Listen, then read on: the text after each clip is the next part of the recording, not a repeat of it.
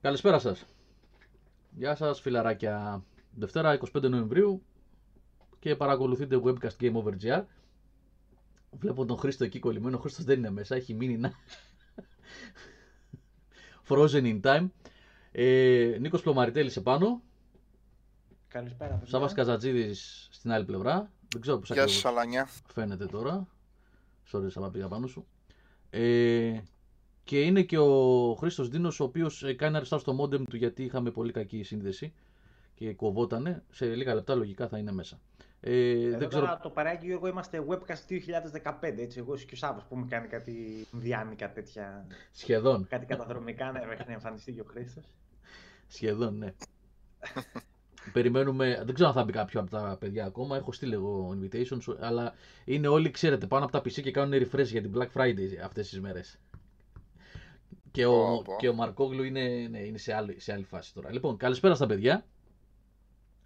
Δεν ακούγομαι καλά, μου λένε τα παιδιά. Ε, Είσαι λίγο μπουκωμένος, λίγο μπουκωμένος. δεν είμαι μπουκωμένο. Πήρα ένα μικρόφωνο για, να, για καλύτερα και είναι χειρότερα από ό,τι καταλαβαίνω. Γιατί τα αλλάζετε ρε όταν δουλεύουν. Μμμ. Δεν μπορώ να καταλάβω. Τώρα με ακούτε καλύτερα. Ανέβασα λίγο την ένταση.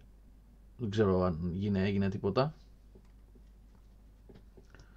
Να ανεβάσουμε το volume. Να ανεβάσουμε το volume, παιδιά. Να το ανεβάσω όσο γίνεται. Ε, οι αλλαγές είναι λίγο... μ, Παιδιά, ε, λίγο να βρούμε τα πατήματά μας γιατί αυτά ήταν όλα φτιαγμένα από τον Νικόλα, έτρεχαν από το δικό του PC τα settings, volume, ιστορίες κτλ. Ε, και θέλει λίγο χρόνο μέχρι να τα βρούμε. Ωραία. Ναι, το μικρόφωνο δεν είναι καλό. Θα το πάρω και θα το βάλω εκεί που πρέπει σε αυτόν που μου το πούλησε. Οπότε... Έχω μερικές καλές ιδέες. Έχει και το κατάλληλο σχήμα. Θα του πω πάρ' το και φάτο. Λοιπόν, οπότε θα κάνω ένα mute εγώ για δύο λεπτάκια. Ο Σάβας και ο Νίκος ε, μπορούν να μιλάνε. Θα κλείσω και την κάμερά μου για δύο λεπτά μέχρι να ε, να βάλω το άλλο μικρόφωνο και έρχομαι, παιδιά. Άψογα. Λοιπόν, τι έχουμε, Νίκο, τι συνταρακτικό είχαμε τίποτα αυτή τη βδομάδα γενικά. Ε, ναι, συντα- συντακτικό άρχισα να διαβάζω. Πήρα λίγο μια σειρά να βάλω τα Star Wars τα comics. Γιατί λέω ξέρεις τι ρε διάολο. Έχω παίξει τόσα παιχνίδια Star Wars.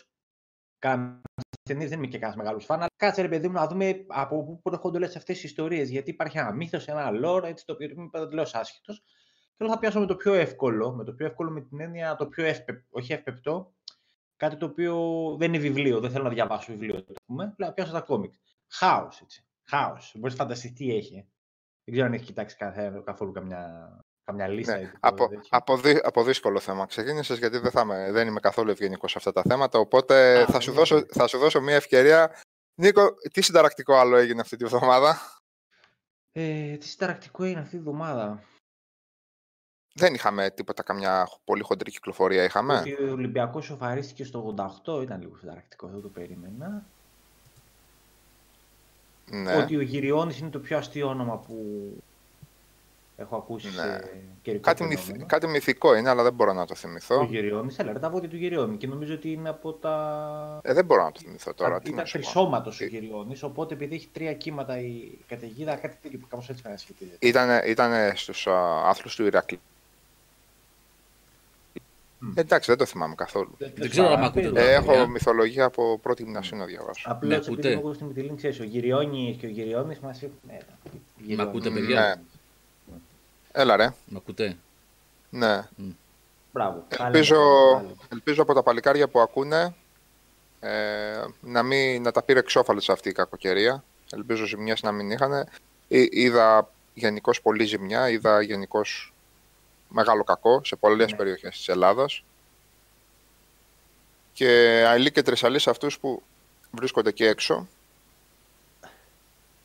στο έλεος αυτών των Ε, καλά, καιρικών ναι. φαινομένων. Ναι, Ναι. χάθηκαν και δύο άνθρωποι Ναι. εκεί στο αντίριο. Ε, Ναι. Κάτι έγινε με τη βάρκα εκεί πέρα.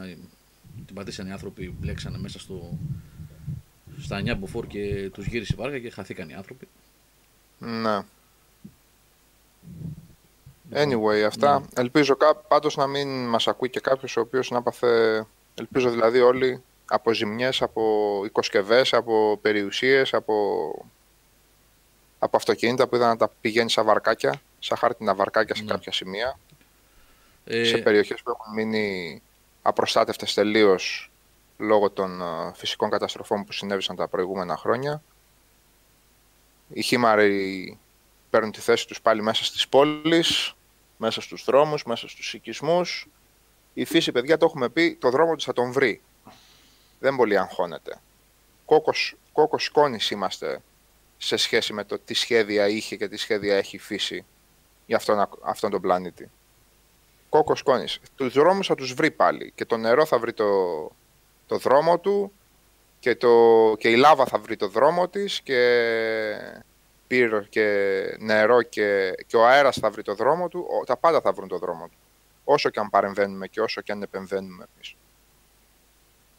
Αρκεί να τον βρίσκει χωρίς, α,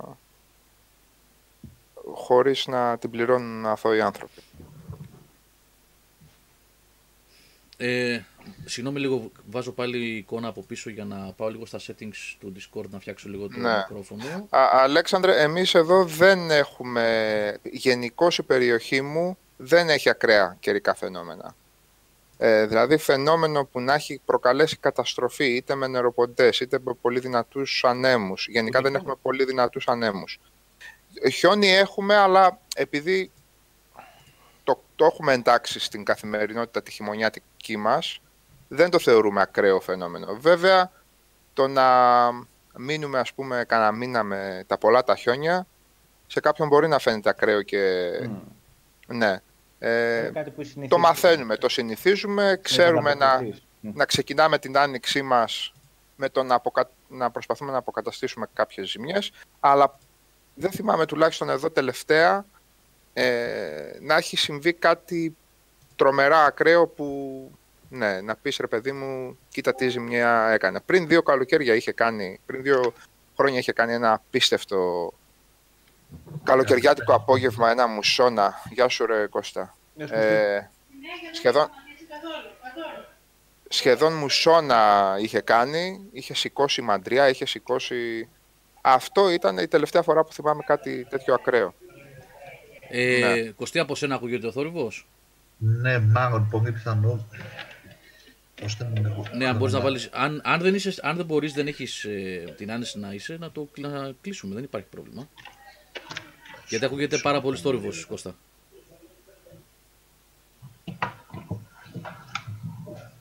Ναι, αν μπορείς να βάλεις mute, Κωστή. Αν μπορείς να βάλεις mute. Λοιπόν, αυτά με, τα, με το γυριόνι. Έλεγα ρε Γιώργο, μήπως, ε, μήπως έχουμε τίποτα συνταρακτικό, είχαμε τίποτα συνταρακτικό αυτή τη βδομάδα; Ε, δώσε μισό λεπτό, θα παλεύω λίγο με τα μικρόφωνα εγώ και με τα volumes εδώ και... Α, ακόμα παλεύεις; Ναι, ναι, να βγάλω μια Καλά ακούγεσαι, ρε φίλε τώρα. Δεν ακούγεσαι καλά. Ένα, ναι, λίγο... ένα tutorial δεν σου έκανε ο Μαρκούκου. Να κάνεις Μου έκανε, μου έκανε, μου έκανε. Αλλά έχει noise το μικρόφωνο αυτό τώρα. Είχα, το είχα φτιάξει αφού κουγόταν μια χαρά τόσες εκπομπές. Απλά τώρα δεν ξέρω, αλλάξαν τα settings που έβαλα το άλλο, το καταπληκτικό που πήγα για αγόρασα σήμερα. Ακούγεσαι πάντως έτσι κανονικά. Ακούγομαι. Ωραία. Εντάξει, θα το αφήσουμε έτσι για την ώρα. Μην παίζουμε τώρα. Πάμε να, να δούμε. Τσουλήσει η εκπομπή. Ωραία, ωραία. Λοιπόν, συγγνώμη παιδιά για το τέτοιο. Είναι, είπαμε, επειδή τα είχαμε δώσει όλα στον κύριο Μαρκόκουλ έκανε την παραγωγή. Θέλει λίγο χρόνο μέχρι να βρω τα πατήματα. Λοιπόν, ε, ε, δεν είπα καλησπέρα στα παιδιά που είναι στο chat πρώτα απ' όλα εγώ προηγουμένως. Όλοι οι φίλοι εδώ μαζεμένοι. Γεια σας, παιδιά, και ευχαριστούμε που ήρθατε. Ε, έλεγε ο Σάβα προηγουμένως για τα, το τι έγινε. Ε, τι να πούμε, παιδιά. Ε, θα πρέπει ο Έλληνας κάποια στιγμή να μάθει εκτός από σπίτια να ε, φτιάχνει και δρόμους για το νερό για να φεύγει έτσι. Το νερό έφευγε ένα εκατομμύριο χρόνια πριν και θα φεύγει ένα εκατομμύριο χρόνια μετά από τον ίδιο δρόμο ή κάποιες χιλιάδες χρόνια. Δεν τον νοιάζει αν έχουμε σπίτι εμείς ή αυτοκίνητο μπροστά. Δεν τον νοιάζει. Πρέπει να τα λαμβάνουμε υπόψη μας αυτά. Απλά και οι καταστροφές που γίνονται γύρω πέρα είναι, δεν νομίζω ότι ήταν οι ίδιες ή στον ίδιο βαθμό που γίνονταν πριν από, ξέρω εγώ, κάτω 200 χιλιά χρόνια. Δηλαδή είναι δεν ξέρω. Φαινόμενα τα οποία εμείς δεν τα είχαμε. Δηλαδή, εγώ μεγαλώνοντας δεν θυμάμαι να έχουμε κάτι τέτοια. Μπα, πάντα. Εγώ θυμάμαι πάντα. Μπορεί να μην ήταν τόσο συχνό το φαινόμενο, αλλά πάντα είχαμε. και μετά να βγαίνουν στις κάμερες και να λένε το κράτος δεν κάνει τίποτα. Εντάξει, αυτό είναι κλασική μουρμουρά. Όχι, θέλω, θέλω να πω ότι υπάρχει ευθύνη από όλους μας για αυτό το πράγμα. Δεν είναι να δείχνουμε με το δάχτυλο το κράτος δεν ήρθε να μου καθαρίσει το ρέμα. Όταν βλέπεις ότι την προηγούμενη εβδομάδα στην τάδε περιοχή έγινε κατακλυσμός και καταστράφηκαν σπίτια, και εσύ ξέρεις ότι μένεις σε μια περιοχή που είναι ένα ρέμα παραπάνω, γιατί περιμένεις να έρθει ο Δήμαρχος να το καθαρίσει και δεν μαζεύονται δεκάθρωποι που το καθαρίσουν; Όχι μόνο αυτό, γιατί, γιατί από τη στιγμή που ξέρεις ότι μένεις κοντά σε ένα ρεύμα το οποίο ενδεχομένως να υπερχειλήσει σε περίπτωση ας πούμε, βροχής, γιατί να πας να πετάξεις τα σκουπίδια σου ή ξέρω εγώ τα χύψη άχρηστα πράγματα να πας να τα πετάξεις εκεί μέσα. Όταν ξέρεις ότι αυτό το πράγμα γίνεται και μπορεί ας πούμε ενδεχομένως να βλάψει την περιοχή σου, να δεν μόνο εσένα. Απλά είναι ότι ε, ε, έχουμε λίγο την, την ψευδέστηση ότι αν δεν γίνει σε εμάς, δεν, δεν μας μοιάζει αν γίνει και εγώ στους Άγγλους. Πρέπει, πρέπει να καεί δική μας η γούνα για να κάτσουμε ναι, να σκεφτούμε. Δεν, το, δεν περιμένει. Ναι, είναι εντάξει, όχου μωρέ τώρα αυτό. Όχου μωρέ. Τέλος πάντων, λοιπόν. Ε, επειδή πριν δεν σας άκουσα ρε παιδιά, συγγνώμη, έχετε θέσει κάποιο θέμα που συζητάμε; Όχι, αυτό mm. ρωτούσα τον Πλωμάρη. Ο Πλωμάρης ε, πήγε να μου τη βγει Star Wars και είπε ότι ήθελα να μπει στο lore των Star Wars. Καλά να πάθει. Διαβάζοντας κάτι κόμικ, μπερδεύτηκε πάρα πολύ. Οπότε από ό,τι κατάλαβα θα μείνει με το lore του παιχνιδιού. Και πολύ καλά θα κάνεις, Πλωμάρη. Εξαρτάται ποια κόμικ πήγες να διαβάσεις. Με τον Μιχαλητσιάνο μίλησες; Γιατί ξέρεις, αυτή η τύπη της Disney η απίθανη, τα πιο ωραία πράγματα που έχουν γραφτεί ή τυπωθεί για το Star Wars. Τα βγάλανε έξω το κάνον. Τα έχουν πετάξει, είναι απίθανοι αυτοί. Αυτά έπιασα, τα Legends έπιασα και τα Legends, ναι, ναι, ναι, ναι. Ήθελα την προϊστορία πιο πολύ. Προ μάχη του Γιαβίνη, ρε παιδί μου να δω. Έχει ωραίες ιστοριούλες, ωραία κόμικ είχε. Και βιβλιαράκια ωραία έχει. Αρκετά διάβασα έτσι. Δεν διάβασα λίγο. Χθες έπιασα ώρα 2 το μεσημέρι και σηκώθηκα μία το απόγευμα. Δηλαδή ξάπλωσα με το τάμπλετ, λέω θα διαβάσω καμιά ώρα και άρχισα να τρώω το παστιτσίο του και κάτι που πάνω στο κρεβάτι και δεν σηκώθηκα. Έφτασα 3.998 έφτασα. Ναι. Σύμφωνα με τα πούμε και ναι. Εγώ έχω διαβάσει παιδιά ε, κάποια, κάποια leaks που έχουν γίνει για την ταινία την οποία έχω δηλώσει εγώ ότι εγώ δεν πάω. Εγώ τελείωσε με αυτή την ιστορία. Έχω, έχω τελειώσει. Δεν ξαναδίνω λεφτά σε αυτή την εταιρεία.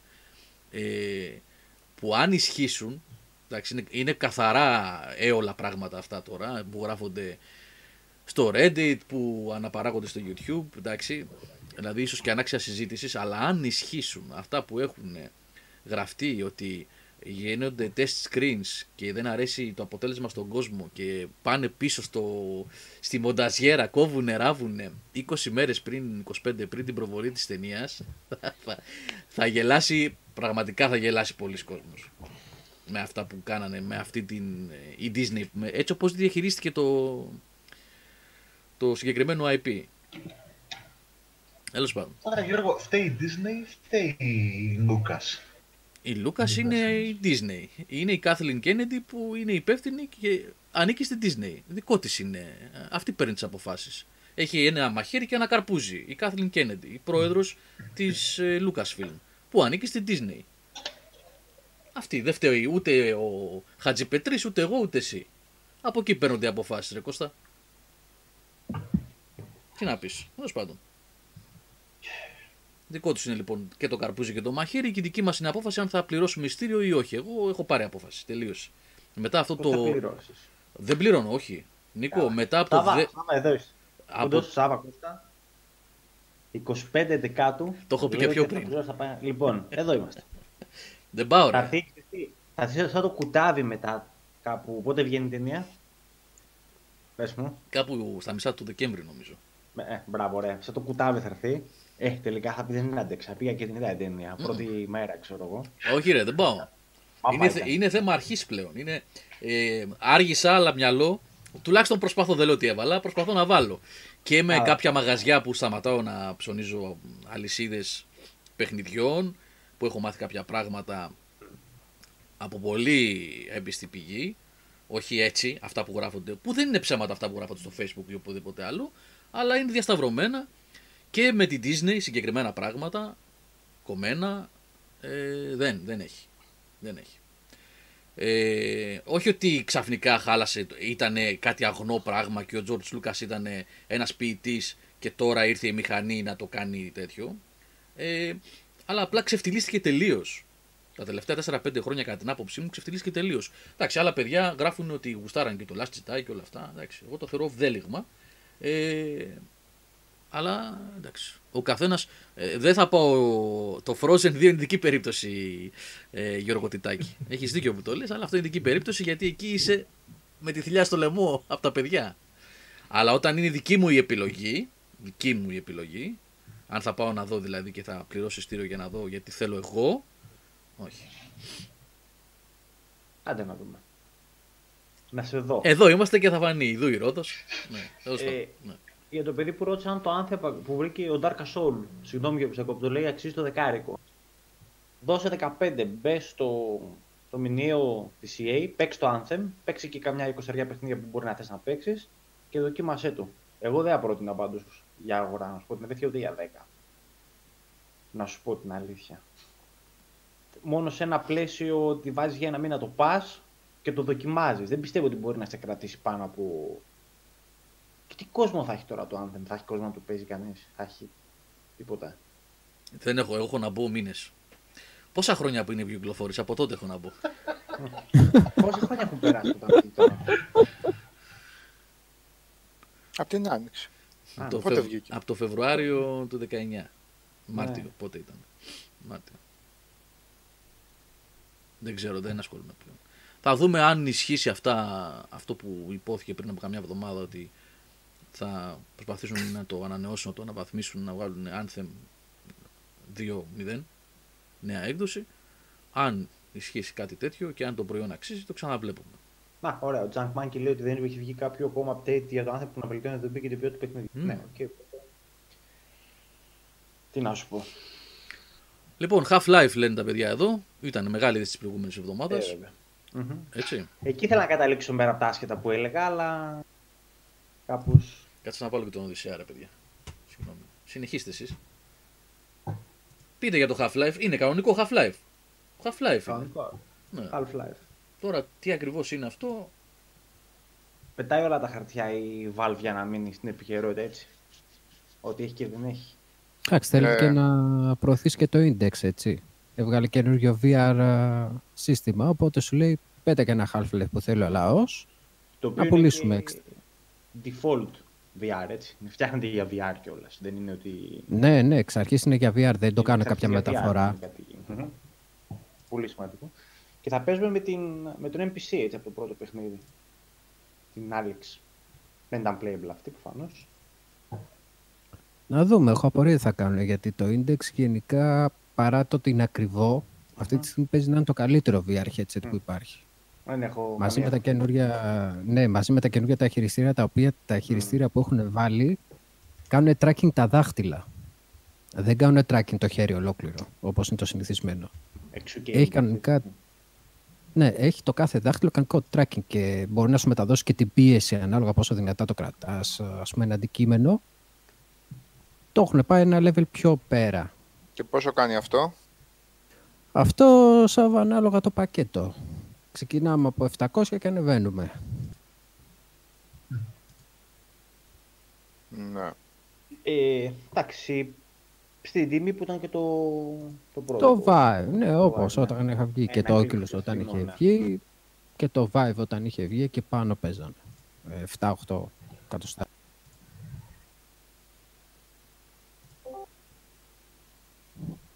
Γεια σου, Ρησιά. Γεια παιδιά. Οδυσσέας, παιδιά. Γεια σου, Οδυσσέα. Γεια σου, Οντί. Σπέρα, Α, μπράβο. Τώρα είναι καλύτερα να είμαστε σε πιο. Είναι ισορροπημένα τώρα τα πράγματα. Ε, είμαστε τρει-τρει, αν έχουμε παίξει τύπου τρίλιζα και να μην μπορεί να με κερδίσει κανένας μέσα τώρα. ε, Ε, σας ενόχλησε που το Half-Life, ε, το καινούργιο Half-Life, τέλος πάντων, αυτό το... Ναι, καινούργιο Half-Life. Είναι σε VR και ούτε καν, όχι... γιατί. Ε; όχι, όχι. Είναι και έξυπνη κίνηση πιστεύω. Θέλει λίγο το VR στο PC, θέλει λίγο κυνήγι. Είδα πολύ Έχει γκρίνια, γι' αυτό το πέσει. λέω, παιδιά. Μμ. Είδα πολύ γκρίνια, πολλά Είναι- παράπονα. Και καλά θα μας βάλεις με το ζόρι να αγοράσουμε εξοπλισμό, Revolve, ξέρω εγώ. Εμένα, εγώ θέλω να βγάλεις Half-Life 3 κλπ. κλπ.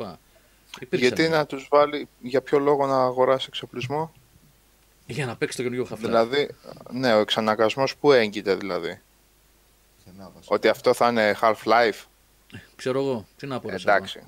Εντάξει. Εγώ αυτό που δεν κοίταξα όμως είναι μόνο. Πόσο, για μέσο το όρο, index. πόσο, όρο, πόσο όρο ηλικίας έχουμε μέσο όρο; Εδώ, σαν παρέα. Εγώ Ε, με έχουμε. αυτά. Εμείς εδώ έχουμε. Έχουμε. 14. Ε, μέσο όρο είπαμε ρε παιδί μου, εντάξει. Όχι τη δική σου, ε. Α, α, απέ- ναι, α, α, α- απέχουμε περίπου 30 χρόνια από το να αρχίσουμε να τρώμε μούφες περί καινούριου Half-Life και εγώ δεν ξέρω τι. Νομίζω ε, περίπου 30 χρόνια απέχουμε από τον μέσο όρο ηλικίας που πρέπει να κάτσει να ασχοληθεί με το αν πρόκειται για Half-Life ή όχι. Τώρα αστειευόμαστε, καθόμαστε και συζητάμε τέτοια πράγματα. Δηλαδή, μη- θα- επειδή θα έχει χαρακτήρες Half-Life, περιβάλλον Half-Life, καθόμαστε και μιλάμε για τη συνέχεια του πιο επαναστατικού first-person shooter που υπήρξε ποτέ στην ιστορία των games. Μπορεί να είναι Αλλά και αυτό το είναι- πιο επαναστατικό. Είναι η συνέχεια όμως. Είναι η συνέχεια, δεν είναι. η Δεν, είναι, συνέχεια. δεν, δεν ξέρω τι είναι ρε Κώστα, μιλάνε για νέο Half-Life. Είναι ένα Όπα- νέο Half-Life. Ε, καλά, βε, βεβαίως. Ε, και, το, και top-down ε, scroller να βγάζε και το, να το έλεγε Half-Life, ένα νέο Half-Life θα ήταν.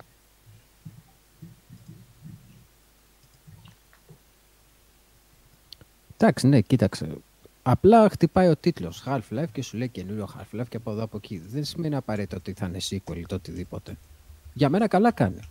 Καλά Ναι, κάνει. υποτίθεται σου λέει ότι πρέπει να έχεις παίξει όμως όλα τα. μέχρι και το, και το επεισόδιο του ακόμα, ρε παιδί μου, γιατί θα είναι συνέχεια στην ιστορία. Εντάξει, θα τα παίξεις. Ο- Έχω Και την πόσοι εντύπωση δεν τα ότι έχουν πρέπει- παίξει. Ακούγομαι. Ναι, ναι. Ναι, ναι, ναι. Θα είναι prequel του 2. Θα είναι κάτι ανάμεσα στο 1 και στο 2. Το παιχνίδι αυτό. Ε, Ωραία, μια χαρά. Αλλά σε ποιον ανα- αναφέρεται το συγκεκριμένο παιχνίδι δεν ξέρω. Εκτός αν τρελαθούμε ξαφνικά και πάμε να αγοράσουμε όλοι ας πούμε τούμπαρα PC και VR εξοπλισμό που έχει πόσα, πόσα, πόσα εκατοντάδες ευρώ δεν ξέρω. Ας πούμε. Κοίταξε, Για να εξ- το ε, παιχνίδι. εξαρτάται τι θα βγάλουν γιατί δεν ξέρω αν είναι μόνο για το index. Δηλαδή, αν Νομίζω παίζει και στα ότι- υπόλοιπα. Όχι, όλα για όλα τα Λο- headset. Πλωμάρης Ε, θα ωραία, μπορέσει να το τότε παίξει αυτό. δεν υπάρχει θέμα. Ε; Θα μπορέσει πλωμάρι να το παίξει αυτό; Εγώ να το παίξω. Ναι. Θα δω. ρε δεν, φίλε. έχεις το, δεν έχεις το HTC. Το, βέβαια. Ε, θα δω όταν βγει με το καλό. Ε, ωραία, θα Για- έχουμε από πρώτο χέρι. Γιατί όχι μόνο ότι είναι, και, είναι φτιαγμένο για VR, είναι και από αυτούς οι οποίοι προωθούν και το VR, έτσι, η εταιρεία, η Valve. ας πούμε. Ε, Είναι μια περίπτωση στην οποία προφανώς και θα τη δω. Και θα το... Α, Δεν ξέρουμε τι καινούργια πραγματάκια μπορούν να βάλουν αυτοί στο παιχνίδι. Σε δι... Σε δι... Παίζουν δηλαδή εντός έδρας, ας το πούμε, κατά κάποιο τρόπο. Οπότε το επαναστατικό που είπε σε Σάβα μπορεί να είναι να δούμε κάτι επαναστατικό σε πλαίσιο VR. Δεν ξέρω τι να σου πω. Ε, θα Τώρα είναι μου στα. πεις- ε, Συγγνώμη, Sorry που σε διακόπτω. Ναι. Ναι, Απλώς άμα είναι για το index επαναστατικό ή, να... ή χάνεται αυτή η επαναστατικότητα με το, πάλι με το HTC που έχω εγώ το πρώτο. ας πούμε. Δεν ξέρω μήπως έχει και άλλα πραγματάκια και νέα perks τα οποία δεν θα τα δούμε ποτέ. Δεν θα τα δω εγώ τουλάχιστον. Γιατί δεν πρόκειται να πάρω τώρα εγώ το καινούριο VR, δεν υπάρχει περίπτωση ας πούμε, τον επόμενο χρόνο. Κοίταξε, ε, ουσιαστικά έχουμε με μια περίπτωση όπως έχει κάνει και η Sony στο δικό της το PSVR που έβγαλε ας πούμε, το Blood and Truth Mm. που το προώθησε κατάλληλα κλπ. Έχουμε μια αντίστοιχη περίπτωση με τη Valve. Εντάξει. Από τη στιγμή που παίζει και στα υπόλοιπα και αν δεν κάνω λάθος, γιατί πρέπει να το κοιτάξω αυτό, νομίζω τα χειριστήρια που έχει βγάλει είναι συμβατά και με άλλα, τα καινούργια. Δηλαδή κάποιος αν θέλει Α. παίρνει απλά τα χειριστήρια και δεν παίρνει σε όλο το κόστος Κατάλαβα. από την αρχή. Καλά, δεν Αν είναι και δεν μικρό το έχει- κόστος των χειριστήριων, έτσι. Είναι Και κρύο. βέβαια δεν είναι μικρό. Αλλά από το να πας στα 7, 800 και 1000 Είναι που είναι τα μεγαλύτερο. πακέτα, έχει διαφορά. Και ανάλογα βέβαια και τα minimum specs που θα βάλουν, γιατί και αυτό θα παίξει ρόλο. Είναι καλή κίνηση για το VR. Okay. Τώρα σαν Half-Life όπως λέμε, εντάξει, οκ. Νομίζω specs, περισσότερο... Χρήστο, Τα Μμ. specs δεν πρέπει να σε απασχολούν, διότι αυτός ο οποίος έχει το vibe ή το κάθε vibe ανήκει ήδη σε μια μικρή κατηγορία που έχει σχετικά δυνατό PC, καταλαβες. Ναι, ναι, θα- εννοείται αυτό. Θα, θα είναι πολύ δύσκολο να βάλουν κάτι πολύ παραπάνω. Ήδη, Και- το- ήδη τα, τα VR θέλουν δυνατό PC de facto από, από τη μάνα τους. Ναι, ναι, Κατάλαβες. ισχύει αυτό. Και οι περισσότεροι εγώ δεν- έχουν και ακόμα πιο δυνατά PC. Παιδί μου, στα- Ναι, δεν πιστεύω και εγώ τώρα ότι θα αποξενώσουν όλο αυτό το, το κοινό, γιατί είναι μεγάλο κοινό. Σε εισαγωγικά μεγάλο κοινό, γιατί το VR στο PC είναι πολύ λίγο συγκριτικά. Όχι, ε, δεν ξέρω τώρα πόσες μονάδες έχει. Θα να έχει 200.000. και ξέρω πόσο ενεργούς θα έχει. Ε, την τελευταία φορά που κοίταξα, δεν ξέρω για το PC ακριβώς, αλλά αυτό που είχα διαβάσει είναι ότι το headset με τις περισσότερες πωλήσεις γενικά που είναι γύρω στα 4 συν εκατομμύρια είναι το PlayStation. Ε, καλά, ναι, δεν Το συγκρίνεται. PC έχει μείνει πίσω γενικά. Δηλαδή, Δεν ξέρω το Oculus πώς έχει, να σου πω την αλήθεια, αλλά το Vive ήταν εκεί. Ήταν ναι, το καμιά- Vive ήταν, ναι, ήταν και ακριβό το Vive βέβαια. Και ήταν και για καιρό ακριβό το Vive. Μμμ. Δηλαδή δεν έπεσε εύκολα. Αλλά χρειάζεται, πιστεύω, το, στο PC το VR χρειάζεται ένα τέτοιο τίτλο. Καλά κάνουν και Ε, βγάζουν. δεν το συζητάμε, δεν το συζητάμε αυτό. Αμά, αμά και πώς λέμε, ότι μπορεί να βγει ένα, ένα game το οποίο να είναι μόνο και μόνο για το VR για να, για να δούμε τι potential έχει τουλάχιστον αυτή η γενιά, ρε παιδί μου, που παίζουμε. Γιατί μπορεί και να μην έχει, να είναι και φόλα. Αλλά να δούμε, να, να δοθεί η ευκαιρία. Γιατί ξέρεις κάτι, τη uh, Bethesda τα VR δεν είναι παιχνίδια VR, κατάλαβες. Αν εξαιρέσουμε το Doom, ξέρω, που βγήκε για αυτό το, το, δεν το έχω παίξει με το Doom. Το VFR. Και Ε, φαινόταν το- Καλό ε, ήταν αυτό. Καλό ήταν. Ότι έχει μπει το VR πάνω από το κανονικό παιχνίδι και δεν γινόταν όλο. Τέλμα, κατά τη γνώμη μου. Ναι, ήταν afterthought, ρε, ήταν μεταφορές Ναι, ούτε απλές. στο Δεν Skyrim ήταν. ούτε στο Fallout δούλευε πολύ καλά. Ρε. Επειδή μου έβγαζε μια, ένα άλλο περίεργο. Ένα υβρίδιο το οποίο εμένα δεν μου άρεσε. Ε, Εγώ το παράτησα το VR πάντως. το, το Δεν παράτησες μας στο ακολουθώ. Οδυσσέα. Ναι. Ε, πιάνει σκόνη ρε εσύ, Γιώργο. Παρόλο που βγαίνουν κάποια πράγματα τα οποία δείχνουν ενδιαφέρον, δεν... ε, θέλει, να, θέλει ολόκληρη ερωτελεστία βασικά. Για μένα δεν είναι τόσο απλό. Να το βάλω αυτό το πράγμα στο κεφάλι μου, να απομονωθώ τελείως από το περιβάλλον και να πω ότι θα κάτσω να παίξω μόνο με αυτό, χωρίς να με απασχολεί τίποτε άλλο. Είναι πολύ δύσκολο να γίνει κάτι τέτοιο. Ναι, είναι, οι συνθήκες είναι ιδιαίτερες για να παίξεις VR, εντάξει, πάντα. Ε, εγώ από όταν ε, πήρα την έκδοση 2, που είναι, με βοήθησε πάρα πολύ, γλίτωσα βασικά από το βάλε βγάλε. Α, το γνωστό πρόβλημα, έτσι, το ότι το παλιό Με το πάστρο, το HDMI. Ακριβώς, ναι. Δεν υποστήριζε HDR και 4K κτλ.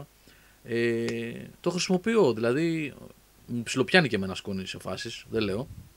Ε, δηλαδή η αλήθεια είναι ότι περιμένω το μεγάλο παιχνίδι να έρθει, ξέρω εγώ, μια φορά το τρίμηνο, τετράμινο, πεντάμινο, αν είμαστε τυχεροί. Ε, για να ασχοληθώ πάρα πολλές ώρες και στο ενδιάμεσο έτσι σκόρπια πράγματα. Ε, είναι, δεν ξέρω, εγώ- εμένα μου αρέσει το VR, το αγαπάω πάρα πολύ, έχω περάσει πάρα πολύ καλά μαζί του, αλλά έτσι όπως ε, έχει τοποθετηθεί στην αγορά και με τη δυσκολία που έχει ε, να γίνει κατανοητό εύκολα από τον κόσμο, πέρα από τα υπόλοιπα προβλήματα, έτσι. Δεν το συζητάμε καν από αυτούς που δεν μπορούν να παίξουν, ε, που έχουν ε, εν γέννη ρε παιδί μου αδυναμία ή τέλος πάντων όχι αδυναμία, ε, δεν μπορούν οι άνθρωποι, ζαλίζονται ή οτιδήποτε άλλο. Ε, λοιπόν, ναι, πέρα, πέρα από αυτό που είναι ενδεχομένως να είναι και πολύ μεγάλο ποσοστό, ε, δεν είναι εύκολα, ε, πώς να το πω, δεν μεταδίδεται η εμπειρία εύκολα από, σώμα, από στόμα σε στόμα με το VR. Και αυτό του έχει κάνει μεγάλη ζημιά.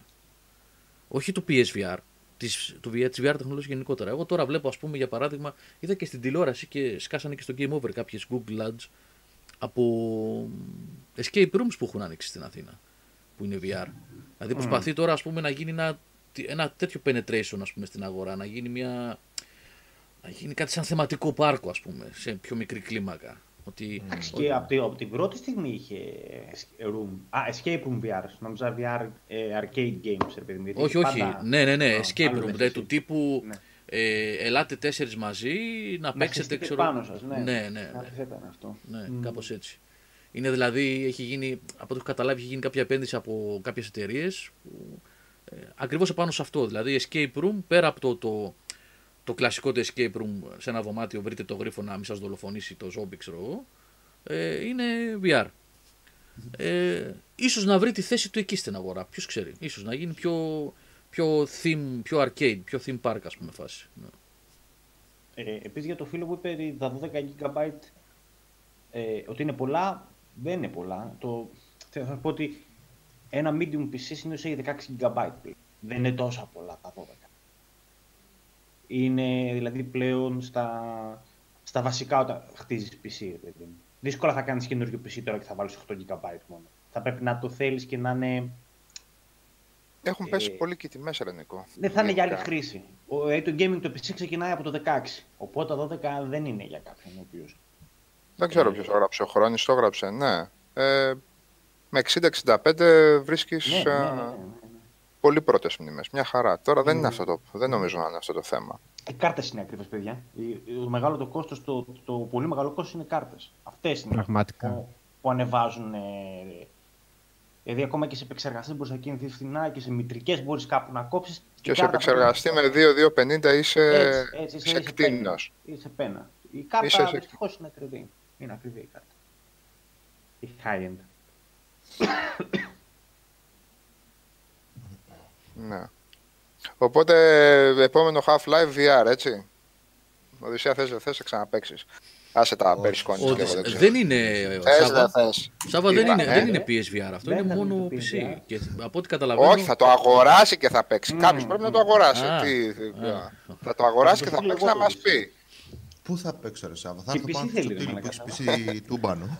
Έλα, ναι, θα, θα βάλουμε Θα ένα... φέρει ένα το- Θα φέρει το VR και ο Νίκος. Θα πάρει ο λοιπόν, Νίκος βάζω, το VR. βάζω PC και κρασί. Βάζει ο τέτοιος στο VR, εσύ θα βάλεις το ρητορικό του, της υπόθεσης για να μας πείσεις ότι και, και γαμώ το, το καινούριο το Half-Life και θα παίξουμε όλοι ε. μαζί το Half-Life.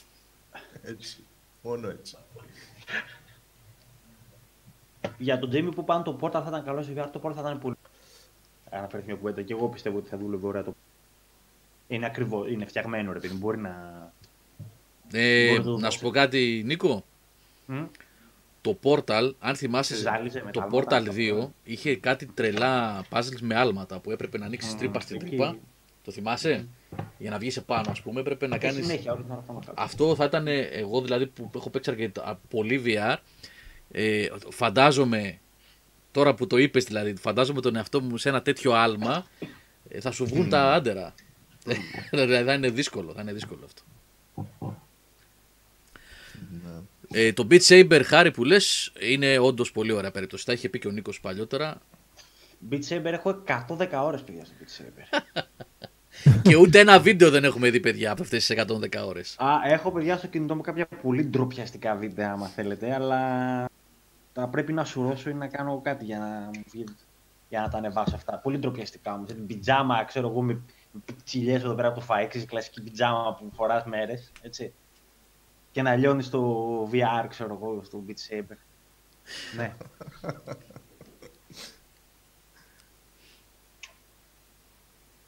Ωραία, λοιπόν, ε, η επικαιρότητα είναι πφ, δύναμη. Κάτι έλεγες για Star Citizen προηγουμένως εσύ. Είναι... Τίποτα, απλώς είδα Ναι. ότι είχε μια... την Gone, του κάνουν την έκθεση ρε παιδί μου την ετήσια. Μου ήρθαν κάτι ενημερώσεις, δεν ήξερα τι γινόταν. Τώρα μου ήρθαν στο τέτοιο και δεν πρόλαβα να δω πολύ. Ναι. Και πάλι δείξανε gameplay κάτι 20 versus 20. Δεν το παρακολουθώ το παιχνίδι. Να σου πω την αλήθεια, κουράστηκα πριν από τρία χρόνια να το παρακολουθώ. Καμιά τριετία έχει που δεν ξέρω τι, τι, τι γίνεται και σε τι φάση είναι. ναι. Αλλά απλώς θα μου πει πω κάποιος από εσάς το παρακολουθεί και το βλέπει, μήπως πιάναμε καμιά κουβέντα. Εγώ δεν μπορώ να αρχίσω θέμα πάνω σε αυτό. Με ποιο; Το Star Citizen. Ναι. Μπα, όχι. Υπάρχει πιο Λίγο στην πιασάρικο αρχή θέμα. Το έψαχνα που... που είχε ξεκινήσει, αλλά μετά το έχασα γιατί τραβούσε πάρα πολύ ιστορία. Δεν το ακολουθώ. Αυτό ακόμα δεν έχει εκδοθεί το μεταξύ, Όχι, έτσι, όχι, όχι. κανονικά. Μάλιστα. Αυτό, και- μετά τη Lehman Brothers αυτό θα είναι. το μεγάλο μπραφ. Τα λεφτά μας πίσω και τέτοια. και τέτοια. Τι ναι, να πω. βγάζουν όμως ρε παιδί μου. Κάθε φορά έχουν πολύ υλικό και. αλλά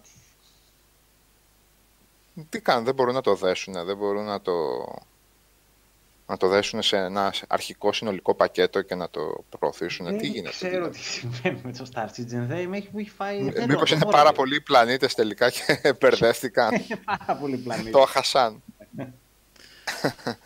Ε, Είχες σε κανέναν όροφο του κτηρίου τους Μήπως ο ένας ανέπτυσε ένα campaign και μετά ο άλλος στον άλλο όροφο έμαθε ότι εκεί ήταν το campaign και αυτός είχε αναπτύξει κάτι άλλο. μπορεί να Μήπως το ήταν θέματα πουλάει συνεννοησίας.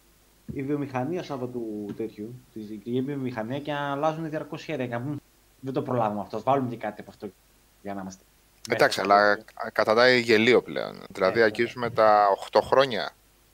Μ, Σίγουρα. Ρε πλάκα που έχει. Καλή θα με βάζει πρώτο πρόσωπο μόνο. Τώρα θα σου κάνω παρέα, ρε. Ατμίζω Εντάξει, και δεν θέλω να εντάξει, φαίνεται τα στη μούτια μου, τέτοια. δεν Φαίνεται το- με έκανε. Φαίνεται τον έφος εδώ. Δεν πειράζει. Είναι φε, είναι φε. Μάθαινε το μόνο. μου. Ε, αυτό, ποιο, ποιο είναι το φιάσκο Γεωργούλη, ρε, η μπρακατάμπρα που λες; Α, που είπε κάτι στην Ευρωβουλή, αλλά δεν έβγαζε. Α, όχι, άστο, άμα είναι τέτοιο θέμα, δεν θέλω το. Τι να, τι να συζητήσουμε τώρα. Μα, Νόμιζα ότι α, έγινε. Ε, και το, το σχολιάζω γιατί έχουμε ιστορία με τον Γιώργο Λίπα, τότε που ήταν στο, στο lounge που τον είχαμε τύχει. Ε, Αστερίξ, θα τα, θα τα πάρουμε τη σειρά, παιδιά, γιατί δεν, δεν έχει επικαιρότητα. Το Star Citizen Con δεν το παρακολουθήσαμε.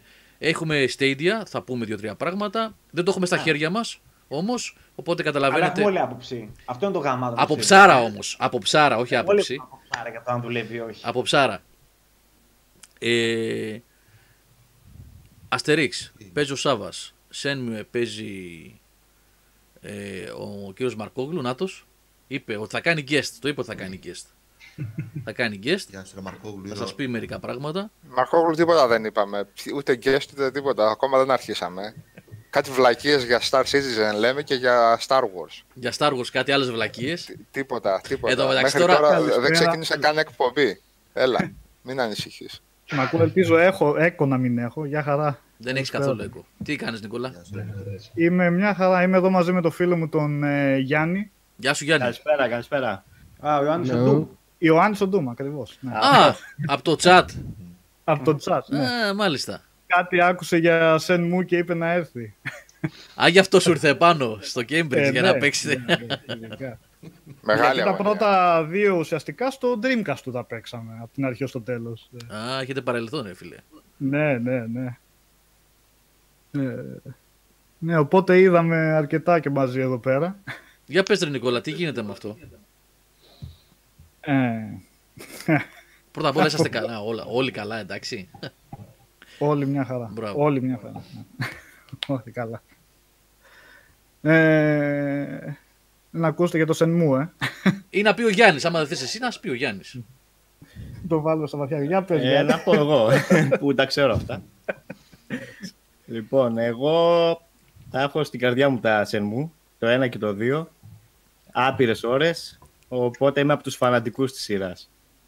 Ε, βλέποντας τα βιντεάκια, τα τρέιλερ και όλα αυτά, ε, είχα πάρα πολύ υψηλές προσδοκίες και πολύ καλή διάθεση. Ε, Ωραίος πρόλογος. Ναι. Παίζοντας το Κάπου βέβαια. το πάει, κάπου το πάει ο Γιάννης. ναι. Έτσι Πέσανε ξεκινάει το αλλά. οι ελπίδες μου, αλλά όχι πάρα πολύ. Εντάξει, το παιχνίδι, το ότι είναι λίγο low budget, κάπου το πονάει τελικά. Ε, Ναι, αυτό είναι το θέμα. Γιατί λέγαμε, ας πούμε, όταν είχαν βγει στο Dreamcast έτσι, ήταν υπερπαραγωγές, έτσι. Και σε σημείο δεν βγάλαν τα λεφτά, όχι τόσο επειδή δεν πουλήσανε καλά, αλλά επειδή ήταν τόσο ακριβά, που ακόμα είχαν βγει ιστορίες και να το αγοράζαν όλοι από δύο φορές, ας πούμε, οι κάτοχοι του Dreamcast, τίσα που θα έκανε κάποιο κέρδος. ναι, ναι. Αυτό το λέω από την άποψη το πόσο budget είχε εκείνο και το πόσο μπροστά ήταν και έθεσε κάποιες βάσεις για, τα... για open world και αυτά. Ε, τώρα το 3 με τα 6 εκατομμύρια του Kickstarter και εντάξει κάποια στήριξη θα είχε και από τη Sony λογικά ε, δεν θα μπορούσε να κάνει κάτι ανάλογο, δεν ήταν σε θέση να κάνει κάτι ανάλογο. Οπότε το επόμενο ήταν ε, ε, φαντάζομαι το πόσο πιστό θα παραμείνει στο franchise και κυρίως που θα εξελίξει την ιστορία, το σενάριο. Γιατί αυτό είχα μείνει παραποθυμένο με το cliffhanger που είχε μείνει το 2, που είχε πει ήταν σαν να τέλειωνε η εισαγωγή ουσιαστικά, γιατί τέλειωνε σε εντελώς περίεργο σημείο εκεί με το σπαθί, αν θυμάσαι τώρα, spoiler και να πούμε Μη όποιος λες spoiler. είναι μη δυνατόν. λες πω. ναι, για παιχνίδι του. Πότε είχε βγει το 2. 2001. Ένα. Το ένα, ναι. Ναι. Όποιος ήθελε να τα παίξει, τα έπαιξε βασικά. Και στο Xbox Άστο, που άστο, βγήκαν μη και λες αυτά. τώρα. Άστο, μη λες, μη λες. Ο χρόνος τα έχει το 3 το πονάει που πέρασε ενδιάμεσα. Εγώ αυτό συνειδητοποιώ. Δύο μέρες μου πήραν να συνειδητοποιήσω ότι είναι εκεί στα μέτρια επίπεδα. Δε- Και ήμουνα, είχα πάρα πολύ θετική διάθεση. Ε, δεν λέω ότι είναι κακό παιχνίδι, αλλά είναι ένα παιχνίδι λίγο της εποχής του ίσως. Να Έχει ρωτήσω ξεπεραστεί. κάτι. Ναι, α, μπράβο, ρε Γιάννη, αυτό πήγα να σας ρωτήσω τώρα. Αφού λοιπόν και εσύ, Γιάννη, έχεις εμπειρία μεγάλη και ιστορία με το παιχνίδι και ο Νικόλας. Ε, Ναι, ναι, ναι. Sorry. έτσι, έτσι κι αλλιώς, δηλαδή, ε, δεν μιλάμε για ένα κακό παιχνίδι, αλλά μήπως και τα ίδια τα πρώτα, το 1 και το 2, ε, δεν άντεξαν πια στο χρόνο. Δηλαδή είναι πιστό στην κληρονομιά, αλλά ε, ταυτόχρονα ε, έμεινε πίσω από τις εποχές. Οπότε μπορεί να μην είναι ένα κακό παιχνίδι, αλλά να είναι, κάπου ξεχασ... να είναι σαν κάτι ξεχασμένο, να το πω πιο σωστά. Κάτι που Ξεπερασμένο. δεν είναι ξεπερασμένο, ναι, Ξεπερασμένο, ναι, που ναι. δεν ακολούθησε τις, επ- τις εποχές και τις εξελίξεις. Ε, μήπως τελικά ε, τα Shenmue στο μυαλό μας είναι φουσκωμένα, έτσι κι αλλιώς. Ε, για την εποχή τους φουσκωμένα δεν μπορεί να είναι. Απλά έχουμε λίγο το, τα γυαλιά της νοσταλγίας μάλλον όταν τα κοιτάμε, όταν τα θυμόμαστε. Αλλά φουσκωμένα σίγουρα όχι γιατί την εποχή τους όντως κάνανε κάποια καινούργια πράγματα. Έτσι. Όντως σε κάνανε να νιώθεις ότι είσαι σε ένα, σε ένα ζωντανό περιβάλλον, σε, να περιηγείσαι ελεύθερα, να προσπαθείς να βρεις πληροφορίες για τον επόμενο στόχο σου και αυτά, να ξέρεις όλα τα, αυτά τα arcades που είχαν, όλη αυτή η αλληλεπίδραση με τα μαγαζιά, με τα διάφορα αντικείμενα που είχε, που τα περιεργαζόσουν, ας πούμε, και αυτά, όλα ήταν κάτι πρωτόγνωρα πράγματα που τότε εντυπωσίαζαν. Πλέον δεν μπορούν να εντυπωσιάζουν. Δεν μπορείς να πάρεις τον πιχλιμπίδι από το παιχνίδι, δηλαδή να το βλέπεις τρισδιάστατο με το χέρι του Ρίου, να το επεξεργάζεσαι και να σου κάνει κάποια εντύπωση. Τότε αυτό ήταν κάτι που έκανε εντύπωση. Τότε όταν μιλούσες με το καθένα και είχε τις δικές του απαντήσεις για το πού να βρεις τον επόμενο στόχο σου, ήταν κάτι το, εμπο- το εντυπωσιακό. Ε, πλέον όταν ένα, στηρι- ένα παιχνίδι, μ, τα quests του στηρίζονται ουσιαστικά σε αυτό το μηχανισμό, κάπου λίγο σε κάνει να κουραστείς. Δηλαδή, είναι- η π- πλειοψηφία των quest που έχει να κάνει είναι να βρεις τον επόμενο στόχο σου, ας πούμε. Για να μιλήσεις στον κατάλληλο στόχο και να σε στείλει στο επόμενο objective. Οπότε είναι όλη αυτή η φιλοσοφία του ψαξίματος, να ψάξω στο χωριό, να ρωτήσω άτομα, να με στείλουν στο κατάλληλο σημείο και αυτό λίγο καταντάει λίγο κουραστικό μετά από λίγο. Ήταν δύσκολο το έργο εξ αρχής, ρε παιδιά, δηλαδή, έτσι, για να καταλάβω. Δηλαδή, από τη στιγμή που θέλανε να κρατήσουν το ίδιο game design και να μην ε, ακολουθήσουν, ας πούμε, τις εποχές και να μην κάνουν κάτι άλλο, για να μην απ- αποξενώσουν ενδεχομένως την όποια fanbase υπάρχει. Δεν ξέρω, θα φανεί από τις πωλήσεις αυτό. Πόσο μεγάλη είναι αυτή η fanbase τελικά για το Shenmue. Ε, ήταν δύσκολη η θέση τους. Δηλαδή θα το κάνουμε μοντέρνο με κίνδυνο να μην υπάρχει συνοχή σε σχέση με τα προηγούμενα ή θα μείνουμε στο παλιό. Γενικά ε, δεν καταλαβαίνω αυτό το παιχνίδι τι έγινε. Ε, βγήκε και ε, έτσι για να βγει, για να πούμε ότι βγήκε και το 3 τελικά. Είμαι πολύ μπερδεμένος πραγματικά, σας λέω ειλικρινά μπερδεμένος με το παιχνίδι αυτό. Ποια είναι η θέση τους στην αγορά; Αυτή τη στιγμή.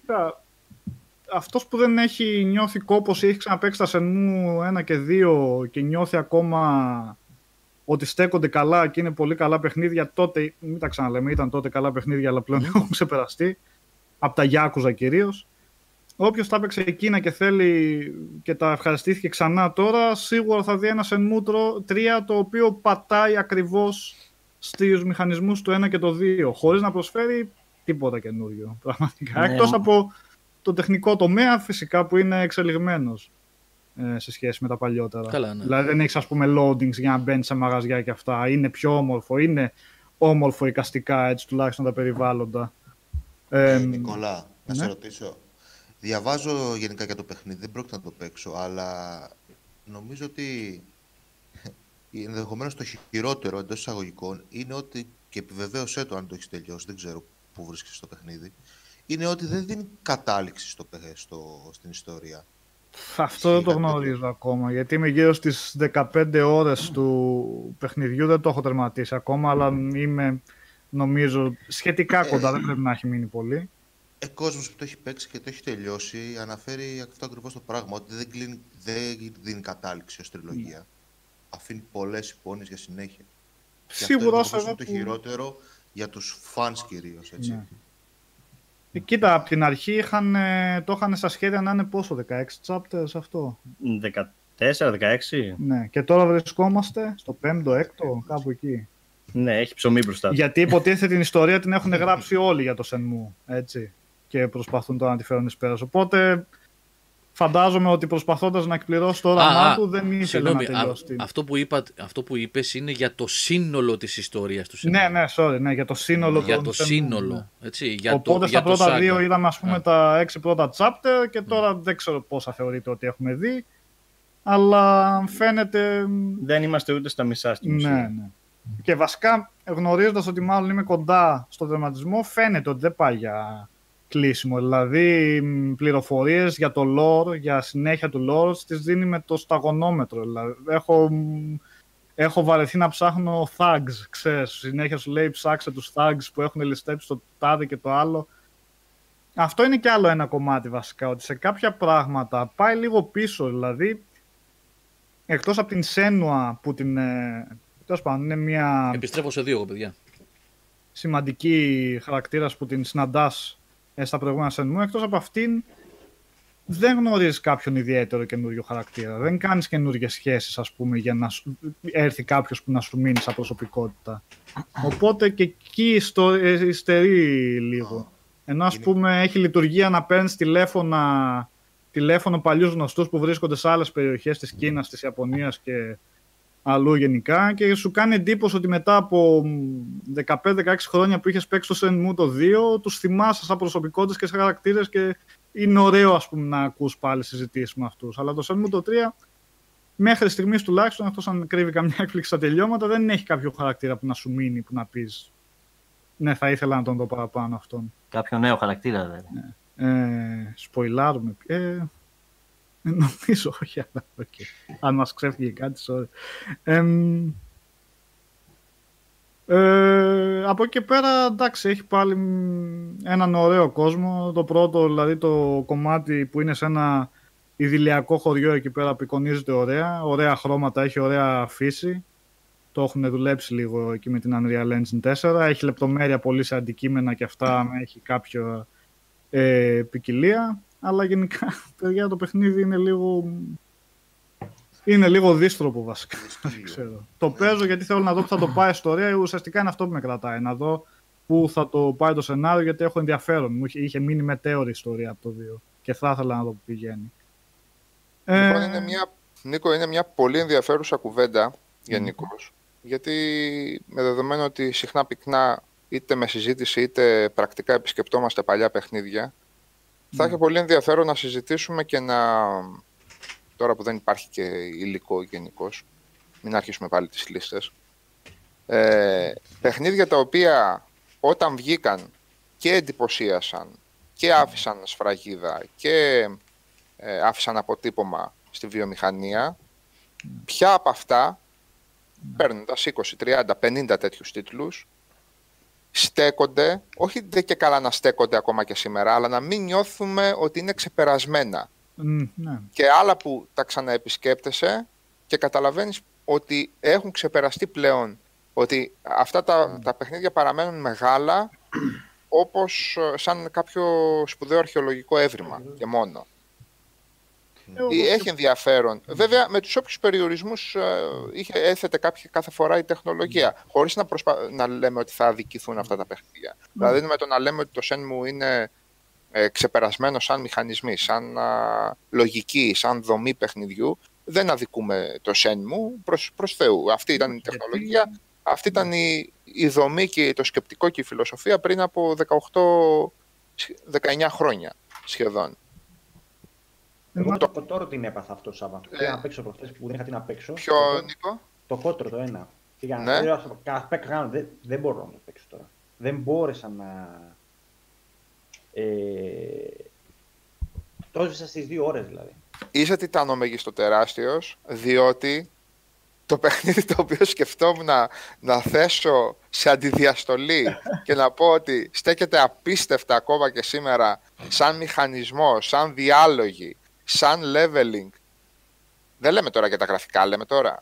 Δεν λέμε για τα Όχι, γραφικά. γενικά, σαν ή για εμπειρία, τις μικρές γενικά. περιοχές. Όχι για τον Νίκο, Να λέω μην για το δει κότο. κάτι παρόμοιο. Ε, αυτό. Για παράδειγμα. Έλα, Το, ναι. κο- ο- το, το, το κόλπο ξέρεις ποιο είναι, να το σκεφτείς με σύγχρονα ε, γραφικά.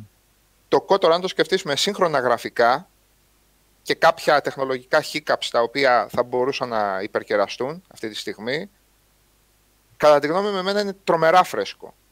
Σοβαρά. Ναι, εσύ στις δύο ώρες το σούταρες. Πού το σούταρες ρε Θεέ, ούτε στο, στο πρώτο πλανήτη δεν πήγες. Όχι, Μετά μόνο το συμβόλαιο πρώτο, ήμουν. Στο Τάρις. Ναι. Δεν, α, ε, Σου φάνηκε πολύ περιορισμένο, η κάθε ανοιχτή εντός εισαγωγικών περιοχή σου φάνηκε πολύ μικρή. Τι έγινε; τι να σου πω, ότι μπήκα στο, στο, στο πρώτο κόμπλεξ, ρε παιδί μου. Καταρχάς, η μάχη, αυτή, αυτό το υβρίδιο turn-based και real-time που είναι έτσι ένα περίεργο Turn-based είναι, δεν είναι. turn-based είναι ουσιαστικά, ναι, εντάξει. Δεν είναι υβρίδιο. Ε... Α, ε, Τι; να το κρατούμε. Ναι, να το ξεκινήσω λίγο. Θα το πάρω και τεχνικό γιατί δεν. Είναι λίγο πρόβλημα. Τουλάχιστον αυτό που παίζω εγώ από το, από το Origins τώρα, έτσι. Δεν, δεν φτάνει καν στο 1906-1080. Μετράει λίγο αυτό. Αλλά Καλά, ας, το, οκ. ας μην το πάμε στο τεχνικό.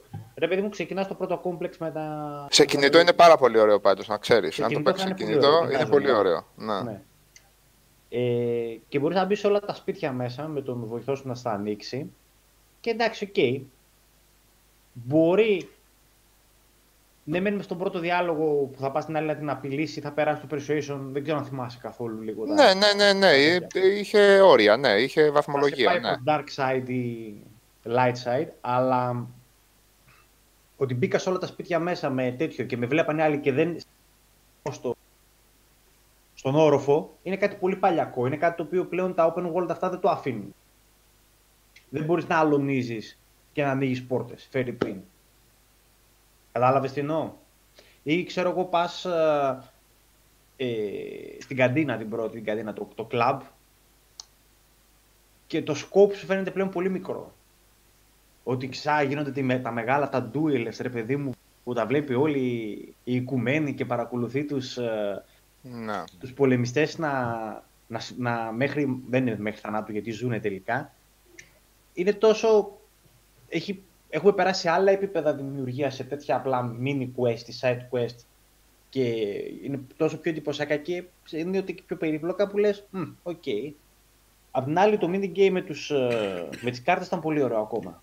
Δεν μπορώ να Προς πω. υπεράσπιση βέβαια αυτό των duels και αυτό των μαχών και των αρένων ουσιαστικά που λες τώρα του KOTOR και όλα αυτά θα σου θυμίσω, θα σου θυμίσω και πάλι για χιλιοστή φορά το έχουμε πει την τελική μάχη στο Oblivion που είναι 4-5 χρόνια μετά έτσι και το Ναι, ναι. θεωρώ ότι ήταν θεωρώ Εγώ- το μεγάλο για να δεις πόσο μπροστά ήταν το, το Κότορ Εγώ θα συμφωνήσω, Πάμε, θα συμφωνήσω πάμε. με τον Νίκο. Α, ε, Νίκολα, έλα, συγγνώμη. Ναι. Όχι τίποτα για το βλήμα. Ήταν λίγο τραγελαφικό εκείνο για Εγώ με τον... επική η τελευταία αποστολή. Ναι. Συγγνώμη, ρωτήσω κάτι. πότε, φορά βάλατε, πότε βάλατε τελευταία φορά το κότα να το παίξετε; εγώ ο Γιώργος νομίζω όταν βγήκε η έκδοση του Xbox για Enhanced. Enhanced. Για, Ναι. Εγώ για το περίμενα Xbox να, One να, X. τελειώσει, να τελειώσει ο Νίκος Εγώ όλας. το έβαλα πριν 6 μήνες στο, στην έκδοση του Android. Το έχω κατεβάσει και για Xbox One. Ωραίο θα πρέπει Αλλά να είναι στο κινητό. Στο Το έχω κινητό ήταν πολύ παίξει ωραίο. και στο Android. Έχω παίξει κανένα τετράωρο. Μμμ. Περισσότερο, και, εντάξει, εμένα με ζορίζουν πάρα πολύ τα touch control, ρε παιδί μου. Οκ. Και δεν μπήκα σε διαδικασία να το βάλω με χειριστήριο και να καθυλώσω κάπου το κινητό ή να το βγάλω στην οθόνη. Εντάξει, δεν έκανα τέτοιες μαϊμουνιές. Είχα το Xbox One X. Εντάξει. Τώρα, προφανώς Το δεν S. συζητάμε για τις δυσκολίες του inventory κτλ. Έτσι. Αυτά είναι κάτι τα οποία διο- διορθώνονται. Είναι κάτι το οποίο, άμα ρε παιδί μου, βγει ένα σοβαρό ε, remaster, μπορεί να διορθούν αυτά έτσι. Που είναι άσχημα τα inventory πλέον. Ναι. Είναι δύσκολα, είναι χρηστά. Ε, Πάντως και πριν, το πει ο, πριν πει ο Γιώργος, γιατί ξέρω τι θα πει ο Γιώργος, καλό θα πει, δεν θα πει κακό. Ε, το Kotor είχε ένα πολύ βασικό θέμα που σχεδόν πάντα το έχει λίγο αυτό η BioWare. Σχεδόν πάντα. Για να αρχίσει να ανοίγει το scope του παιχνιδιού, πρέπει να φύγεις από τις πρώτες μία-δύο Ε, ναι, περιοχές. Εντάξει, άλλο αυτό, ναι. Μμμ. και να Κατάλαβα αρχίσει τι να εννοείς, γίνεται. Δηλαδή, θα σου θυμίσω τη φάση με την έρημος, του Sand People, ξέρω εγώ, στο Kotor, που αρχίζει λίγο, ανοίγει το παιχνίδι, ρε παιδί μου, καταλαβαίνεις ότι πας από πλανήτη σε πλανήτη. Είναι πολύ ωραίο το ότι το βλέπεις όλο αυτό σαν, α, και σαν, προγε- σαν, σαν, προ, σαν α, προθάλαμο, έτσι, σαν προετοιμασία για το σκεπτικό που είχε το Mass Effect εκ των υστέρων. Μμμ. Γιατί πάνω σε αυτή τη φιλοσοφία έχει Ε, χτιστεί καλά, ναι. Μμμ. και το Mass Effect.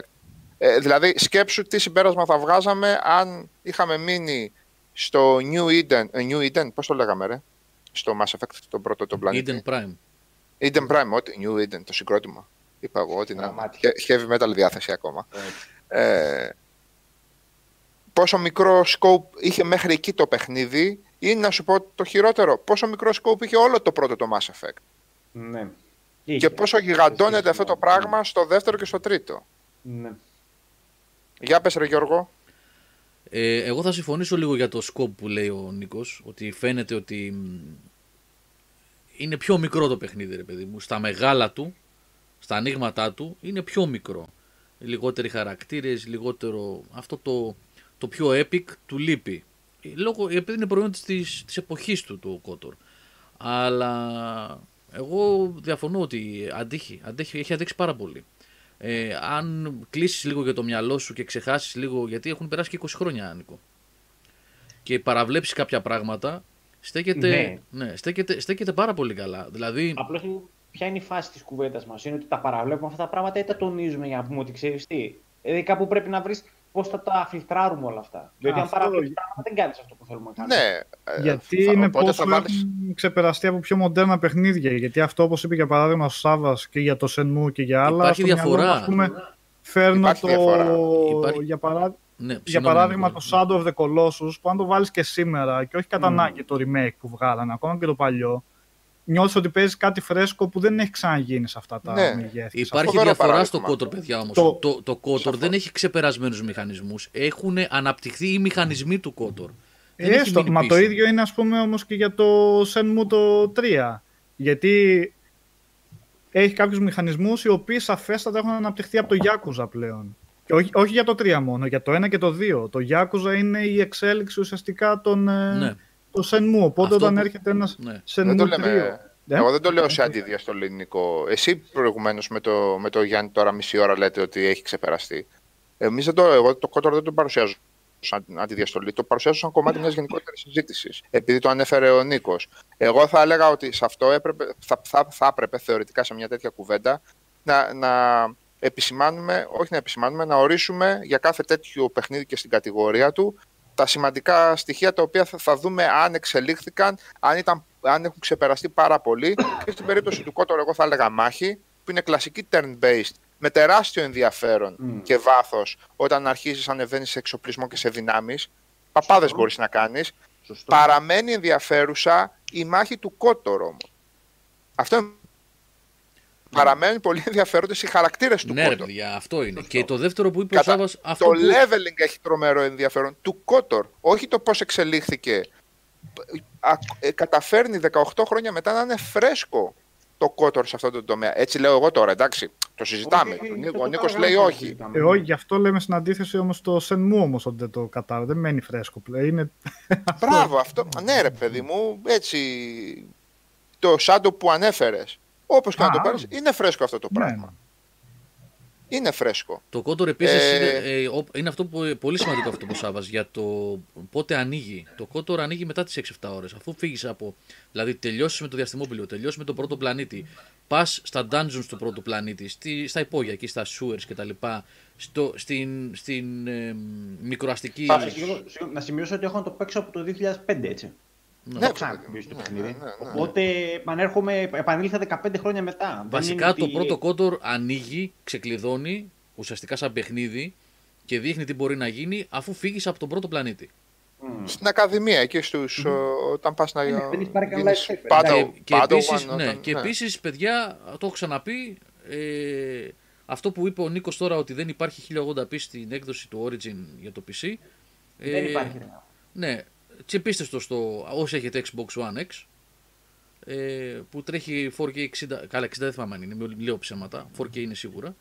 Ε, έχει, είναι αυτά τα enhanced, τα περιβόητα, όπως είχαμε πει και την προηγούμενη φορά για το Orta. Στο S είναι 1080, Λοιπόν, νομίζω, και πάει και ωραία. δεν αλλάζει κάτι στην ποιότητα των γραφικών. Παιχνίδι του πρώτου Xbox είναι και είναι και εντάξει, γερασμένο. Αλλά όλο αυτό το πράγμα που έχει, δηλαδή το φίλτρο της γυαλάδας, τη υψηλή ανάλυση που του έχει δώσει, του δίνει έτσι μια φρεσκάδα. Το βοηθάει δηλαδή να σταθεί. Αυτό που δεν θυμάμαι τώρα και θέλω να σε ρωτήσω είναι ότι αυτή η άμεση εμπιστοσύνη που σε βλέπουν. Γιατί πάντα μιλάμε για την αρχή του παιχνιδιού, έτσι.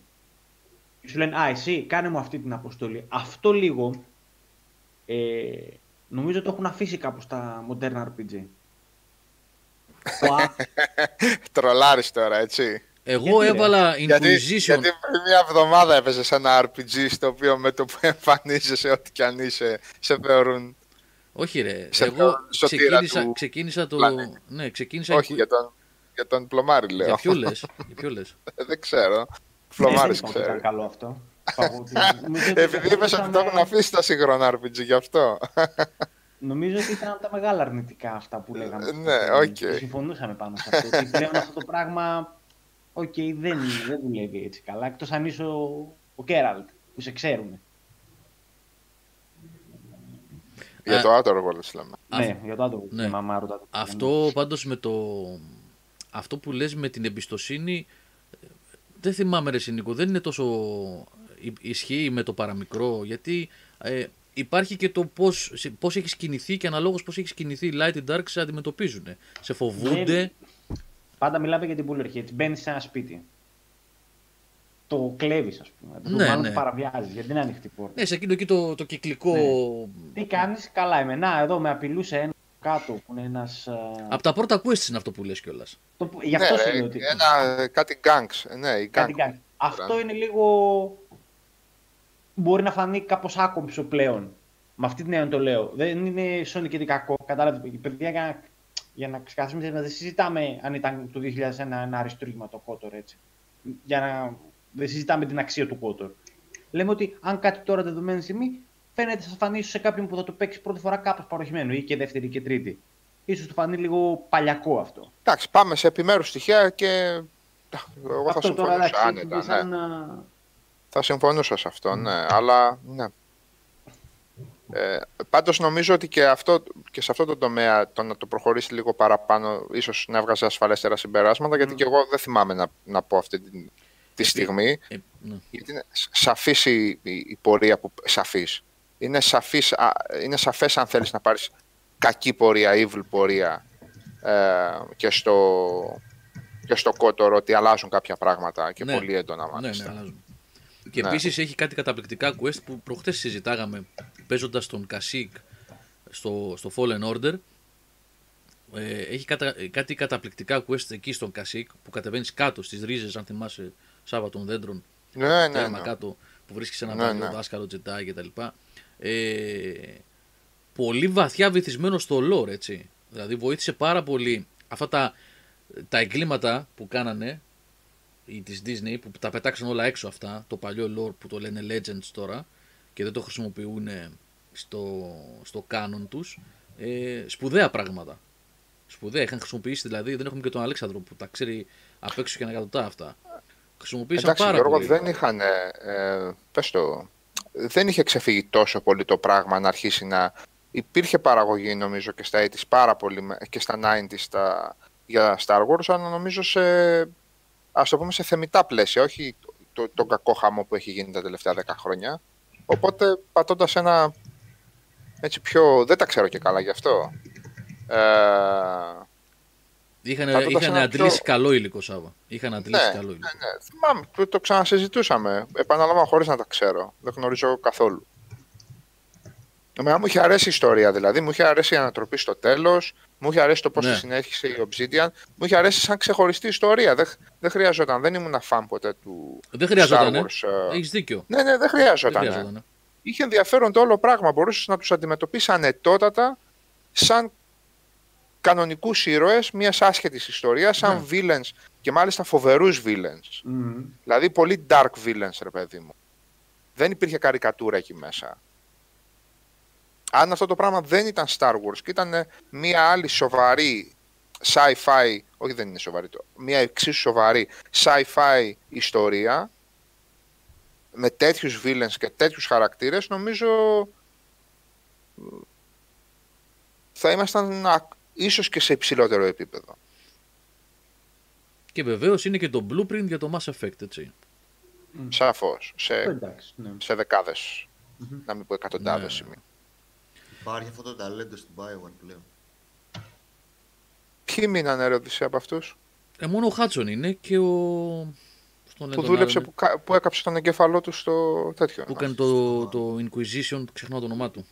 Ο Μουσάτος με τα γένια. Ναι, αυτό, ο Μουστάτος με τα γένια αυτός, ναι. Ναι, ναι, ο Μουσάτος με τα γένια.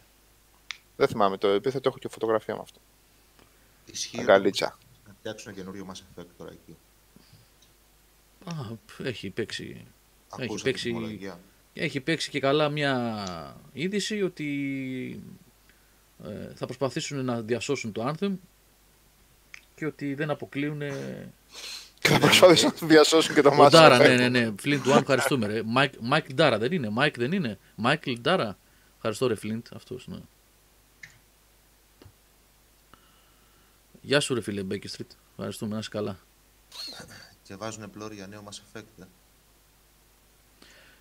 Ε, ο Τζόνι Κέι έχει ένα, ε, ε, κάνει ένα εύστοχο σχόλιο και έχει δίκιο σε αυτό που λέει γιατί ο αντίλογος καμιά φορά βοηθάει τη συζήτηση. Λέει, Γιώργο, το έχεις πει πολλές φορές, αλλά αυτό με το Legends είχαν τόσες πολλές βαθμίδες και αλληλοαντικρουόμενα πολλές φορές και κατά τη γνώμη μου έπρεπε να φύγει και θα γινόταν ακόμα πιο μπέρδεμα. Έχεις δίκιο γιατί πλέον ήταν τόσο πολύ το, το content που είχε γραφτεί χωρίς ε, να υπάρχει έλεγχος. Ας πρακτικά από τον Λούκα τον ίδιο, γιατί σιγά μην ασχολούνταν αυτό, να διαβάζει ό,τι βγαίνει και ό,τι γραφόταν από κόμικ, βιβλίο κτλ. Αλλά ε, θα μπορούσε να έχει γίνει ε, ένα ξεκαθάρισμα, ρε εσύ, Γιάννη, Τζονί. Έτσι, όχι μόνο κοντιλιά σβήνουμε οτιδήποτε έχει γραφτεί. Γιατί έχουν γραφτεί και πολύ καλά βιβλία. Έχει, έχει γίνει πολύ καλή δουλειά από κάποιους συγγραφείς και από κάποιους κομίστε. Έτσι. Δεν μπορείς να κάνεις Εγώ δεν- χραπ. Στους κανόνες του Legends να μην υπάρχει αυτή η αντιφατικότητα. Εντάξει, είχε και Για καταδεί να τόσο λέω- πολύ το πράγμα κάποια στιγμή η Νίκο Κισταήτης και στα Α, Nineties. κάπως Γράφανε, ξυλώσω. αβέρτα, γράφανε. Έχει, έχει, ξέρω εγώ, 200, 300, 500 βιβλία. Εντάξει, δεν ξέρω τώρα γιατί ο Λούκας δεν. Βαρέθηκε ο άνθρωπος. Εντάξει, έτρωγε μπέργκερ γιατί είναι και το αγαπημένο μου φαγητό και, ξέρω εγώ, και έκανε βόλτες στο Skywalker Ranch. Klein τώρα, θα κάτσει να διαβάζει ό,τι βιβλίο έγραφε. Μπορεί να έχει βάλει ανθρώπους και να μην ενδιαφέρονταν. Μπορεί να τους ξέφυγε κάποια στιγμή λόγω μεγέθους αυτό το πράγμα. Δεν ξέρω τι. Και ούτε τα έχω διαβάσει όλα. Έτσι. Δεν μπορώ να ισχυριστώ αυτό το πράγμα για να ξέρω πού έχει φύγει και τι έχει φύγει. Ε, αλλά αυτό που λέει ο Γιάννης το, έχω- το έχουν αναφέρει κι άλλοι ότι υπήρχε conflict γιατί δεν υπήρχε timeline σωστό και ήταν λίγο αχταρμά στο κάνον ε, με ό,τι είχε γραφτεί και ό,τι είχε δημοσιευτεί. Ε, αλλά θα μπορούσε να γίνει ένα, ένα ξεκαθάρισμα, μια βάση να στηθεί και να πούνε θα κρατάμε αυτά, κρατάμε τα άλλα κτλ. Αυτοί πέταξαν τα πάντα. Τα πάντα όμως. Ε, Γιώργο, για αυτό που λες τα παλιά δεν ήταν SJW friendly. Εγώ, επειδή σου λέω, διάβασα πολύ τώρα στα 90s, μια χαρά δυνατούς γυναικείους χαρακτήρες έχει. Εντάξει, θέματα όπως η ομοφιλοφιλία δεν τα πιάνει.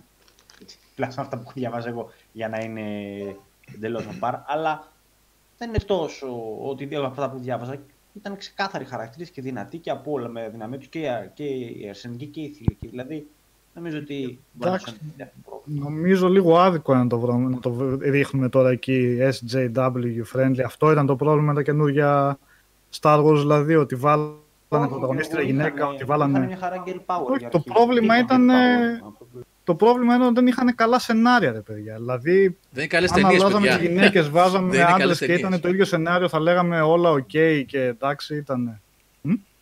Όχι. Είναι περίπτωση όταν τα παιχνίδια έχουν καλύτερες ιστορίες από το ταινίες της ίδιας. Συγγνώμη για αυτό το, το μικρό γκλιτσάκι. Για κάποιο λόγο. Δηλαδή, οι περισσότεροι χαρακτήρες μέσα στα καινούργια τα Star Wars κάλλιστα θα μπορούσαν να ήταν και άντρες και η γραφή θα ήταν η ίδια βασικά. Το πρόβλημα ήταν στη γραφή, το πρόβλημα ήταν στο lore που προσπάθησαν να χτίσουν που στο Force Awakens ήταν ένα soft reboot ουσιαστικά, όσο και αν μά... και στη δεύτερη πλέον τα μπερδέψαν όλα, ας πούμε. Και δεν τους έβλεπες τώρα, έλεγες τι είναι αυτό, είναι, δεν είναι Star Wars από πλευρά υπόθεσης. Άλλο από υπερθέαμα που το είχε, αλλά από πλευρά υπόθεσης. Ε, έστω, ναι, οκ. Τέλος πάντων. Ε, Νικόλα, επειδή προηγουμένως εγώ έλειψα για λίγο, δεν σας άκουσα. Ε, Για το Shenmue 3 είπατε πράγματα, δηλαδή είμαστε. Οκ, από αυτό το έχουμε κλείσει; Ε, Εγώ να πω κάτι, Έλα, να πεις γιατί κάτι. άφησα μία Έλα, ρε, αρνητική Γιάννη. νομίζω Ναι, ναι. χροιά. λοιπόν, εγώ θα ήθελα στα παιδιά που ακούσανε πριν που είπαμε για το Shenmue, ε, όποιος ε, το αγάπησε έστω και λίγο στο παρελθόν, ε, να ασχοληθεί μαζί του και θα το κρίνει ο ίδιος. Εγώ είπα απλά τη δικιά μου προσωπική άποψη και δεν είπα ότι είναι κάτι κακό. Έτσι, Ναι, απλά Γιάννη, εννοείται. Ναι. ναι. Καλό. Ε, ελπίζω, πραγματικά το ελπίζω, να πάει καλά σε πωλήσεις και να, σε δύο-τρία χρόνια να φτιάξει το 4 που θέλω να πιστεύω θα πειραματιστούν, θα εξελίξουν κάποια πράγματα και θα είναι το πραγματικό, η πραγματική συνέχεια της σειράς. Γιατί αυτό ήταν, πήγε σε πολύ safe μονομπάτια. Δηλαδή βγάλα, ήταν σαν να ήταν κρυμμένο στα ντουλάπια τους όλα αυτά τα χρόνια, απλά βάλαν καινούρια μηχανή γραφικών και το βγάλανε. Να. Ε, αυτό το πραγματάκι. Αυτά ήθελα να πω. ναι. Γιάννη, Να ευχαριστούμε πέ- πολύ να για, το τη, παίξετε. Όσοι για την άποψη. αγαπήσατε τη Shenmue, να το παίξετε. Οκ. Σφίξε τα δόντια, θα πω εγώ. Δική μου άποψη. Ε, πριν πάμε στο επόμενο θέμα, να πούμε λίγο. Ε, απλά θα χαιρετήσουμε εμείς. Α, ναι, Νικόλα, βεβαίως. Ναι, ναι, δύο ναι. Κουβέντες για το Shenmue. Ευχαριστούμε Ε, για το info. Καλό βράδυ. Ε, καλό βράδυ από μας, παιδιά. Καλή συνέχεια. Καλή, καλές βόλτες στις, στα pubs του Cambridge. Να είστε καλά, να είστε καλά. Καλύτερα παιδιά, καθίστε για να. Bye bye. Καλή συνέχεια. Ε, μ, έχουν ρωτήσει κάνα δύο παιδιά για το Fallen Order. Ε, Κα- Ο Μαρκόγλου αυτό έκανε τώρα. Μπήκε, είπε για το Shenmue και έφυγε. ναι, αφού τι είπαμε, είναι Τι special, παλεύεις. special εμφάνιση. Ε, Γι' αυτό είπες guest. Ναι, ρε. για, για το Shenmue. Ναι, Πω. Ε, αφού δεν έχει Τρομάρα. παίξει κανένας άλλος, έπρεπε να πούμε δύο κουβέντες. Ε, Fallen Λοιπόν, να μας Order. πει λίγο πλωμάρης, να μας πει λίγο πλωμάρης τι είναι αυτό το, στο avatar του στο... Θα μας πει. Μια Bobcat. είναι, Ένας τι να πει. Λίγκας. Ναι. Λίγκας, ε, ναι. Λίγκας. Λίγκας. Αλλά Για... μασάω, θα Συγγνώμη. Έλα, λίγο. α, μασάς, οκ, sorry. Κάτσε να μασίσει Ναι. να πω εγώ λιγάκι όταν τα παιδιά εδώ σε Xbox One S και σε μ, απλό PS4. Ε, εγώ το είδα σε απλό PS4, παιδιά. Ε, σε πρώτο τελείωσα, αλλά το έβαλα και το είδα και σε απλό PS4. Ε, είναι αυτά που έχουν περιγράψει με πολύ πολύ πιο αναλυτικό και καλύτερο τρόπο στο Digital Foundry. Ε, ρίχνει την ανάλυση αρκετά. Δεν το έχω δει σε S, αλλά υποθέτω ότι αυτά που έχουν πει τα παιδιά εκεί, αυτά θα ισχύουν ρίχνουν, ρίχνουν την ανάλυση και υπάρχει ένα μικρό πρόβλημα που έχει, δεν έχει επιληθεί αλλά έχει βελτιωθεί λιγάκι με το τελευταίο patch με το streaming των δεδομένων. Δηλαδή όταν ε, αλλάζει ουσιαστικά περιοχή ε, αργεί λιγάκι να φορτώσει ή τρώει μικρά κολληματάκια, κολλάει για 2-3 δευτερόλεπτα ε, κάνει μια παύση το παιχνίδι δηλαδή ή αργεί να φορτώσει κάποια textures από την επόμενη περιοχή. Ε, αυτό συμβαίνει και στο PS4 το απλό και στο Xbox One S. Ε, δεν είναι ρε παιδιά όμως αυτά game breaking. Το παιχνίδι είναι καλό. Έτσι. Ε, κατά την άποψή μου πρέπει να το δείτε. Υπάρχουν συμβιβασμοί που πρέπει να γίνουν. Έτσι και αλλιώς στις κονσόλες. Έτσι και αλλιώς. Είτε μιλάμε για Xbox One X είτε PS4 Pro. Γιατί θα επαναλάβω για μια ακόμα φορά ότι το σύστημα μάχης με το χαμηλότερο frame rate είναι τελείως διαφορετικό γιατί το έπαιξα και σε PC, έτσι. Και είναι πολύ καλύτερο όταν το παίζετε σε PC σε 60 frames. Είναι για μένα, κατά την άποψη, είναι άλλο παιχνίδι.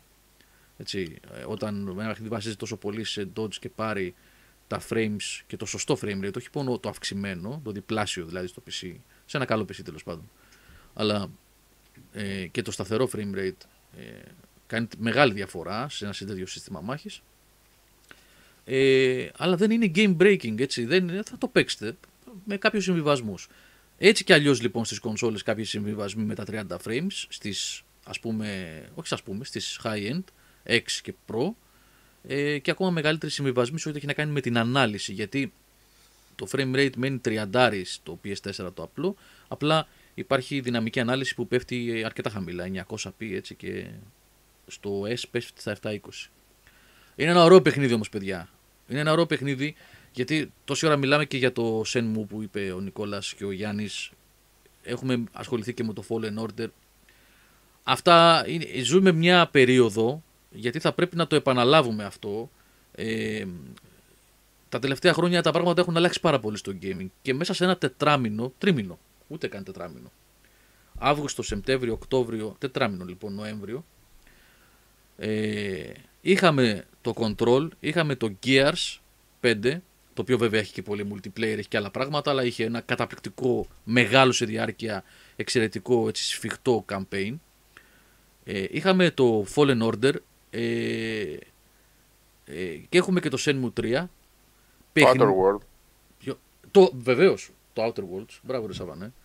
Με Μπορεί, καλή κυκλοφορία. μπορεί να ξεχνάω κι άλλα. Λοιπόν, μέσα σε ένα τρίμηνο, τετράμινο σχεδόν, παιχνίδια που είναι παιχνίδια. Που είναι παιχνίδια, ξεκάθαρα.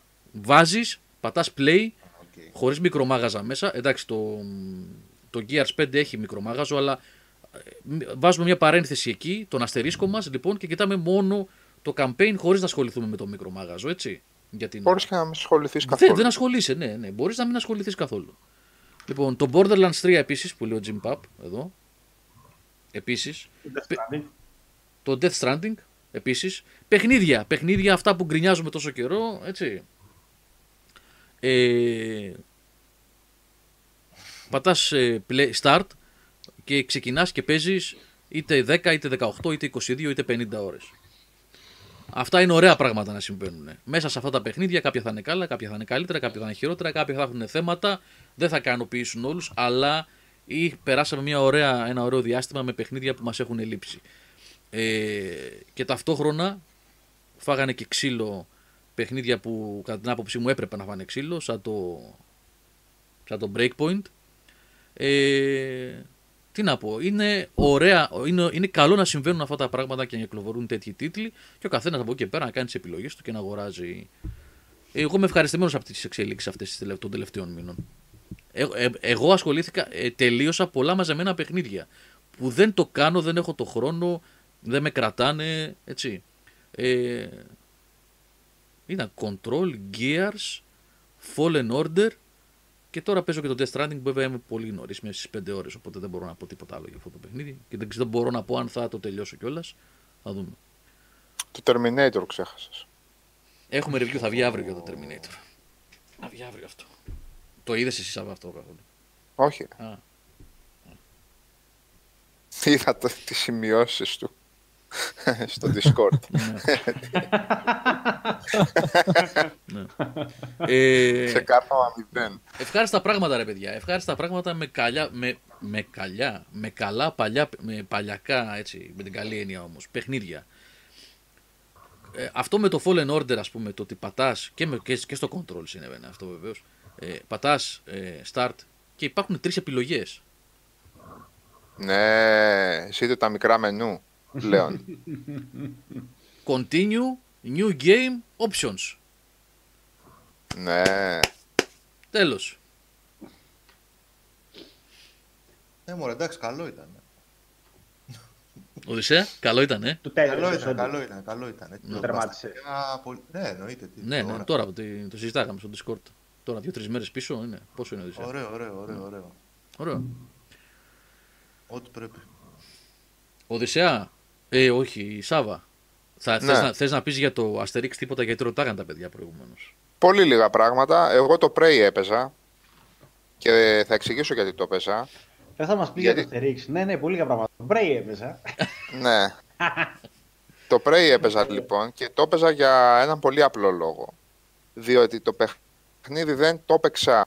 Ο Γιώργος το ξέρει και ο Νίκος ε, ίσως και ο Οδυσσέας ίσως ε, και εσείς το ξέρετε ότι γενικά τα παιχνίδια θε- τα παιχνίδια που μου αρέσουν θέλω να φτάσω σε ένα σημείο που να τα συχαθώ στο gameplay. Δηλαδή να τα χορτάσω τόσο πολύ να θεωρήσω ότι το προσέγγισα το παιχνίδι με όποιον τρόπο μου έδινε μέσα από τους μηχανισμούς του και από το περιεχόμενό του ώστε σχεδόν το, εξε, το εξέντλησα. Δηλαδή, δεν έχω κάτι άλλο να δω στο παιχνίδι.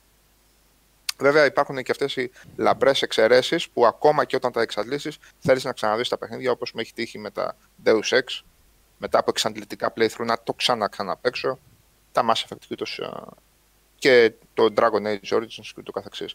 Στο Prey το βασικότερο πρόβλημα με αυτό ήταν τα γαμημένα τα loading times τα οποία ήταν τρομακτικά και απαράδεκτα. Όταν δηλαδή έχεις τελειώσει το παιχνίδι και θέλεις να εξαντλήσεις τα side quest, να δεις άλλους τρόπους παιχνιδιού κτλ. Το μόνο που σου έρχεται στο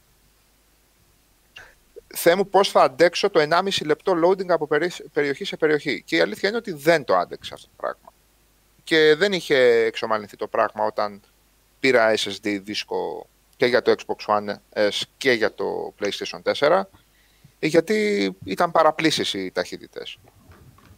Και βρήκα ευκαιρία τώρα στο PC που το παιχνίδι τρέχει άψογα, τρέχει στα 60 frames, με τα πάντα όλα πάνω και τα loading times από περιοχή σε περιοχή είναι γύρω στα 12 με 15 δευτερόλεπτα, οπότε λέω θα το ξαναπαίξω. Και το παιχνίδι είναι, σας είχα πει και την προηγούμενη φορά, στην προηγούμενη εκπομπή, νομίζω ότι το αδίκησα. Ε, υπάρχουν σημεία στα οποία δεν μπορώ να καταλάβω γιατί δεν είναι ένα δεκάρι ατόφιο και ένα παιχνίδι το οποίο θα μπορεί να παίζεται τουλάχιστον για τα επόμενα 10 χρόνια. Και από άποψη ατμόσφαιρα και από άποψη Τόσο πολύ, ιστορίας ε, και από Σάβα, ε. άποψη μηχανισμών. Ναι, Ναι, Γιώργο, ισχύει Το- αυτό που λες. το παιχνίδι μπορεί να παιχτεί με όποιο τρόπο θες. Μπορεί να παιχτεί σαν shooter, μπορεί να παιχτεί ε, με βάση τις δυνάμεις που σου δίνει και την επίλυση γρίφων ώστε να αποφύγεις Τις μάχες. το τεράστιο, το 90%, το 95% της μάχης που υπάρχει, μπορείς να παίξεις σαν mimic 100%, δηλαδή να αλλάξει όλο το gameplay. Δηλαδή ε, να κάνεις playthrough χωρίς να κάνεις τίποτα ίδιο στο, στο gameplay, στο πώς αντιμετωπίζεις το περιβάλλον με αυτό που έκανες στο προηγούμενο playthrough.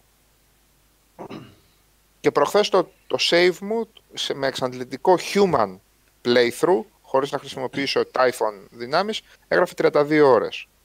Που θυμόμουν και κάποια πράγματα. 32 Λοιπόν. ώρες είναι πολλές. Ε, τόσο, τόσο. Είχα ξεχάσει, εν τω μεταξύ είχα ξεχάσει ότι έχει και ορισμένες χαοτικές. Κοίτα, με δεδομένο ότι θα ψάξει τα πάντα, θέλει να βρεις όλα τα ηχητικά μηνύματα. Σε αυτό θύμιζε πάρα πάρα πάρα πάρα πολύ τον Bioshock. Το Bioshock ήταν ακόμα ένα παιχνίδι που ήθελες να ψάξεις τα πάντα για να ακούσεις και την τελευταία λεπτομέρεια από αυτόν τον υπέροχο και εγωιτευτικό κόσμο που είχαν δημιουργήσει οι τύποι της uh, 2K. Οι τύποι της uh, Irrational. Η Irrational ήταν ρε. Ξέχασα και ποιοι ήτανε. Ναι. Ναι, ναι. Λοιπόν.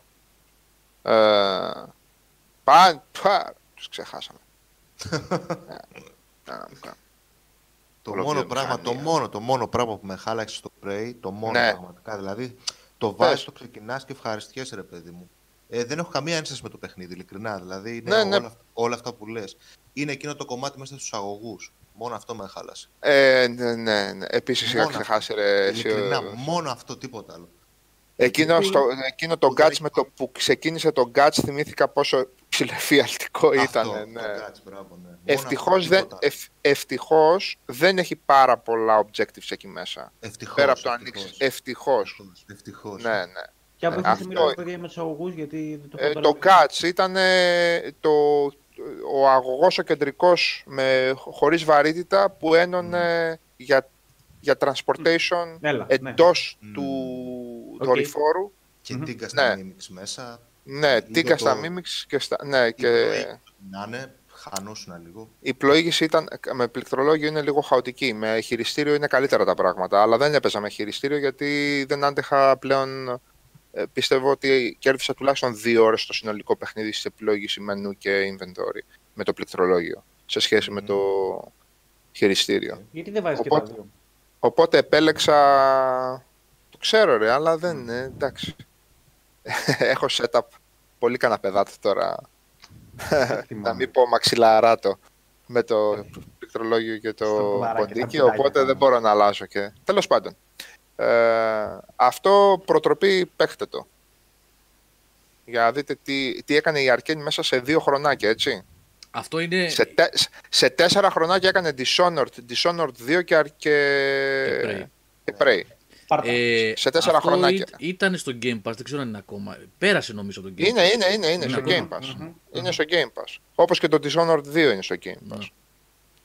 Έτσι. Για το Asterix θα Αυτό- μας πεις. Για, θα σας πω για το Asterix. Ε, το Asterix είναι ό,τι ακριβώς ε, λέγαμε προηγουμένως για ξεπερασμένους μηχανισμούς κτλ.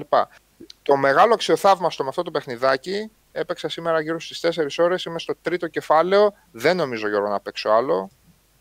Θα το σταματήσω εδώ και θα γράψω review. Ούτως ή άλλως δεν νομίζω ότι θα αλλάζει το Α, review ναι, για να ναι. το τελείω. Σε απογοήτευσε. Ναι. Ε, δεν μπορώ να καταλάβω με... γιατί σαν top-down πάει, έτσι. Σαν, top, σαν top-down, σαν, σαν να παίζεις δηλαδή ε, Diablo Μμ. με... Λοιπόν, ε, με Asterix και Obelix.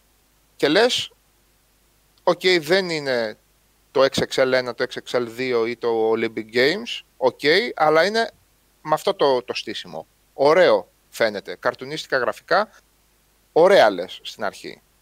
Και μετά στα πέντε πρώτα δευτερόλεπτα καταλαβαίνεις ότι δεν έχει καν jump button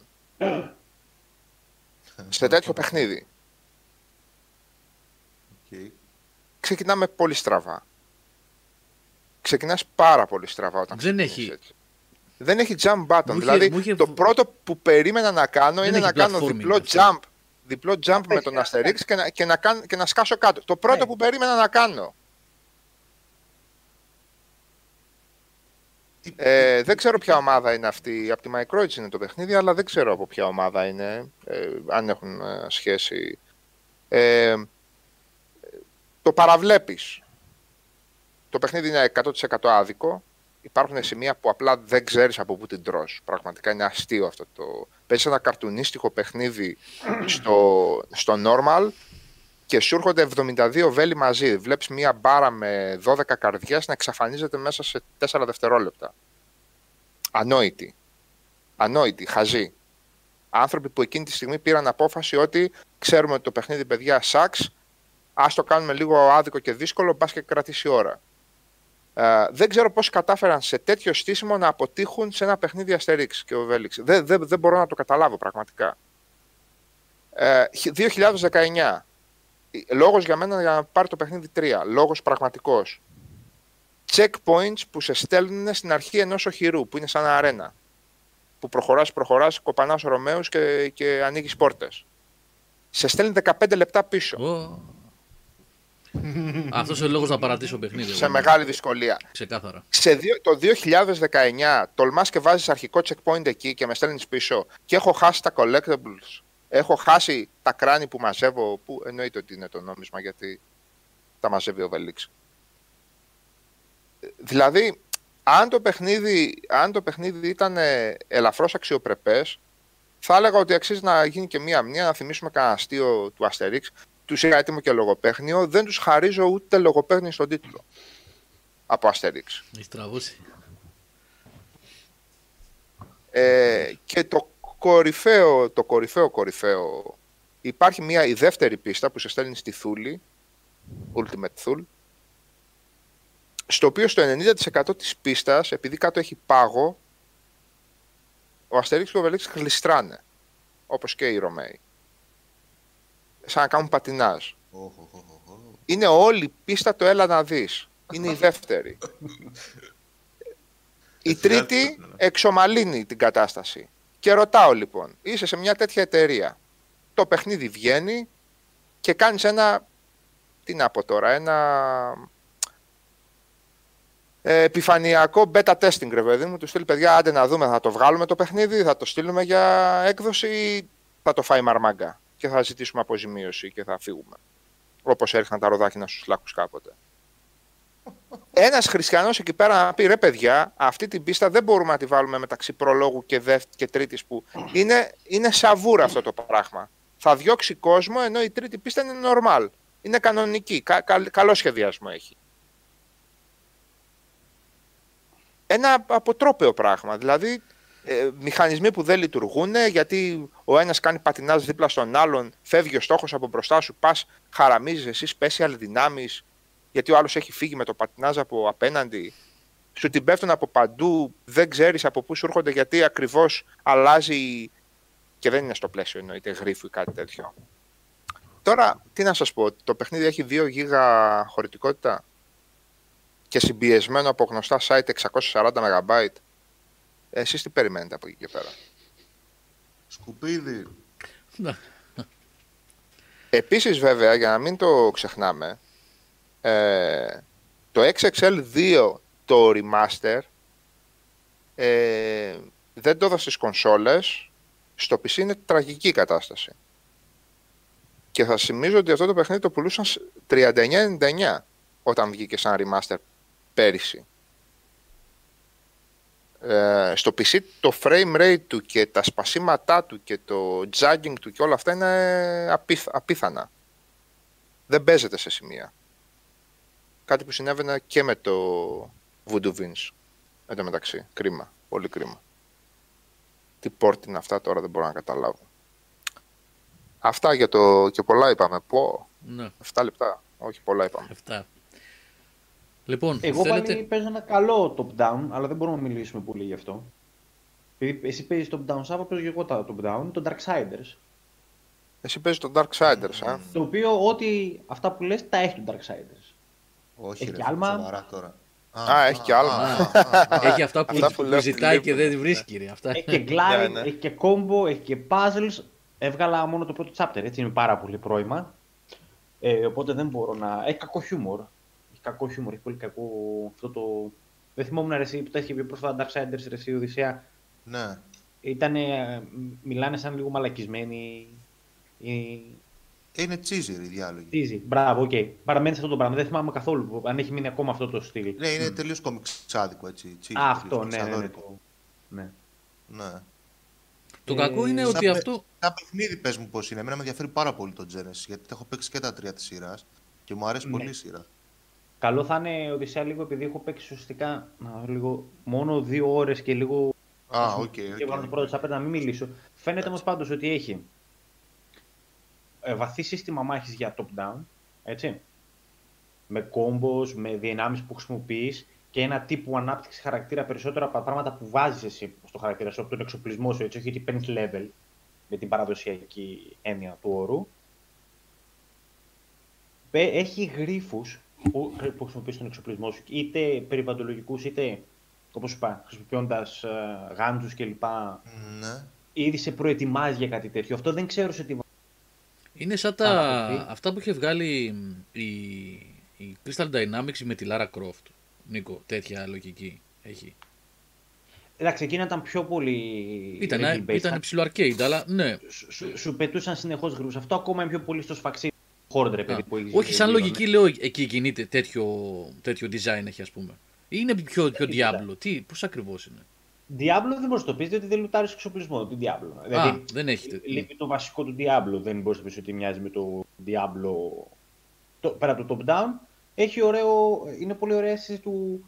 Δεν θέλω να το πεις verticality σε 2,5D, αυτό που λέμε. Τέλος πάντων, ό,τι κινήσεις στον χώρο αξιοποιεί, ρε παιδί μου, και το πέταγμά σου και το glide. Και Είναι το... verticality γιατί καταλαβαίνεις βάθος. Καταλαβαίνεις βάθος, ναι, Αυτό, ναι. ε, αυτό εννοείς. Μμμ, Verticality, αυτό, εννοώ, έτσι. αυτό, θέλω, αυτό θέλω να πω. Αυτό που λες ότι δεν το είδες καθόλου στο Asterix, αυτό υπάρχει πάρα πολύ στο Darksiders 2 και full co-op, το οποίο όταν μπαίνεις και στο co-op το παιχνίδι, από ό,τι έχω διαβάσει, αλλάζει προφανώς η μάχη γίνεται πιο δύσκολη, έτσι. Και σου αλλάζει και τους γρήφου που έχεις να λύσεις. σω χρειάζεται δηλαδή να σου περνάει από. Όπως το Trine που μπορείς να τους λύσεις μόνος σου, ή όταν έχει τον άλλο μαζί να το κάνεις με Γι' σύνδεση. αυτό σε ρώτησα, γιατί αυτά Ε, συνέβαιναν στα Tomb Raider, στα Lara Croft τα Μμ. λέγανε βασικά, δεν έλεγα Tomb Ναι. Raider. Lara Croft and the Curse of Osiris και κάπου. Μμ. Δύο. Πολύ ωραία ήταν. παιχνιδάκι. Πολύ Ναι, ωραία γιατί παιχνιδάκι. άλλαζαν οι γρίφοι Ε, πάλι. Temple of Light και Curse of, και Curse of Osiris. Ναι. Ε, Άλλαζαν οι Temple of Light. γρίφοι αναλόγως με το αν είχες μαζί σου άλλους παίκτες ή όχι. Γι' αυτό, γι αυτό σε ρώτησα κατά πόσο μοιάζουν αυτά. Ναι. Εγώ πολύ εντυπωσιακό το βλέπω. Έβαλα ένα βιντεάκι τώρα εδώ. Μμ. Ε, Πολύ Νίκο, ψώνιο. Όταν λες co-op, δηλαδή παίρνεις κάποιον από τους άλλους τέσσερις, ας πούμε. Όχι, οι δύο παίζουν. Παίζει ο War και ο Strife. Μου φαίνεται οι άλλοι Οκ. δύο δεν θα είναι διαθέσιμοι. Ο... Το gameplay με τον Strife είναι shooting. Ή melee. Και τα δύο έχει. Και τα δύο έχει. Αλλά το, το- shooting, το shooting Το γίνεται καλό, με του, τεχνική. το καλό του, από ότι, επειδή παίζω πιο πολύ με τον War, επειδή είναι πιο εύκολο. Επειδή είναι λίγο Α. twin stick ο, ο Strife. Ας το- Α, μάλιστα, οκ. Θέλει λίγο, είναι λίγο Οκ. μπελαλίδικο. Οκ. Θα το αφήσω το Μαρκόγλου αυτό να τον παίξει. Κατάλαβε τι έχω πονηρό σχέδιο. Θα αφήσω αυτόν Ναι. τον το Μαρκόγλου. Και Εγώ εσύ θα με παίξω με τον τον War που είναι tank, ξύλο και τέτοια. Και, θα με... Α, σ- στους δίνει και τους δύο από την αρχή δηλαδή, έτσι. και τους αλλάζει οποιαδήποτε στιγμή θες. Αχα, οκ. Επί τόπου. Δηλαδή, φαντάζομαι σε κάποια φάση θα μπορείς να λύσεις κάποιους γρήφου μόνο με το Strife και Αναβαθμίσεις και τέτοια. Έχει, παίρνει, βρίσκεις σε τύπου Ναι, αν φωτο- τους είναι, αλλάξεις. παιδί μου, αντικείμενα. Μμ. Και, και διαλέγεις για τα αντικείμενά σου ανά πάσα στιγμή. Δηλαδή, για παράδειγμα, στο ένα έχω γάντζο που τραβάει κοντά τους αντιπάλους και τώρα μόλις πήρα διπλές blades οι οποίες είναι ranged weapon. Δηλαδή το ένα τραβάει, το άλλο είναι ranged. Δεν μπορείς να έχω και τα δύο ταυτόχρονα. Πολύ καλό Διαλέγω φαίνεται. δηλαδή αυτό. Δεν ξέρω αν παίζει και καλά. Πολύ καλό σαν περιβάλλον. Ελπίζω να μην είναι μόνο αυτό το, πρωτο, το περτικαλί που βλέπω εδώ. Να αλλάζει το, το Ε, σκηνικό. εντάξει, η πρώτη Παιδιά, πίστα μιλάμε είναι για το κλασική Darksiders το κολάσιμη. Gen- το καινούριο Darksiders Genesis, παιδιά, όχι το 3. Δεν είναι το παιδιά, Darksiders. δεν είναι, δεν μην να... Δεν έχει κυκλοφορήσει ακόμα, παιδιά αυτό. Τώρα το Δεκεμβρίου Δεκέμβριο βγαίνει, βγαίνει. παιδιά. Πόσο, 11? Και, Όχι, παιδιά, δεν έχει και, και κυκλοφορήσει. δεν μπορούμε να δείξουμε και τίποτα πριν τις 5 Δεκεμβρίου, είναι, έχει εμπάργκο. Ε, Αυτό ε, να για ξέρετε, τις δυστυχώς, τιμές, δυστυχώς δεν βγαίνει κονσόλες τώρα. Θα βγει πιο μετά. Θα βγει το αρχές του 20. Α, θα βγει, μωρέ. βγει. Ναι. Δεν βγαίνει ενώ τώρα ταυτόχρονα, έτσι. Ναι. Και θα είναι και μια καλή περίπτωση να δοκιμάσουμε και το remote play που μόστραρε το Steam τώρα. Που τι σου λέει το remote play, ότι εγώ μπορώ να στριμάρω από το PC μου το παιχνίδι και να κάνω ας πούμε στον Σάβα ή στην Οδυσσέα ένα invite και να μπει να παίξει από το stream μου. Αμπά. Χωρίς να έχει το παιχνίδι. Οπότε όλα τα Έλα, chaos ε, co-op τα... Εγώ τι θα είμαι διαθέσιμος, να ξέρεις από τώρα. Ωραία. Ανατρέπω τα παιχνίδια. Έχεις PC. Έχω λάπτοπ. Αυτό Νομίζω θα ότι δεν υπάρχει αποστρέμει- πρόβλημα γιατί πλέον δεν, δεν χρησιμοποιείς τη Αυτό θα δικιά μου αποστρέμει. επεξεργαστική ισχύ. Ναι. Ωραία, μια χαρά. Μια χαρά. Έδωσε και ωραία πάσα τώρα στο Χρήστο. Πώς το, πώς το μαγείρεψες έτσι για το stream; Ήταν. Μα τώρα αυτό όταν. Επειδή μου συγγνώμη Γιώργο και κλείνω. Δεν έχουμε χάσει κιόλας. Είναι ότι πετάει. Επειδή ο ανταγωνισμός φουντώνει, η Valve πετάει ρε παιδί μου τους άλλους τα μανίκια που έχει έτσι. Όταν σου κάνει τα couch co-op και στα κάνει. στα δίνει νέο νόημα πλέον. Γιατί πολλά παιχνίδια τα οποία είναι μόνο. παίζονται co-op και πρέπει όλο να είναι δίπλα σου, Τοπικό, δεν είναι local, και ναι, online. ναι, ναι. Ε, και αυτός το σε απελευθερώνει από αυτό γιατί τα Ωραία, βάζει παίξε. ένα-ένα τα παιχνίδια. Ε, είναι, είναι, είναι καλό feature.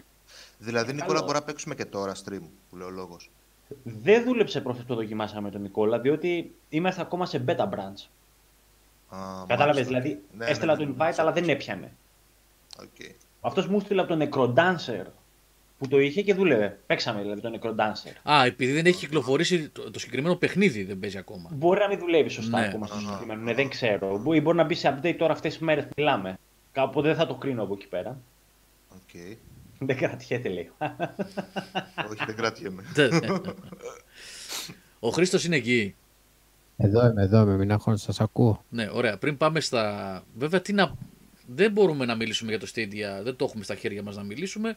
Γενικότερα για την κατάσταση που επικρατεί με το streaming, να δούμε λίγο τις υποψηφιότητες των Game Awards που κατά πάσα πιθανότητα, καλά να είμαστε, θα κάνουμε και κάποιο live εκείνο το βράδυ, όπως πέρσι που είχαμε κάνει που σχολιάζαμε το τι συνέβαινε εκείνη την ώρα.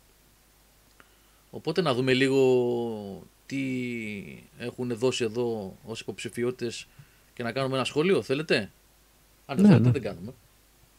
Ελεύθερα όλα είναι. Πάμε να κράξουμε, είπαμε τι awards είναι αυτά, έτσι.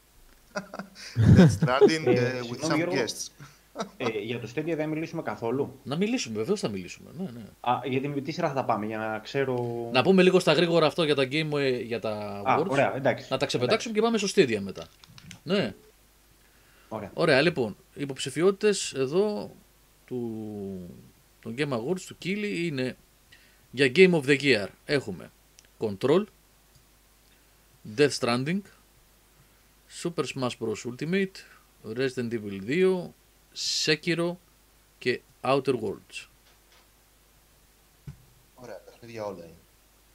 Τι Σαν είναι, πρώτο σχόλιο. τι είναι Οδυσσέα; Ωραία, ωραία παιχνίδια είναι όλα σαν πρώτο σχόλιο. Ναι, Όλα, όλα, όλα. Ένα Ναι. και ένα είναι. ένα και ένα. Τι κατηγορία είναι αυτή; Αυτό είναι Game of the Year, Σάβα. Α, Είναι Οκ. Game of the Year. Ε, να ρωτήσω, επειδή δεν έχω γνώση, δεν το έχω παίξει, αλλά έχω ακούσει από εσάς που το εκθειάζετε, είναι και το Gears 5 μέσα. Όχι, το Gears απουσιάζει από όλες τις κατηγορίες, παραδόξως. Γιατί, για ποιο Δεν λόγο; μπορώ να καταλάβω γιατί. Δεν ξέρω. Όντως γιατί. Ελάτε να αποκαλύψουμε τα, τα, τα, τα μαύρα, τα πρόστιχα, τα, τα Τα εσώμικα. μυστικά της βιομηχανίας που εμείς Ε, Τη ξέρουμε. δρόμα, insiders. τη δρόμα, ρε. Έχουμε insider, εμείς ξέρουμε. Ε, Ε, πάμε να δούμε λίγο τις υπόλοιπες κατηγορίες και θα τα πούμε. Λοιπόν, πάντως, ε, αυτό συμπτωματικά δεν το, δεν, δεν το, δεν το σχολίασα λο- επί τούτου, αυτό που είπα προηγουμένως, για τα single player παιχνίδια και τα πόσο ωραία ήταν το τελευταίο τρίμηνο. Εκτός από το Super Smash Ultimate που είναι έχει tournaments, γίνεται χαμός online κτλ. Όλα τα υπόλοιπα είναι single player παιχνίδια. Narrative single player, το Control, το Death Stranding, το Resident Evil 2, το Sekiro και το Outer Worlds. Λοιπόν, τώρα εντάξει. Ναι. Ε, ένα σχόλιο πάνω σε αυτό λίγο. ναι, Εντάξει, μεταξύ μας τώρα που δεν μας ακούν και Nintendo- Nintendo Miniacs, έφυγε και ο Παπαμήτρου που όλο δοκάρια βάζει. Α, ο Κώστας έχει βγει παιδιά από το stream, να ξέρετε, γιατί είχε πρόβλημα με τη σύνδεσή του, έτσι. Αν τον αναζητήσει. Ε, Ναι. Τώρα, κοίταξε. Ε, όχι δεν το καταλαβαίνω. Μια χαρά όλα τα καταλαβαίνω. Έξυπνο παιδί είμαι τελικά. Ψέματα σας έλεγα. Αλλά ρε παιδί μου, εντάξει, καταντάει λίγο αστείο το όλο σκηνικό. Τώρα να βάζεις σε μια χρονιά, σε μια κατηγορία Best Game, Game of the Year, δεν είναι αυτή η κατηγορία που είπες; Ναι, ναι, ναι. Έχει, έχει μέσα και το Smash. Ναι, να τα πω άλλη μια φορά. Είναι Λοιπόν. Control, Death Stranding, Ναι. Δηλαδή, Super Smash, ο άλλος, Resi 2. έχει Ναι. φύγει από τη, ε, ο άλλος έχει φύγει από την Konami, δουλεύει ε, δουλεύει πέντε χρόνια για να βγάλει παιχνίδι. Η άλλη είναι η Remedy, βγάζει το control κάτι τελείως φρέσκο, διαφορετικό. Και σε όλα αυτά βάζεις την 22η συνέχεια ενός brawl επειδή, επειδή έτσι θα συνεχίσει να υπάρχει κόσμος, εκατομμύρια κόσμος που θέλει την τριετή του, τετραετή του δόση σε brawl που είναι το Smash, που είναι μια συγκεκριμένη κατηγορία, αυτοί που το αγαπάνε, το αγαπάνε, η Nintendo το εξελίσσει, τι πάει να πει καλύτερο παιχνίδι της χρονιάς αυτό και γιατί όχι και τις προηγούμενες που πάλι έπαιζαν το, την προηγούμενη έκδοση και τις προ-προηγούμενες που είχαν το update της προηγούμενης έκδοσης.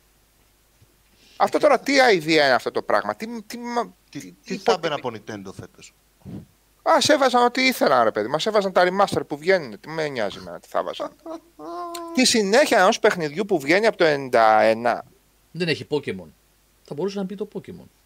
Ναι, που είναι άλλη ιστορία όμως το Pokemon. είναι- Είναι... ξεχωριστό παιχνίδι, είναι σε ένα συγκεκριμένο franchise. RPG αλλά είναι κανονικό. άλλοι μηχανισμοί. RPG κανονικό, είναι παιχνίδι, άλλο πράγμα. παιχνίδι. Ναι.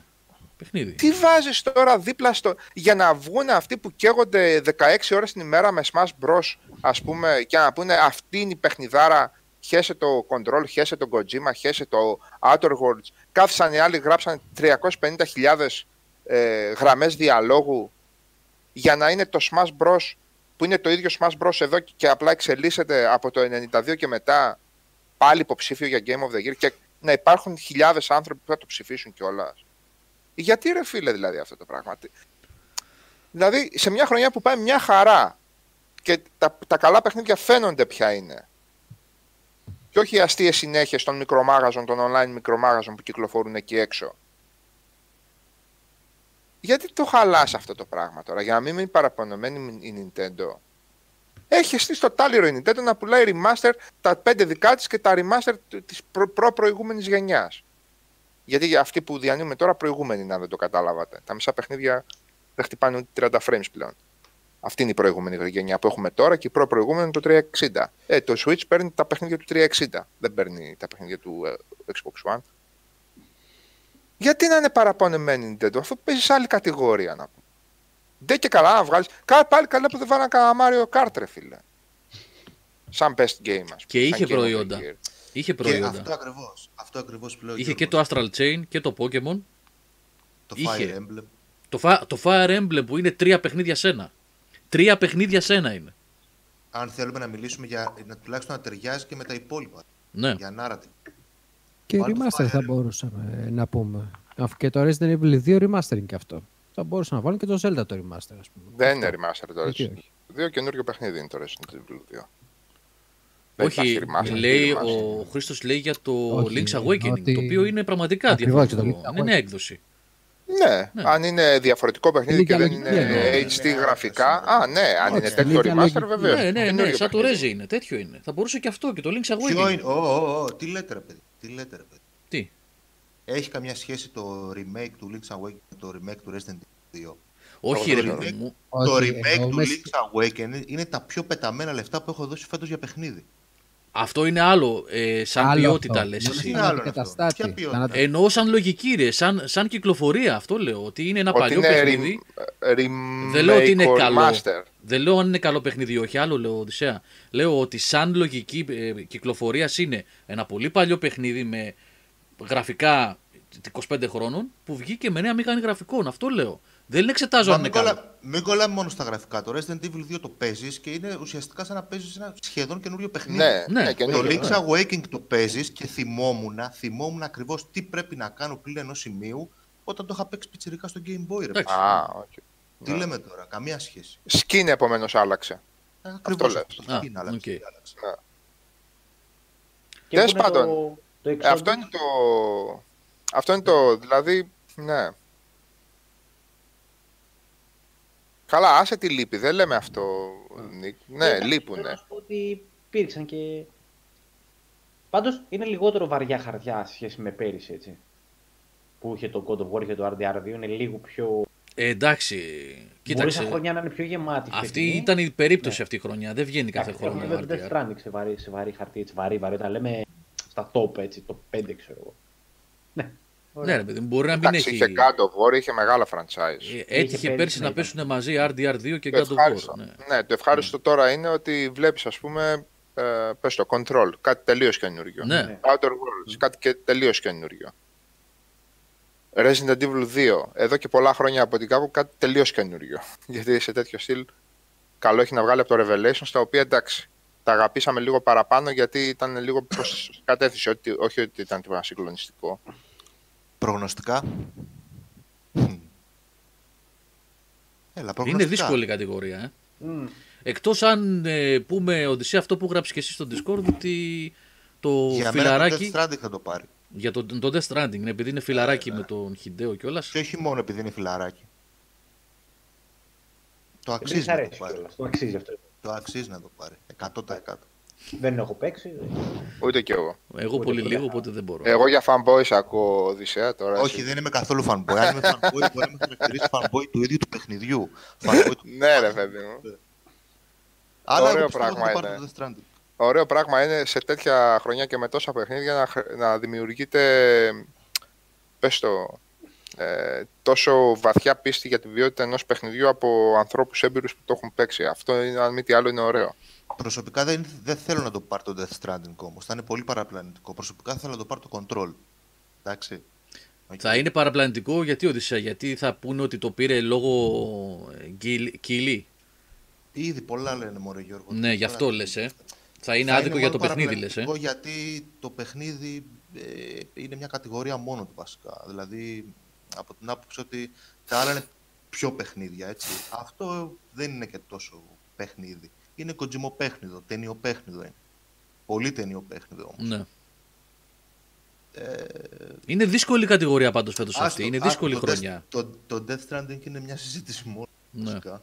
Οπότε άστο για την ώρα. Ε, εγώ πάντως παιδιά πραγματικά αν ήταν να παίξω στοίχημα δεν θα ήξερα να βάλω λεφτά φέτος. Είναι δύσκολο. Λες να δηλαδή, το παίξουν χαρτκοράδες όλοι και να ψηφίσουν σε κύριο. ναι, γιατί το αποκλείεις. Η, Όχι, η το ξέρω From εγώ, έχει, λέω έχει, τώρα. έχει τρελό fanbase η From. ρε εσύ. Ναι, αλλά είναι το μικρό εμπορικό χαρτί της. Ναι. Καταλάβες. Δεν είναι το. ή το Blood. ε, Bloodborne δεν είναι το βαρύ τους χαρτί. Μπορεί να ξεφύγει έτσι και αν μπει κανένας ωραία κύριο. Κατάλαβε ποια είναι το λέω. Νικόλα, ο, ο Νικόλας Δρυμαλίδης έχει δίκιο σε αυτό που λέει. Είναι πολύ εύκολο να το λες αυτό και εγώ κακώς το είπα. Ε, λέει δεν παίζει ρόλο το ότι είναι φιλαράκια πέδες, πρέπει να σταματήσει αυτή η καραμέλα. Δεν θα Ναι, κάτσει μωρέ, εντάξει. ο Τζόφρι και Για κάθε πλάκα. Τζόφρι να ρισκάρει την καριέρα του. Έχεις δίκιο, έχεις δίκιο. Δηλαδή θα ήταν πολύ, πολύ προφανές αυτό, Νικόλα. Έχεις δίκιο. Είναι πολύ εύκολο να το λέμε και εγώ κακώς το είπα έτσι. Ή τουλάχιστον έτσι όπως το είπα. Έχεις δίκιο. Ε, δύσκολη, πάντως δύσκολη χρονιά φέτος για Game of the Year. Εγώ δεν θα μπορούσα να, βάλω, να τοποθετήσω. Πρώτα απ' όλα δεν έχω δει το. Όχι κατά την άποψή μου αν είναι καλό ή όχι, αλλά πώς θα κινηθεί η αγορά; αυ- Με αυτή την έννοια. Ε, είναι δύσκολο.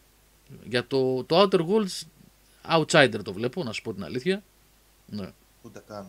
Μόνο εκεί θα. Ε, σα- δεν- outsider. Ναι. Αν το Outer Worlds βγει το Game of the Year φέτος, αν γίνει αυτό το πράγμα, τότε κάτι δεν πάει καλά. Ρε, παιδί μου, το παιδί. Καλά λέει ο Παπαμάτης, συμφωνώ μαζί του. ε, όσο και να το προσπάσω, ρε παιδί μου, χωρίς να θέλω να, να υποδαβλήσω ή να κάτι τέτοιο, ε, δεν είναι ρε παιδί μου, δεν. Εγώ μπορώ να σκεφτώ ήδη πέντε παιχνίδια καλύτερα τώρα στα, στα γρήγορα φέτος που έπαιξα. Πολύ εύκολα. Λοιπόν, Θα είναι, θα είναι λίγο περίεργο. Βασικά, να σου πω την αλήθεια, καλά είναι που υπάρχει στα Game of the Year. Δεν περίμενα καν να υπάρχει, να σου πω την αλήθεια, στα, στα, στα Game of the Year. Ε, ίσως είναι, ξέρεις, ε, απόρρια πολλών πραγμάτων, έτσι. Δηλαδή, η πίκρα του κόσμου για την Bethesda και το Fallout 76, το ότι έχει, α- το αγαπάνε αυτό το στούντιο, ο κόσμος το αγαπάει, την Obsidian την αγαπάει ο κόσμος. Είναι αυτό το underdog, ξέρεις, που τελικά σώθηκε από τη Microsoft. Ε, για το παιχνίδι δεν μπορώ να πω, έτσι, γιατί τώρα μιλάμε για τα γύρω-γύρω εκτός από το παιχνίδι. Αλλά τέλος πάντων, ναι.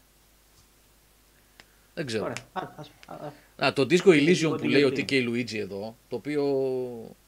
ε, Το οποίο πρέπει κάποτε να το γράψει ο Πλωμάρη, αλλά κολλάει κανένα από το με άλλα πράγματα γιατί να κάτσει. Εκτός αυτού, δεν υπήρχε περίπτωση ένα τέτοιο underdog, ας πούμε, γιατί αυτό είναι underdog, να μπαίνει σε τέτοια λίστα. Δεν ξέρω αν είναι παρακάτω βέβαια, μην, βγει- μην προτρέχω. Υπάρχει Κάπου στο Best να Narrative, ναι, ναι, ναι, ναι, υπάρχει. Στο Best Narrative, ότι θα το πάρει, θα το, θα το, ξε, θα το ξεκολλιάσει. Υπάρχει Πάμε, περίπτωση πάμε να τα το δούμε τα υπόλοιπα, ναι.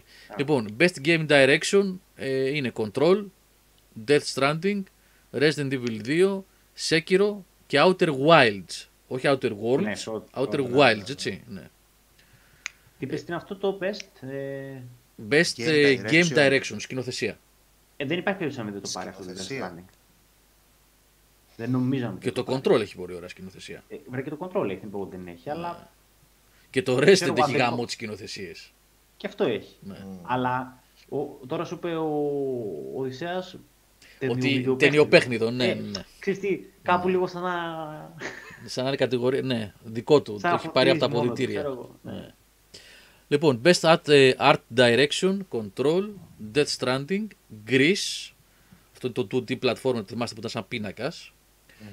Ε, Sayonara Wild Hearts, αυτό δεν το γνωρίζω. Sekiro. δεν το ξέρω. Τι είναι αυτά; Δεν το ξέρω, δεν το γνωρίζω δυστυχώς. Sekiro και το Link's Awakening. Έτσι, αυτό είναι Art Direction. Υποψηφιότητα για Art Direction. Καλύτερη μουσική. Σέκυρο ψηφίζω. Ναι, Οδυσσέα. Ψηφίζω, ψηφίζω Σέκυρο. Sekiro. Εδώ. Ε, μουσική. Cadence of Hyrule. Αν το προφέρω σωστά, δεν ξέρω αν ε, έτσι πρέπει να προφέρεται. Death Stranding, Devil May Cry 5, Kingdom Hearts 3 και σ- επίσης Sayonara Wild Hearts. Αυτό ποιο είναι που έχει δύο ψηφιότητες και μας έχει ξεφύγει; Δεν το ξέρω. Best Audio Design, Call of Duty Modern Warfare, Control, Death Stranding, Gears 5, Resident Evil 2 και Να, τώρα, Sekiro. Εκεί. Το Gears είναι στο Best, ε, ναι, στο Best Audio Design. Θα μπορούσε να είναι, σε- να είναι Θα Game of μπορούσε the να είναι, Year. ναι, αξιότατο. Με συγχωρείς. Με συγχωρείς, θα μπορούσε να είναι κανονικότατα Game of the Year ψηφίο. Ε, εδώ ας πούμε, από το Best Audio Design, να μου επιτρέψετε να πω, ε, δεν ξέρω ο Χρήστος αν το έχει δει, που ασχολείται πάρα πολύ με audio, AV γενικότερα, ότι λείπει το, το Fallen Order. Ο ήχος του Fallen Order είναι στο Θεό, πάνω. Η μίξη του... Εσύ και το μπάσκετ το τι Έτσι. έκανε πριν το Fallen Order, δεν δεν τα πρόλαβε το Fallen Order. 2000... δεν είναι, Ε, τι κυκλο- Ναι, είναι... τι- Ξέρω Να τι χάσαν λες, το δύο. Αλλά μήπως δεν, επειδή δεν έκατσε είναι φρέσκο για να το Δεν ξέρω. υπολογίσουν, να ήταν... Δεν ξέρω. Εντάξει, νωρίς είναι, έχει... Όχι, θα μου πεις σε 20 μέρες έχει κυκλοφορήσει. Ε, ναι, δεν ρε, έχει εσύ. τόσο. Ναι, Ποια- Νοέμβριο, ποια είναι, αρχές ρε, Νοεμβρίου κυκλοφόρησε. ναι, ναι, ναι, ναι, ναι. Αυτό το Sayonara Wild Hearts ένα κουκουρούκου είναι να πούμε, rhythm game από ό,τι κατάλαβα. Με, Α, ναι. ναι, που μαζεύεις καρδούλες από το, από το δρόμο και από τα χωράφια και από τα δάση. Και παίζει μάλλον μουσική από πίσω, από ό,τι κατάλαβα. Oh yeah. Ούτε καν. Μπορεί να είναι ωραίο, ξέρω. εγώ. Ναι. Λοιπόν, best performance από είτε voice Εγώ actor, πάντως για ναι. sound design ήταν το προηγούμενο. audio design, ναι. Audio, Audio audio. design. Εγώ προκαλώ να, να παίξει κάποιος με ακουστικά το μέτρο έξω τους. Ε, με ψήνεις τώρα. Α, Το έχει και- το οποίο είναι Ε, τι, 2000, το- το- Friday. είναι 19 κυκλοφορία, Σάβα. Το φέτος Ναι, δεν εννοείται. Ναι, ρε, την άνοιξε. Ναι, ναι, ναι. ναι. Ναι, ναι, φετινό, φετινό είναι αυτό. Α, α, αγνοείται. Αγνοείται η τύχη του, εντάξει. Εμείς το κρίναμε λίγο πιο αυστηρά σε ό,τι αφορά τη δομή του ανοιχτού κόσμου που επίτηδες από τους δημιουργούς άδειος και δεν ήταν γεμάτος σημαίακια. Αλλά δεν νομίζω τώρα οι επιτροπές εκεί πέρα και οι δήμονες χοχο, των Game Awards να κόλλησαν εκεί πέρα και να μην το έχουν στις υποψηφιότητες και art design και direction και όλα αυτά. Τέλος, Λοιπόν, best performance, οι Ashley μερακλείδες Birch. ξέρουν, δεν χρειάζονται τον Geoff για να παίξουν. Λοιπόν, όπα, συγγνώμη παιδιά. Ε, best performance είπαμε Ashley Birch ως Parvati Holcomb στο Outer Worlds. Courtney Hope is What? what, what? Τι Συγγνώμη. λέει, τι- Ε, ε, Τι είναι υπάρχει αυτά, ρε, υπάρχει μα. typo εδώ, θα το πω σωστά πάλι τώρα. Η Ashley Birch είναι υποψήφια ως Parvati Holcomb στο Outer Worlds. Η Courtney Hope Ε. ως Jesse Faden στο Control. Έτσι. Κάτσε, Α. η Παρβάτη Ναι ρε, η Ashley επειδή είναι τέτοιο να πούμε, εντάξει, περσόνα είναι του πράγματος. Α. Η, Παρβάτη είναι αυτή η κοπελίτσα στο Outer Το, World. το 0 Το χαζό. παρά. Αυτό το πρώτο companion που παίρνεις είναι; Ναι, Ναι, τον ψόχαζο, ναι. Ναι. Ναι. Αυτό το άβγαλτο. Η, η Ωπα. Laura Bailey ως Kate Diaz στο Gears 5. Παιδιά, ήταν φοβερή στο Gears 5 η Kate. Ε, Από τους, από τους φοβερά γραμμένους ε, θηλυκούς χαρακτήρες, χωρίς βλακίες, girl power και κουταμάρες. Δεν συμφωνεί ο Νίκος, γελάει. Όχι, συμφωνώ πάρα πολύ. Γιατί βλέπουμε κουταμάρες να γράφονται για γυναίκες στα τελευταία και σε κινηματογραφική τηλεόραση.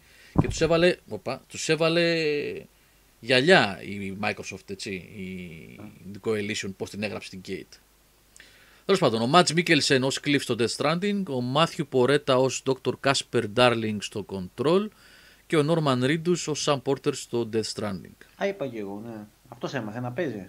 Γιατί στο τέτοιο δεν έπαιζε καλά. Εντάξει, Ποιος; τον εαυτό του κάνει ρε στο Death Stranding από ό,τι είδα εγώ. Δεν ξέρω τώρα παρακάτω τι.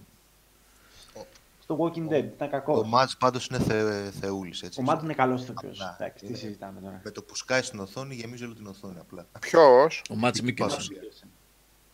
Παρουσία. ποιος είναι αυτός; Ο πηγούνιας, ρε. Ο... Ο Δανός. Ένας Δανός που παίζει στο Hannibal. Το Hannibal. Στο Α, Casino οκ, Royale. οκ. Που ναι, έκανε ναι. τον Hannibal στη σειρά δηλαδή. Κατάλαβα, κατάλαβα, κατάλαβα. Ένας αγριοπός, ναι. Ναι, ναι, αυτός. Πρέπει να είναι ο άλλος δεν main ξέρω, villain ελπίζω- αυτός στο Death Stranding. Ελπίζω στο Death Stranding να παίζει καλά ο, ο μυστήριος από το Walking Dead. Στο Walking Dead, εντάξει, νομίζω δεν χωρούν ε, σχόλια Ε, και reviews. Ελπίζω να παίζει καλά εκεί πέρα, δεν ξέρω, ο Οδυσσέας ξέρει. Δεν παίζει και τόσο καλά. Βασικά δεν παίζει καλά. Οκ, είναι λίγο Τον εαυτό του διάφορος κάνει. στην άποψη ότι είναι το avatar σου ουσιαστικά. Οπότε δεν παίρνει πρωταγωνιστικό ρόλο. Ουσιαστικά αντιδράει σε αυτά που του λένε οι άλλοι. Αχα, οκ. Ε, Οκ. Ο Μίκελσεν όμως είναι μορφή απλά στο μορφή στην οθόνη και γεμίζει όλη την οθόνη.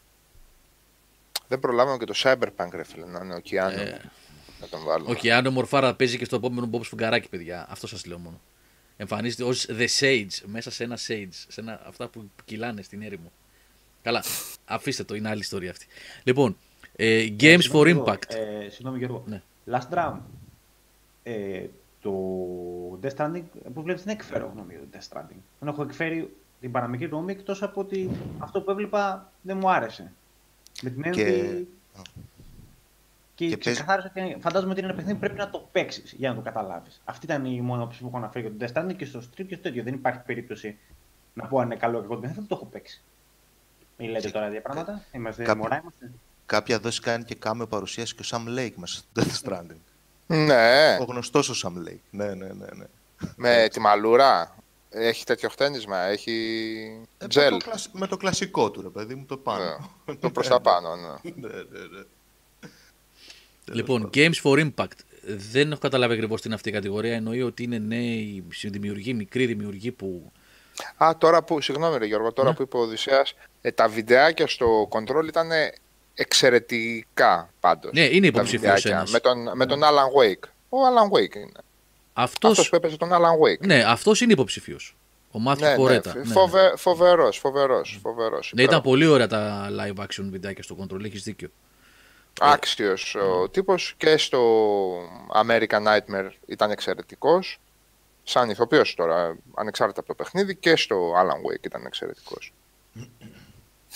Λοιπόν, στα Games for Impact είναι Concrete Genie, Greece, όχι Ελλάδα, με IES, Kind Words, Life is Strange 2 και Sea of Solitude. Είναι κατηγορία Impact indies αυτή κοινωνικό. από ό,τι καταλαβαίνω. Συναισθηματικό μάλλον. Συναισθηματικό impact αυτό μάλλον. Ναι, είναι, μάλλον για αυτό να έχει εννοώ, τώρα το ναι, live ναι. event, ναι. Best Ongoing Game, Apex Legends, Destiny 2, Final Fantasy 14, Οδυσσέας θα πεταχτεί τώρα, Fortnite, Tom... Νάτος. Να πετά. Εντάξει. Γιον, γιον. και, the... και Rainbow Six Siege. Ναι. Μάλιστα. Καλά. Μπράβο. Εντάξει. Και εγώ μπορούσα να τη σκεφτώ, παιδιά, την κατηγορία. Θα σας τα έλεγα και εγώ. Ή- Ίδια με πέρυσι. Ε, κα- ε, βασικά δεν έπρεπε να. Best ongoing λέει. Best Ongoing, ναι. Ε, Ναι, Ε, ναι, Best Ongoing Game. επιζώντε της αρένας έπρεπε να λέει. Και όλα τα υπόλοιπα που τα έφαγε η Μαρμάγκα. Ναι. Πια συνεχίζουν επειδή υπάρχουν. King of the Επειδή Hill. Συνεχίζουν και υπάρχουν. Ναι, Kings of the Ναι. Hill, ναι, ναι, ναι. Κατηγορία. ποιο- Ναι, ποιον τρώει η Μαρμάγκα έπρεπε να γράφει από κάτω. Συγγνώμη, τις το ομάδες best ongoing game, έτσι. Αν ένα παιχνίδι το κερδίσει το 19 και δεν βγει το 20, σημαίνει ότι κάτι δεν πήγε καλά. Δεν πρέπει να είναι υποψήφιο 2-3 χρονιές για να έχει νόημα αυτό. Το Rainbow Six Siege νομίζω έχει ξαναεμφανιστεί γιατί Το Rainbow είναι Six από ναι, τις έχει αστα... εμφανιστεί. μεγάλες σταθερές αξίες αυτής της κατηγορίας. Ναι. Ε, να Καλά, του εγώ, δώσουμε ε, να για, παράσει. το, Fa- για το Final Fantasy μπορώ μόνο να πω ότι μάλλον μπήκε στην κατηγορία γιατί έχει βγάλει τρία expansion όσο καιρό είναι στην αγορά και το τρίτο που κυκλοφόρησε φέτος ε, είναι το καλύτερο, έτσι. Ε, το πάντα λες καλά λόγια Οδυσσέα για το 14 εσύ, έτσι. Σε έχω πετύχει πολλές φορές να λες. Ναι, ότι είναι πραγματικά. Τι να πω, αφού Και ήταν είναι. ένα, ένα Από- καμένο παιχνίδι, αν θυμάσαι. Αυτό έχει καεί έτσι. Που το Ναι. σταματήσανε και το κάνανε relaunch μετά ως ε, Ναι, ναι, ναι. ε, Realm Reborn, Ναι. πώ το λέγανε. Ναι. Το ξαναφτιάξαν κανονικά, παιδιά. Ναι, ναι. το κόψανε, κάνανε αλλαγές και ξαναγάνανε lunch. Δηλαδή, Και μπράβο προχωράει. τους έτσι. Γιατί πολλοί θα το κόβανε. Θα το τραβάγανε όπως ήταν. Αυτοί το Και είναι κόψανε, το φτιάξανε και το ξαναβγάλανε. Full Ήταν πολύ σωστή υποστηριζόμενο κίνηση. και από την ε, Square και παίζει τόσος κόσμος, ας πούμε. Ναι. Δηλαδή, Από τις Έχει καλές την πορεία στιγμές. του Ναι, αυτή. από τις καλές στιγμές αυτής της κατηγορίας. Ναι. Λοιπόν, Best Independent Game, ανεξάρτητο indie, προφανώς εννοεί. Baba is You, Disco Elysium, δεύτερη υποψηφιότητα. Κατάνα Πάρ' το Zero- σπίτι σου, πάρ' το σπίτι σου και φύγε. Μην τίποτα. Μην κοιτάτε για κανένα. Μην, προχω... μην προχωρήσει καν. Δεν χρειάζεται. Outer Wilds, ε, Wilds και Untitled Goose Game. Κάτσε να Ποια είναι σκα... όλα τα Το άλλα; Untitled Goose Game θα το πάρει γιατί είναι, ξέρεις, αυτό το viral του πράγματος και θα κλαις μετά. Ε, γιατί κάτι τέτοιες μαλακίες γίνονται, ναι, καμιά φορά, ναι. όχι, όχι, Γιώργο, ίσως το πάρει το Outer Wilds εδώ. Ίσως. Ναι, ναι. Ίσως. Ίσως. Ε, γράφονται, ε, γράφονται πολλά για το συγκεκριμένο. Πρέπει να είναι πολύ δυνατό Underdog το Outer Wilds. Είναι στο Game Pass κι αυτό, ε. Ναι, έργα πρέπει να το δούμε. Δωρεάν λίγο κι αυτό, τώρα, ναι, ναι. και όταν Για έχει να δίκιο το σε αυτό. τσεκάρετε. Τσεκάρετε το λίγο αν έχετε Μμμ. πρόσβαση. Γιατί το βλέπω συνέχεια μπροστά μου αυτό. Μμμ. Συνέχεια. Best Mobile Game, Call of Duty Mobile, Grindstone, Sayonara Wild Hearts, Sky, Children of Light και What the Golf. Νομίζω με το τι επικρατεί με το Call of Duty Mobile αυτές τις δύο μήνες τώρα που κυκλοφορεί. Βέβαια δεν Ποιο; ξέρω, εγώ δεν παίζω mobile games, οπότε ο Σάβας παίζει mobile. Το Grindstone το πλέον, ξέρεις ναι. Σάβα, Πλέον δεν αγγίζω. δεν αγγίζεις. Έχω μέχρι και ένα Tower Defense που είχα το απεκατέστησα. Μάλιστα. Best Community Support. Δεν ξέρω τι είναι αυτό. Apex Legends, Apex Legends Destiny 2, Final Fantasy 14, Fortnite, Tom Clancy's Rainbow Six Siege. Είναι ουσιαστικά οι ίδιοι υποψήφοι που ήταν και στα ongoing. Best VR και AR Game, Virtual Reality και Augmented Reality δηλαδή. Asgard's Wrath. Αυτό είχαμε πάθει πλάκα από δει το βίντεο. Είναι μόνο PC. Αχα, Το θυμάσαι Νίκο, ε. αχα, αχα. Ε, Blood and Truth, Beat Saber, No Man's Sky και Trover Saves the Universe. Μπορώ να Α, σας έχει πω καλή ότι από τα τρία που κοντρούλα. ξέρω. Ε, ναι, Νίκο. Τα έχει κόντρα, καλή. Αυτό πήγα να Ε, πω. ναι. Ότι από τα τρία που ξέρω, Blood and Truth, Beat Saber και No Man's Sky, το οποίο είναι τα spy σε VR mode. Το σας λέω, το το δοκίμασα πριν από μερικούς μήνες, δύο, ένα-δύο μήνες. Το No Man's Sky. Ναι, ναι, Σάβα, τρομερή δουλειά. Δηλαδή η εξέλιξη αυτού του παιχνιδιού που ήταν επίσης, πώς λέγαμε για το Final Fantasy τώρα, ένα καμένο χαρτί που αναστήθηκε είναι απίστευτη. Ε, το Trover, εντάξει, δεν ξέρω τι ακριβώς είναι. Ε, αλλά είναι δύσκολη κατηγορία και αυτή. Κόντρα. Το No Man's Sky είναι από τις περιπτώσεις από όσου έχω ακούσει να λες που θέλεις απλά να, κλο... να κλωνοποιήσεις τον εαυτό σου και να τον βάλεις να παίζει ρε, παιδί, Ναι, αυτό το παιχνίδι. ναι, ναι. Γιατί για να ασχοληθείς εσύ σοβαρά με αυτό δεν υπάρχει περίπτωση.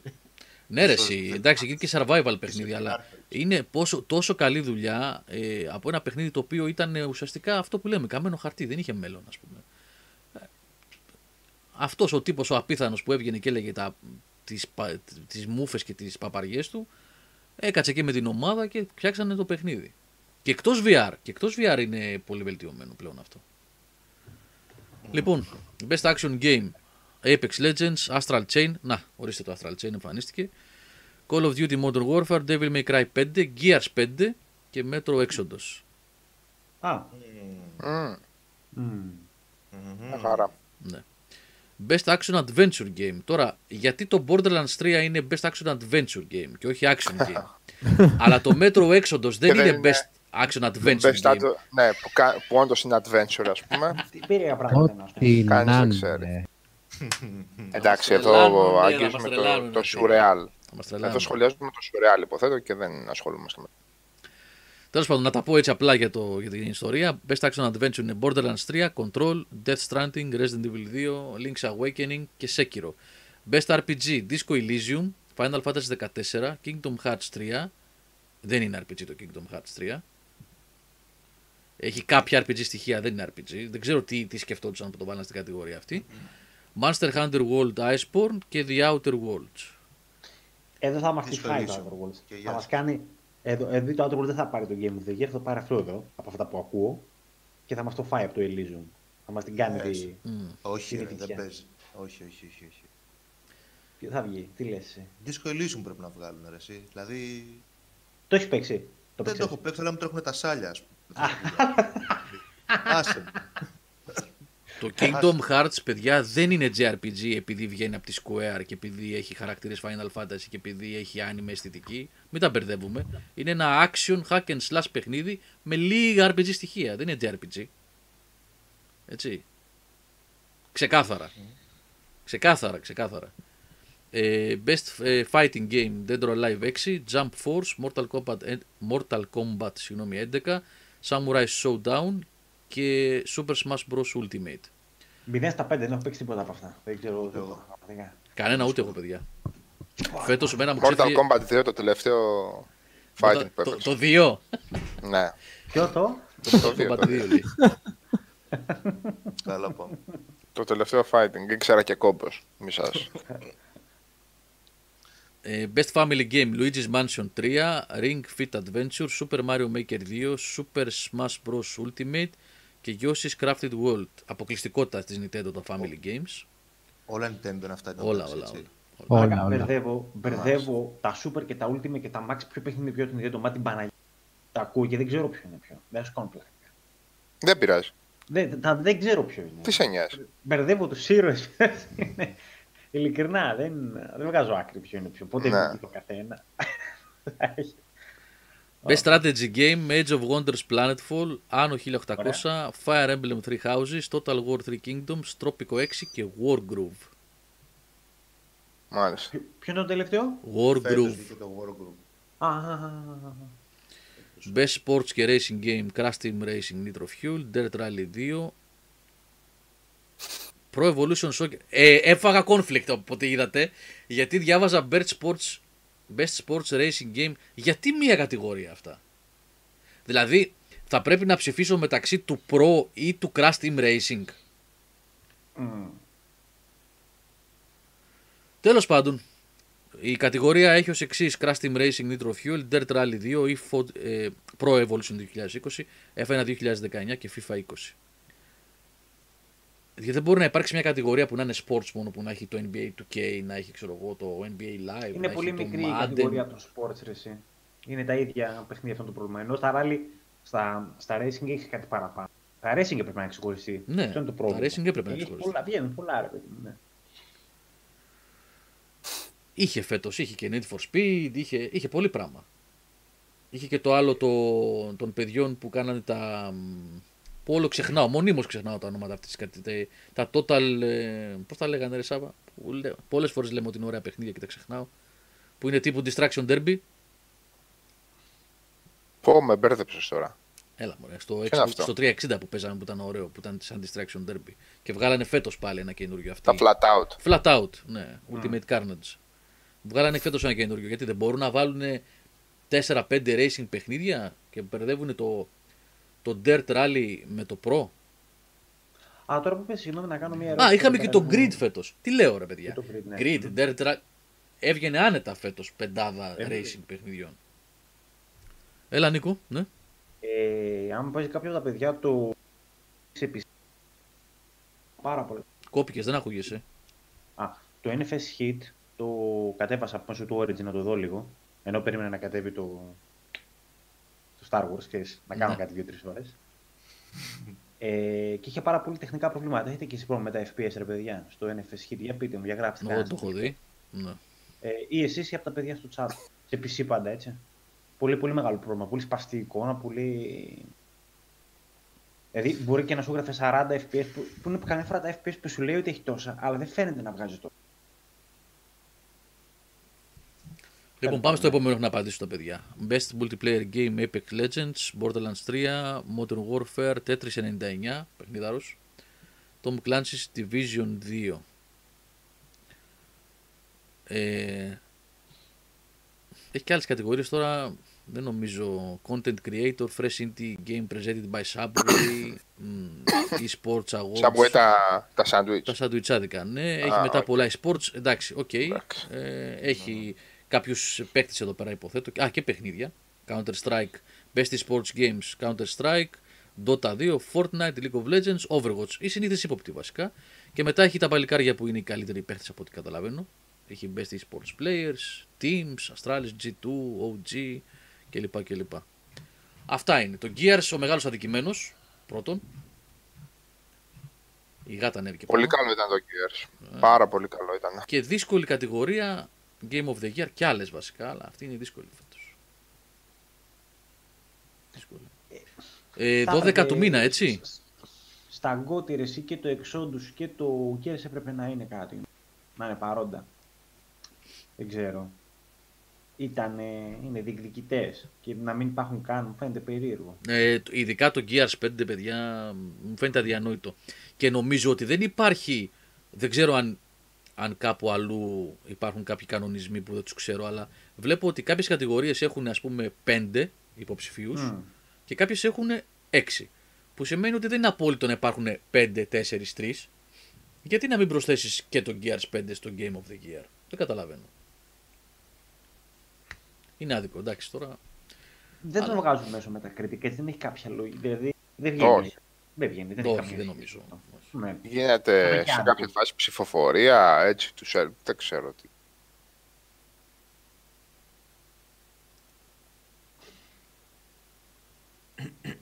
Εντάξει, ανήθικο τσουμπολιού λίγο το κάνουμε τώρα αυτό, υποθέτω. Ε, ναι. Ναι, ναι. Ναι.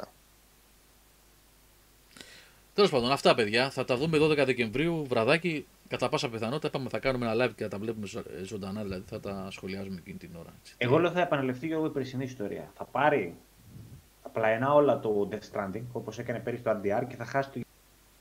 Νομίζω. Όπως το κάναν πέρυσι. Α, θα χάσει το Game of the Year και θα πάρει τα, τα παρελκόμενα. Ναι, ναι, ηθοποιοί ναι. και Πέρυσι τα έτσι λοιπά. είχε γίνει το RDR έτσι. Τα πήρε όλα, αλλά τη... το βαρύτιμο μου, ρε παιδί μου, το έχασε. Τέλος. Θα δούμε. Θα έχει ενδιαφέρον αυτή. Εγώ πιστεύω αυτό θα γίνει. Τώρα θα δούμε. Ωραία. Παιδιά, ε, έχουμε ακόμα ένα θέμα σοβαρό που δεν σχολιάσαμε καθόλου. Είναι το Stadia. Δεν ξέρω τι μπορούμε να πούμε γι' αυτό. Ο Χρήστος θα ήθελα να μας πει μερικά πράγματα. Έχει ξεκινήσει με προβλήματα, μισά πράγματα. Κα- Εγώ είδα αρκετά reviews και διάβασα αρκετά reviews. Διάβασα το ίδιο. και θετικά και αρνητικά. Νομίζω ότι έχει να κάνει με την προσέγγιση. Κάποιοι που το προσεγγίζουν ως ε, τα πρώτα βήματα μιας υπηρεσίας το βλέπουν θετικά. Κάποιοι άλλοι ήταν λίγο πιο σκληροί. Κάποιοι ήταν και πολύ πολύ σκληροί. Ξύλο ρίξανε βασικά. Και κόβανε τα χειριστήρια με τους τροχούς που λέγαμε Σάβα. ναι. Ναι. Ε, δεν ξέρω τώρα τι ακριβώς συμβαίνει με το Stadia. Πάντως Δεν αυτό... ξέρανε, άμα δεν έχεις διαβάσει τι. πα- Πάντα πρέπει να το εξετάσουμε σύμφωνα με αυτά που είδαμε και τερβιού, καθένα το έχει κάνει στα χέρια του. Είναι πάντα τι υποσχέθηκαν και το τι δώσανε, έτσι. Ναι. Τώρα το να, γκρι- να βγεις και να γκρινιάξεις ότι θα πληρώνεις τα παιχνίδια είναι κάτι που ξέρεις. Το να βγεις και να γκρινιάζεις ότι δεν παίζεις σε 4K το τέτοιο ενώ η σύνδεση δεν είναι τούμπανη, φταίει εσύ. Είχε περάσει η αίσθηση ότι είναι κάτι σαν το Netflix βασικά, Νικό. Ναι, είναι κακό, δεν το είπαν ποτέ. Ενώ δεν ήταν ποτέ αυτό, ναι. Δεν κάναν καλή πα- Ίσως να μην ήταν καθαρή Google στην, α, Google, είδες, η, η Google στην παρουσίασή της. Δεν θα ξέρω. το έλεγα. Ξεκάθαρη Αλλά ήταν. ήταν και πεντακάθαρα αυτά που έλεγε. Δεν ήταν κάτι ε, το οποίο δεν το έβγαζες, δεν στο, στο απέκρυψαν. Αυτό δεν ξέρω και εσύ Χριστόν είδες κάτι διαφορετικό; Όχι, παιδιά, ήταν Παγίδα δηλαδή. το οποίο- ξεκάθαρη σε αυτό. Μα το είχαν πει. Δεν υπήρχε παγίδα σε αυτό. Όπως έχουν πει κιόλας εδώ και πολύ καιρό, ότι πάνω στη συνδρομή θα μπουν μελλοντικά και άλλες συνδρομές. Δηλαδή, μπορεί να κουμπώσει ας πούμε, ένα Uplay Plus, μπορεί να κουμπώσει ένα EA Access. Μμ. Τα έχουν πει αυτά. Τα- Από την πρώτη στιγμή δεν το κρύψανε. Ούτε ότι πρέπει να αγοράσει παιχνίδι, τίποτα. Και είχαν πει κιόλας ότι θα υπάρχουν κάποια δωρεάν, τα υπόλοιπα τα αγοράσει κανονικά ή με εκτόσεις, ανάλογα. Ήταν πολύ ξεκάθαρη σε αυτό. Εγώ γενικά από αυτά που είδα όλες αυτές τις μέρες, reviews, YouTube κλπ. Το χωρίζω σε δύο τμήματα το όλο launch του Stadia. Να πάμε στο τεχνικό πρώτα, το οποίο κατά γενική ομολογία λειτουργεί. Οκ, δεν θα πάρουμε τα super duper γραφικά 2080 Ti κλπ. Ξέρω εγώ. Εννοείται αυτό. Αλλά λειτουργεί. Έχει μια καλή απόδοση. Τουλάχιστον σε όσοι παίξαν και λοιπά και έχει ανεβάσει και το Digital Foundry όσοι ενδιαφέρονται ένα πολύ καλό συγκριτικό ανάμεσα σε γραφικά κονσόλας ε, ή επίπεδου κονσόλας και στο Stadia. Και εγώ το είδα αυτό. Σημαίνει ότι δουλεύει σαν τεχνολογία. Μμμ. Το δεύτερο κομμάτι, το οποίο αυτό δεν χρειάζεται να το έχουμε δει κιόλας μόνοι μας, είναι ότι τα έχει κάνει μπάχαλο. Δηλαδή το launch τους ήταν τραγικό από κάθε άποψη. Κάνανε δύο με τρεις μέρες να στείλουν τα coach. Απαράδεκτο. Όταν ξέρεις εδώ και πόσο καιρό πόσα είναι τα pre-order σου, πόσα είναι να δώσεις, αυτά πρέπει να τα έχουν έτοιμα. Κάνανε τα χειριστήρια, δεν τα στείλανε σε πόλους. Τα στέλνουν μετά από μία εβδομάδα από το launch. Άλλο φάουλ. Χειριστήρια. Ναι, τα χειριστήρια όσοι πήραν την έκδοση με το pre-order που έχει μέσα και το χειριστήριο, Ναι. πολλούς τα στέλνουν μια εβδομάδα μετά. Δηλαδή σου λέει, παίξε μια εβδομάδα με το τριλογιάκι σου, μου τι έχεις, δεν με, δεν με απασχολεί. Παίζει και με το κανονικό χειριστήριο, έτσι. Συνδέεται. δεν είναι. Ναι, ναι, συνδέεται. Μμμ. Τρίτο φάουλ που κάνανε. Αυτά που δείξανε, τα περισσότερα δεν έχουν μπει. Λείπουνε πράγματα από το Stadia. Εντάξει, οκ, θα μπουν σε βάθος χρόνου. Καμία τήρηση από αυτό. Αλλά θα μπορούσαν να το έχουν πει. Να μην το έχουν αφήσει έτσι στον αέρα. Ότι ξέρεις, εμείς αυτά θα τα έχουμε στο launch. Και μετά να βγαίνουν στο launch και να λένε Ε, εντάξει, ρε παιδιά, θα τα βγάλουμε από το χρόνο, από το παραχρόνο και πάει λέγοντας. Δηλαδή, μία συνεννοησία, ε, ένα χάλι, το οποίο δεν δικαιολογείται κιόλας έτσι.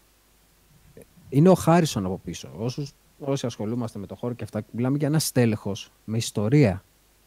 Έχει περάσει από Sony, έχει περάσει από Microsoft. Δεν δικαιολογούνται αυτά τα πράγματα. Και αυτό έχει και ως αποτέλεσμα έτσι, να δημιουργούνται και άλλα ερωτηματικά. Γιατί σου λέει, όπα, έχεις τόσα χρήματα από πίσω. Μας έχεις πρίξει τόσο καιρό ότι εγώ θα μπω, με ενδιαφέρει το gaming, να δείτε, πήρα και τη Raymond, κάνω και τα στούντιό μου, θα το πολεμήσω, θα κάνω θα ράνω. Και κάνεις τέτοιο launch. Είναι δυνατόν. Δηλαδή, στέλνεις και ένα μήνυμα προς τα έξω, ότι ξέρετε κάτι, ε, δεν το βλέπω και έτσι σοβαρά, ας πούμε. Γιατί, οκ, κάνω το launch, θα βάλω, θα κάνω, θα ράνω. Και ήδη, γιατί όσοι διαβάζουμε γενικά και στο ίντερνετ, από δεξιά-αριστερά, ήδη υπάρχει από τους developers ε, μια αμυντική στάση απέναντι στη Stadia. Και όχι τόσο στην υπηρεσία την ίδια, όσο στην Google και στην νοοτροπία που έχει να κόβει τις υπηρεσίες μετά από κάποιο διάστημα. Αμυντική ότι θωρακίζονται ενάντια στην Stadia. Στο, έτσι, αυτό Δεν είναι ότι δεν θέλουν, όχι το εννοώ ότι δεν είναι ότι δεν θέλουν να μπουν στη Stadia. Δεν είναι ότι δεν θέλουν να το στηρίξουν το εγχείρημα. Είναι ότι σου λέει, οκ, το βλέπω, δουλεύει η τεχνολογία σου, υπάρχει ρε παιδάκι με προοπτική να προχωρήσει το εν λόγω εγχείρημα, αλλά ξέρω ότι έχεις και μια τάση μετά από ένα-δύο χρόνια για τον οποιοδήποτε λόγο να κόβεις υπηρεσίες. Αυτό το έχουμε δει κατά κόνο. Παιδιά, μα ψάξετε, υπάρχει και ένα site, το οποίο δεν θυμάμαι και πώς λέγεται ακριβώς, όπου έχει, που είναι το νεκροταφείο ουσιαστικά των υπηρεσιών της Google και έχει κάτι κατεβατά. Μμ. Πόσες 200 έχει ακυρώσει. Ναι. Μιλάμε, ναι, έχουν κάνει site tribute γι' αυτό. Πόσες έχει ακυρώσει και πόσες έχει ξεκινήσει. Γιατί έχει μια τάση η Google. Ξεκινάει και λέει: Πω, πω, μπαίνω εγώ, θα γίνει χαμός. Όπως με το Google Plus. Μα είχε πρίξει. Πιο Facebook, εγώ θα πάρω τη θέση του. Και πάει λέγοντας. Θα τα Όταν φτιάξει. Καλά, καλά, Χρήστο, αυτά είναι άσχετα πράγματα μεταξύ τους. Αυτό είναι ένα εσωτερικό project. Το Stadia είναι ένα πράγμα, είναι σαν είναι μια κονσόλα, έχει συμφωνίες, ενέχει μάλλον το όλο project συμφωνίες με κολοσσούς εταιρείες από απέναντι. Το Google Plus ούτε με καμιά EA είχε συμφωνία, ούτε με καμιά Ubisoft, ούτε με καμιά 500 developers και publishers. Δεν την απασχολεί. Δεν βγαίνει. Δεν την α, απασχολεί. Ποιος σου το έπεσε αυτό; Τι, τι θα πει δεν την απασχολεί; Πού, πού, πού, Δεν πού την το απασχολεί. ξέρεις αυτό Τι το θα- πράγμα; Τι, τι, τι δεν την Και- απασχολεί; Τι είναι και δεν την απασχολεί; Δεν είναι εταιρεία που θέλει να πετύχεις σε αυτό που κάνει; Μα είναι, σου λέει ότι έχει κάνει launch, έχει κάνει πρώτη μέρα. Ε, Δεν έχεις κατα... Έχει ε, κάνει μισό, δεν Εντάξει, έχεις καταλάβει ρε. κατά. Η Google έχει το Γιατί; περιθώριο, έχει το χρηματικό περιθώριο. Οκ. Τι να κάνει, να ακυρώσει χίλιες συμφωνίες μαζί; Τι, τι, ποιο χρηματικό περιθώριο; Έχει το χρηματικό περιθώριο και να ακυρώσει τις συμφωνίες άμα δεν τη βγει και να την κλείσει την υπηρεσία και να κάνει και ό,τι θέλει. Δεν θα κάτσει να σκάσει σε περίπτωση που δεν τη βγει. Το Τώρα παίρνουμε ένα ακραίο περι... ε, παίρνουμε πολύ ακραία. Δεν ξέρω καν τι Δεν είναι, γιατί ε, ε, ε, λες ότι, ας πούμε, προηγουμένως είπες ότι υπάρχουν επιφυλάξεις. Ε, ποια, ποια, ποια εταιρεία, Εγώ ποιος σου λέω, publisher? περίμενε. όχι, όχι, δεν, ε, περίμενε, να ολοκληρώσω το ερώτημα. Ναι, ναι, ναι. Ποιος publisher είπε ότι δεν μου άρεσε το launch του Stadia και τραβιέμαι; Δεν μιλάω για Ποιος τους το είπε; publishers. Σου μιλάω Ωραία, για developer. εταιρείες. Ναι, ποιος Developer. developer το είπε; Γενικά. Άμα ψάξεις στο ίντερνετ θα δεις έχουν βγει κατά καιρούς και indies και άλλοι σε εισαγωγικά ανώνυμα για ευνόητους λόγους και έχουν πει ότι θέλουμε να στηρίξουμε, θέλουμε να μπούμε αλλά από την άλλη είμαστε και μαγκωμένοι. Δεν μιλάω οι εταιρείες κλπ. Οι εταιρείες εννοείται ότι δεν τις ενδιαφέρει, να το πούμε και στην ψύχρα. Γιατί η εταιρεία, οκ, θα πει μέσα, αν πετύχει το εγχείρημα, κερδίζει. Δεν χάνει κάτι. Εννοείται ότι δεν χάνει. Όμως, όταν κάνεις ένα τέτοιο launch κατά αυτόν τον τρόπο, χωρίς να είναι οργανωμένο, δεν δίνεις καλό μήνυμα στην αγορά. Τώρα το πού θα πάει, θα το δούμε, έτσι. Θα οργανωθεί. Εγώ δεν πιστεύω ότι θα οργανωθεί. Το θα οργανωθεί, θα οργανωθεί. Γιατί η τεχνολογία δουλεύει. Γι' αυτό και το χώρισα σε δύο κομμάτια το όλο θέμα της Stadia. Η τεχνολογία τα υπόλοιπα θα τα βρεις στην πορεία. Δεν θεωρώ δηλαδή ότι θα πάει για ακύρωση. Προσωπικά. Απλά αναφέρω αυτά που υπάρχει σαν α, έτσι, τάση από τους developers και τις σκέψεις τους κλπ. Εγώ προσωπικά δεν θεωρώ ότι θα κάνει πίσω εύκολα η Google. Γιατί το συνδέει και με το YouTube και το πάει αλλού το θέμα. Α, ναι. Κατάλαβες; Συνδέει την υπηρεσία και με το YouTube. Οπότε θα προωθήσει και το streaming στο YouTube. Θα μπορείς να μπαίνεις και μέσω YouTube. Δηλαδή κάνει ένα πακέτο ουσιαστικά. δεν θα Επομένως, το όλες παρατήσει αυτές- έτσι εύκολα. Όλες αυτές οι αστοχίες είναι η κρυάδα του νέου. Τι... Εγώ αυτό πιστεύω. Αυτό πιστεύω. Δηλαδή, όταν βλέπεις ότι τεχνολογικά είναι OK και θα βελτιωθεί περαιτέρω, απλά δεν έχουν βρει το σωστό μείγμα. Και για να τα πούμε και λίγο τα πράγματα από το όνομά τους, ούτε οι υπόλοιποι έχουν βρει το σωστό μείγμα, έτσι. Θα δούμε πολλούς πειραματισμούς. Η Google βγήκε αυτή τη στιγμή με το 10 ευρώ αυτό το διάστημα, μετά θα είναι δωρεάν το 1080p κλπ. κλπ και θα αγοράσετε τίτλους. Άλλες εταιρείες θα πάνε αλλού. Ας πούμε το PlayStation Now που βλέπουμε αυτή τη στιγμή είναι 10 ευρώ, πάρε τους τίτλους του PlayStation και παίξα βέρτα, χήμα. Η Microsoft το πάει από δύο μεριές. Σου λέω εγώ το βάζω στο Game Pass, OK. θα έχεις το streaming σου, αλλά θα μπορείς να κατεβάσεις και τον τίτλο να παίζεις. Το πάει πολύ έξυπνα η Microsoft συγκριτικά με τους υπόλοιπους. Τώρα, το ποιο μοντέλο από όλα αυτά θα επικρατήσει, ποιο μοντέλο θα προτιμήσει ο αγοραστής, αυτό θα το δούμε. Έχουν δώσει νούμερα τι pre-orders γίνανε; Νούμερα δεν έχω δει κάπου μέχρι στιγμής. Αυτό που είχαν πει είναι ότι είχαν εξαντληθεί όλα τα pre-orders. Και ακόμα και Ευρώπη. Είχαν φύγει όλα τα κομμάτια. Εντάξει, άμα ήταν 100 κομμάτια. Ναι, αυτό δεν το ξέρω πόσο ήταν. Δεν, δεν έχει βγει ακόμα. Θέλω να πιστεύω ότι κάποια στιγμή θα δούμε κάποια νούμερα. Τώρα πότε θα είναι άγνωστο. Το Ε, βασικό εγώ που κρατάω γενικά από το launch είναι αυτό, ότι η τεχνολογία δουλεύει. Αυτό είναι το βασικό. της Το info υποθέσεως. flag, Χρήστο, που είδες από το Digital Foundry, το έδωσε στο βίντεο, εμένα δεν μου φάνηκε απογοητευτικό στο να παίξεις. Όχι. Όχι δεν σε ήταν κοπέκι. απογόρευτο. FPS, εντάξει, το καταλαβαίνω αυτό. Δεν θα δουλέψεις με τόσο πολύ input lag, αλλά από εκεί πέρα για να παίξεις απλά δεν φάνηκε κάτι το οποίο θα είναι uber ενοχλητικό. Έχει μια μικρή καθυστέρηση, αλλά όχι σε βαθμό να φάει ροστάρισμα για αυτό το πράγμα. Όχι, έχει μια μικρή και εξαρτάται και τον τίτλο. Είδες, κάποιος ήταν ε, μηδαμινό, δεν το καταλάβαινες. Σε κάποιου άλλου είχε. Ε, κοίταξε, όταν κάποιος έχει το μάτι που λέμε έτσι, και το παίζει και στο πεις και τον ενοχλεί τον μπαμ, θα τον ενοχλεί έτσι κι αλλιώς. Ε, βέβαια. Εκεί πάμε καθαρά case by case που λέμε. Αλλά για το μεγαλύτερο κομμάτι του κοινού, έτσι, και ειδικά για το άτομο που δεν τον ενδιαφέρουν αυτά, δεν θα κάτσει δηλαδή τώρα να ψηρίσει τον τίτλο, έτσι. Εκεί ανοίγουν πόρτες. Και είναι και που είχαμε, είχε γίνει και ένα σχόλιο στο άρθρο που ο Καταμάραν είχε γράψει ένα σχόλιο. Το οποίο και του είχα πει το εξής, επειδή τα βλέπουμε λίγο, ε, τα έχουμε χωρίσει σε κατηγορίες και λέμε, α, είναι οι casuals, ok, είναι και οι hardcore, ας πούμε. Δεν είναι παιδιά μόνο αυτές οι κατηγορίες. Δηλαδή δεν κοιτάμε μόνο το mobile παίκτη, το casual παίκτη και το hardcore παίκτη. ανάμεσα σε αυτά υπάρχουν και πολλά άτομα. Φαντάζομαι και εσείς τα γνωρίζετε στο περιβάλλον σας. Και εγώ έχω τέτοιους ανθρώπους. Που λένε, ξέρεις κάτι, εγώ θέλω να παίξω ας πούμε το Fallen Order. Αλλά δεν θέλω να μπω στη διαδικασία να δώσω τα 100, 150, 200 να πάρω την κονσόλα ή να πάω να αναβαθμίσω το PC να δώσω την κάρτα 3-4 εκατοστάρικα ας πούμε, που έχει πάει και να πάρω τον τίτλο. Αυτό το κοινό είναι πιο μεγάλο από όσο νομίζω. Αυτό είναι το casual κοινό. Είναι ναι, Αυτός με... είναι ο- Αυτός είναι ο casual παίχτης νομίζω. Είναι αυτό που θα, άμα κάτσει θα το παίξω. Ξέρω εγώ, ή- δεν εννοούμε casual παίχτη με αυτόν που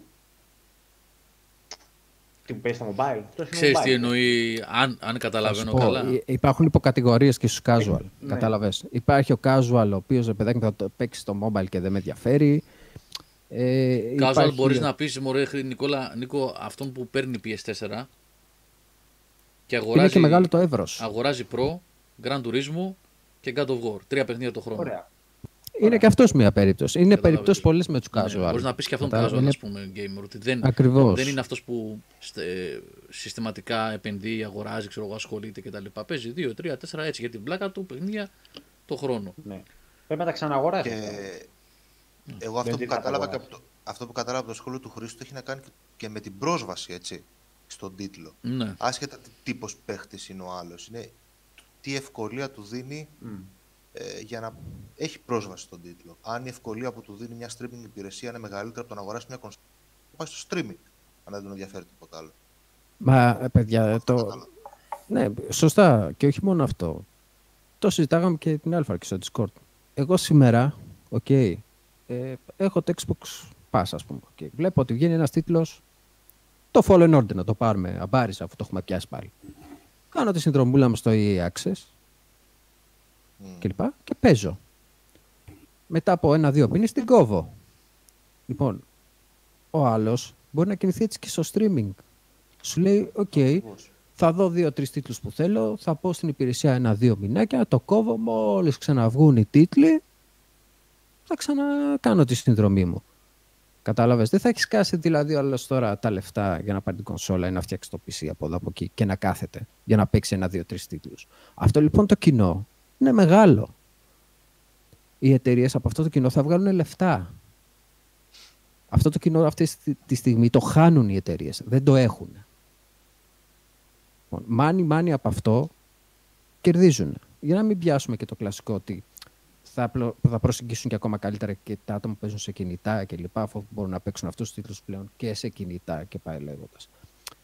Έχει πολλά παρακα- παρακλάδια το θέμα του streaming. Δηλαδή, α- από τη στιγμή που η τεχνολογία, ακόμα και τώρα που μιλάμε, δουλεύει, αν καταφέρουν να διορθώσουν τα περιφερειακά προβλήματα, έτσι, γιατί υπάρχουν πολλά περιφερειακά προβλήματα. Το data cap, ας πούμε, έτσι, στην Αμερική, χοντρό θέμα.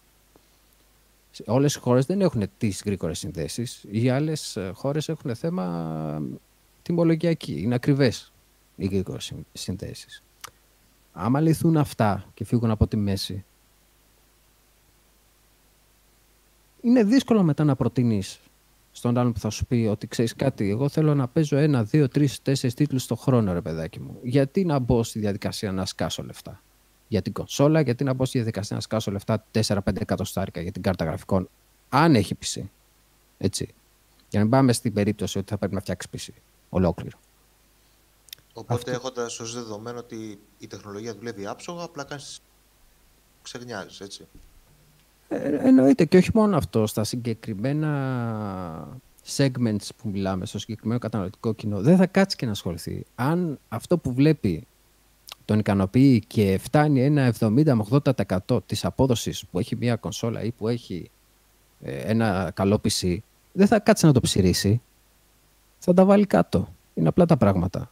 Άμα θέλω 5-6 εκατοστάρικα για μια καλή κάρτα γραφικών για να παίξω το παιχνίδι, στο 100%, ενώ θέλω 15 ευρώ ή 20 για δύο μήνες και να είμαι κυριλέ, ε, άμα τα βάλεις κάτω, η πλειοψηφία το 20 ευρώ θα κοιτάξει, δεν θα κοιτάξει τα 700. Ε, λογικό, ξέρω εγώ. Δηλαδή και το βλέπουμε καθαρά από άποψη τιμολογιακή, έτσι. Και αυτό είναι το θέμα με τη Stadia αυτή τη στιγμή. Το έχει κάνει σωστά σαν τεχνολογία, απλά δεν έχει χρησιμοποιήσει το σωστό μείγμα με το οποίο έχει πάει στην αγορά. Αυτό μελλοντικά μπορεί να το αλλάξει. Δεν το απαγορεύει κανένας. Και θα δούμε και πολλά στη μέση. Έτσι. Θα δούμε και από τη Sony άλλες τιμέ ή άλλα πακέτα. Θα δούμε και από τη Microsoft. Θα δούμε και από την Amazon. Μην την ξεχνάμε κι αυτή. Μπορεί να είναι φήμη, φήμη, αλλά τα ίδια λέγαμε και για την Google φήμη, φήμη και έσκασε μύτη και Google. Εγώ πιστεύω ότι θα δούμε του χρόνου Amazon και μην τη δούμε παράλληλα και με PlayStation 5 και καινούριο Scarlet της ε, Microsoft. Μην τα δούμε να σκάει μύτη κατά κήθενες μεριά, κατά Οκτώβριο-Νοέμβρη. Δεν το αποκλείω. Εντάξει, ε, εγώ δεν έχω καμία ουσιαστική ένσταση γενικότερα με το θέμα του streaming. Η μόνη ένσταση που έχω είναι να δίνουν επιλογές. Δηλαδή, μην πάμε όλοι φουριώσει και πούμε θα κάνουμε το gaming υπηρεσία streaming γενικότερα. Ρε παιδί. Να υπάρχουν επιλογές. Αν κάποιος θέλει να παίζει συνδρομή σε μια streaming device, ας παίζει. Αν κάποιος θέλει να έχει την κονσόλα του, να βάζει το δισκάκι του, να κατεβάζει, να κάνει, να παίζει. Αυτό. Μόνο εκεί τίποτα άλλο. Όλα τα άλλα δεν, πραγματικά δεν.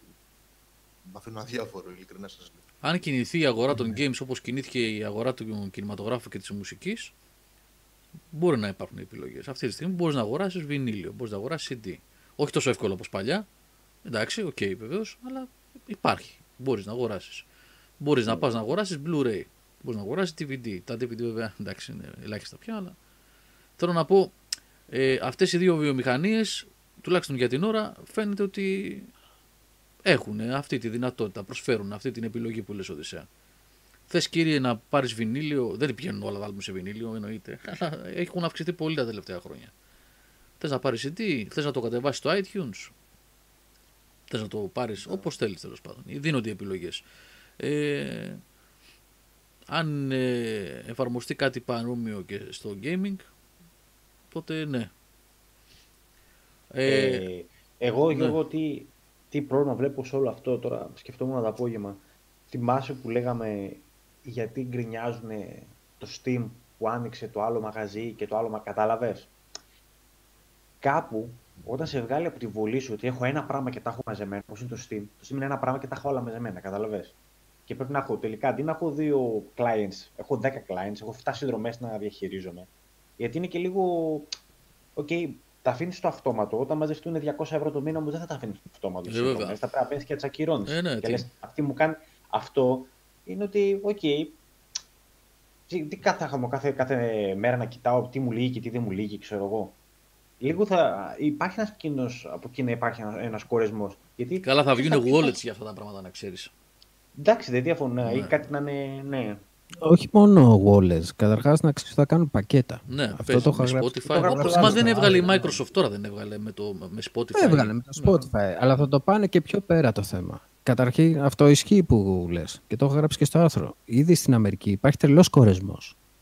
Γιατί έχει ξεφύγει λίγο η κατάσταση. Βγαίνουν, ας το πάρουμε λίγο πιο γενικά. Βγαίνει στο App Store, ας πούμε, που μπαίνει στα κινητά από εδώ και από εκεί, βλέπεις θέλεις συνδρομή η εφαρμογή. Θες Spotify πρέπει να έχεις συνδρομή ή Apple Music άλλη συνδρομή. Θες να έχεις Netflix συνδρομή. Θες να έχεις Disney Plus συνδρομή. Δηλαδή έχουν πάει όλοι και έχουν κάνει τόσα παρακλάδια και τόσες συνδρομητικές streaming υπηρεσίες που άλλος δεν μπορεί να τα υποστηρίξει αυτά. Για φανταστείτε να μπει και το gaming από πάνω τι έχει να γίνει. Με τόσες που θα μαζευτούν. Ναι. Η λύση είναι μία. Ε, ναι, δεν υπάρχει. Κοίταξε, αναγκαστικά θέλουν δεν θέλουν θα πάνε σε πακέτα. Δεν υπάρχει περίπτωση. Όπως είπε και ο Γιώργος που είδαμε τώρα Spotify με Xbox Pass, θα δούμε τέτοια πακέτα στο μέλλον. Δηλαδή μπορεί να βλέπεις πακετάκι Netflix παρέα με Stadia, ε, παρέα με Spotify μια τιμή. Mm. Συνδυαστική, πιο χαμηλή. Ή θα δεις και άλλα τεκτενόμενα στην αγορά γιατί είναι το εξής απλό. Τώρα δεν έχουν θέμα με το hardware. Τελείωσε. Αν πάμε προς τα εκεί μιλάμε πάντα, έτσι. Παίρνουμε το σενάριο που η πλειοψηφία πάει στο streaming, ας πούμε. Λοιπόν, ο άλλος θα σε έχει ε, ψωμί, γάλα και συνδρομή. Τι εννοώ με αυτό; Θα μπορεί να σου κοτσάρει μια συνδρομή στο οτιδήποτε. Και τι εννοώ στο οτιδήποτε; Ε, η Sony που έχω έχει τηλεοράσεις. Θα σου δώσω ένα πολύ απλό παράδειγμα. Έχει τηλεοράσεις. Θα σου λέει, φίλε, τηλεόραση, χίλια ευρώ. Μαζί πακετάκι πάρε και δύο χρονάκια να έχεις. Δωρεάν συνδρομή. Κατάλαβες. Θα Το κάνουν... κάνει η Microsoft ήδη αυτό. Ναι, ναι, θα κάνουν με, το τέτοια Xbox πολλά. One, με το Xbox One X. Θα κάνουν πολλά τέτοια. Θα το δεις σε, σε οτιδήποτε. Λοιπόν, σε ε, χειριστήρια, να- στα να- πάντα. Σε- Επειδή ακούω λίγο Έχεις- και ε, ναι, έχεις δίκιο, θα το κάνω... κάνουν, ναι. Ε, ε, το κάνουν ρε, Ναι, Γιώργο, ναι, στην ναι, το Αμερική. κάνουν, ναι. Λοιπόν, τώρα αυτό που είπε ο Νίκος είναι το πιο σημαντικό από όλα. Αλλά έχω την εντύπωση ότι τα περιπλέκουμε γιατί παρασυρώμαστε κι εμείς από, από τη μόδα του ίντερνετ και τη μόδα του YouTube που περιμένει κάθε launch, κάθε Stadia, κάθε Xbox, κάθε, κάθε Pro, κάθε ε, Wii, κάθε Switch κτλ.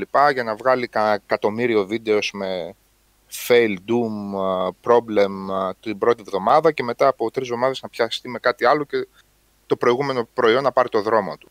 Ε, αυτή τη στιγμή στην Ελλάδα, αν θέλεις να δεις αγώνες, αν είσαι... έχεις τέσσερις επιλογές. Έχεις Earth Sports, αν συνεχίσει να υπάρχει. Αν θέλεις να δεις ευρωπαϊκά πρωταθλήματα σοβαρά και είσαι όντως ποδοσφαιρόφιλος και ε, γενικά φίλος των sports, την Κοσμοτέ. Έχεις για το ελληνικό πρωτάθλημα Nova. Αν είσαι παοκτσής, έβαλες και Paok TV. Αυτή είναι η πραγματικότητα, ρε παιδιά. Πε- πε- περιπλέκ- περιπλέκεται σε αυτά τα θέματα. Όταν υπάρχει ανταγωνισμός και υπάρχουν πολλές εταιρείες, περιπλέκονται τα θέματα. Κάποτε αυτή η πραγματικότητα είχε ως εξής.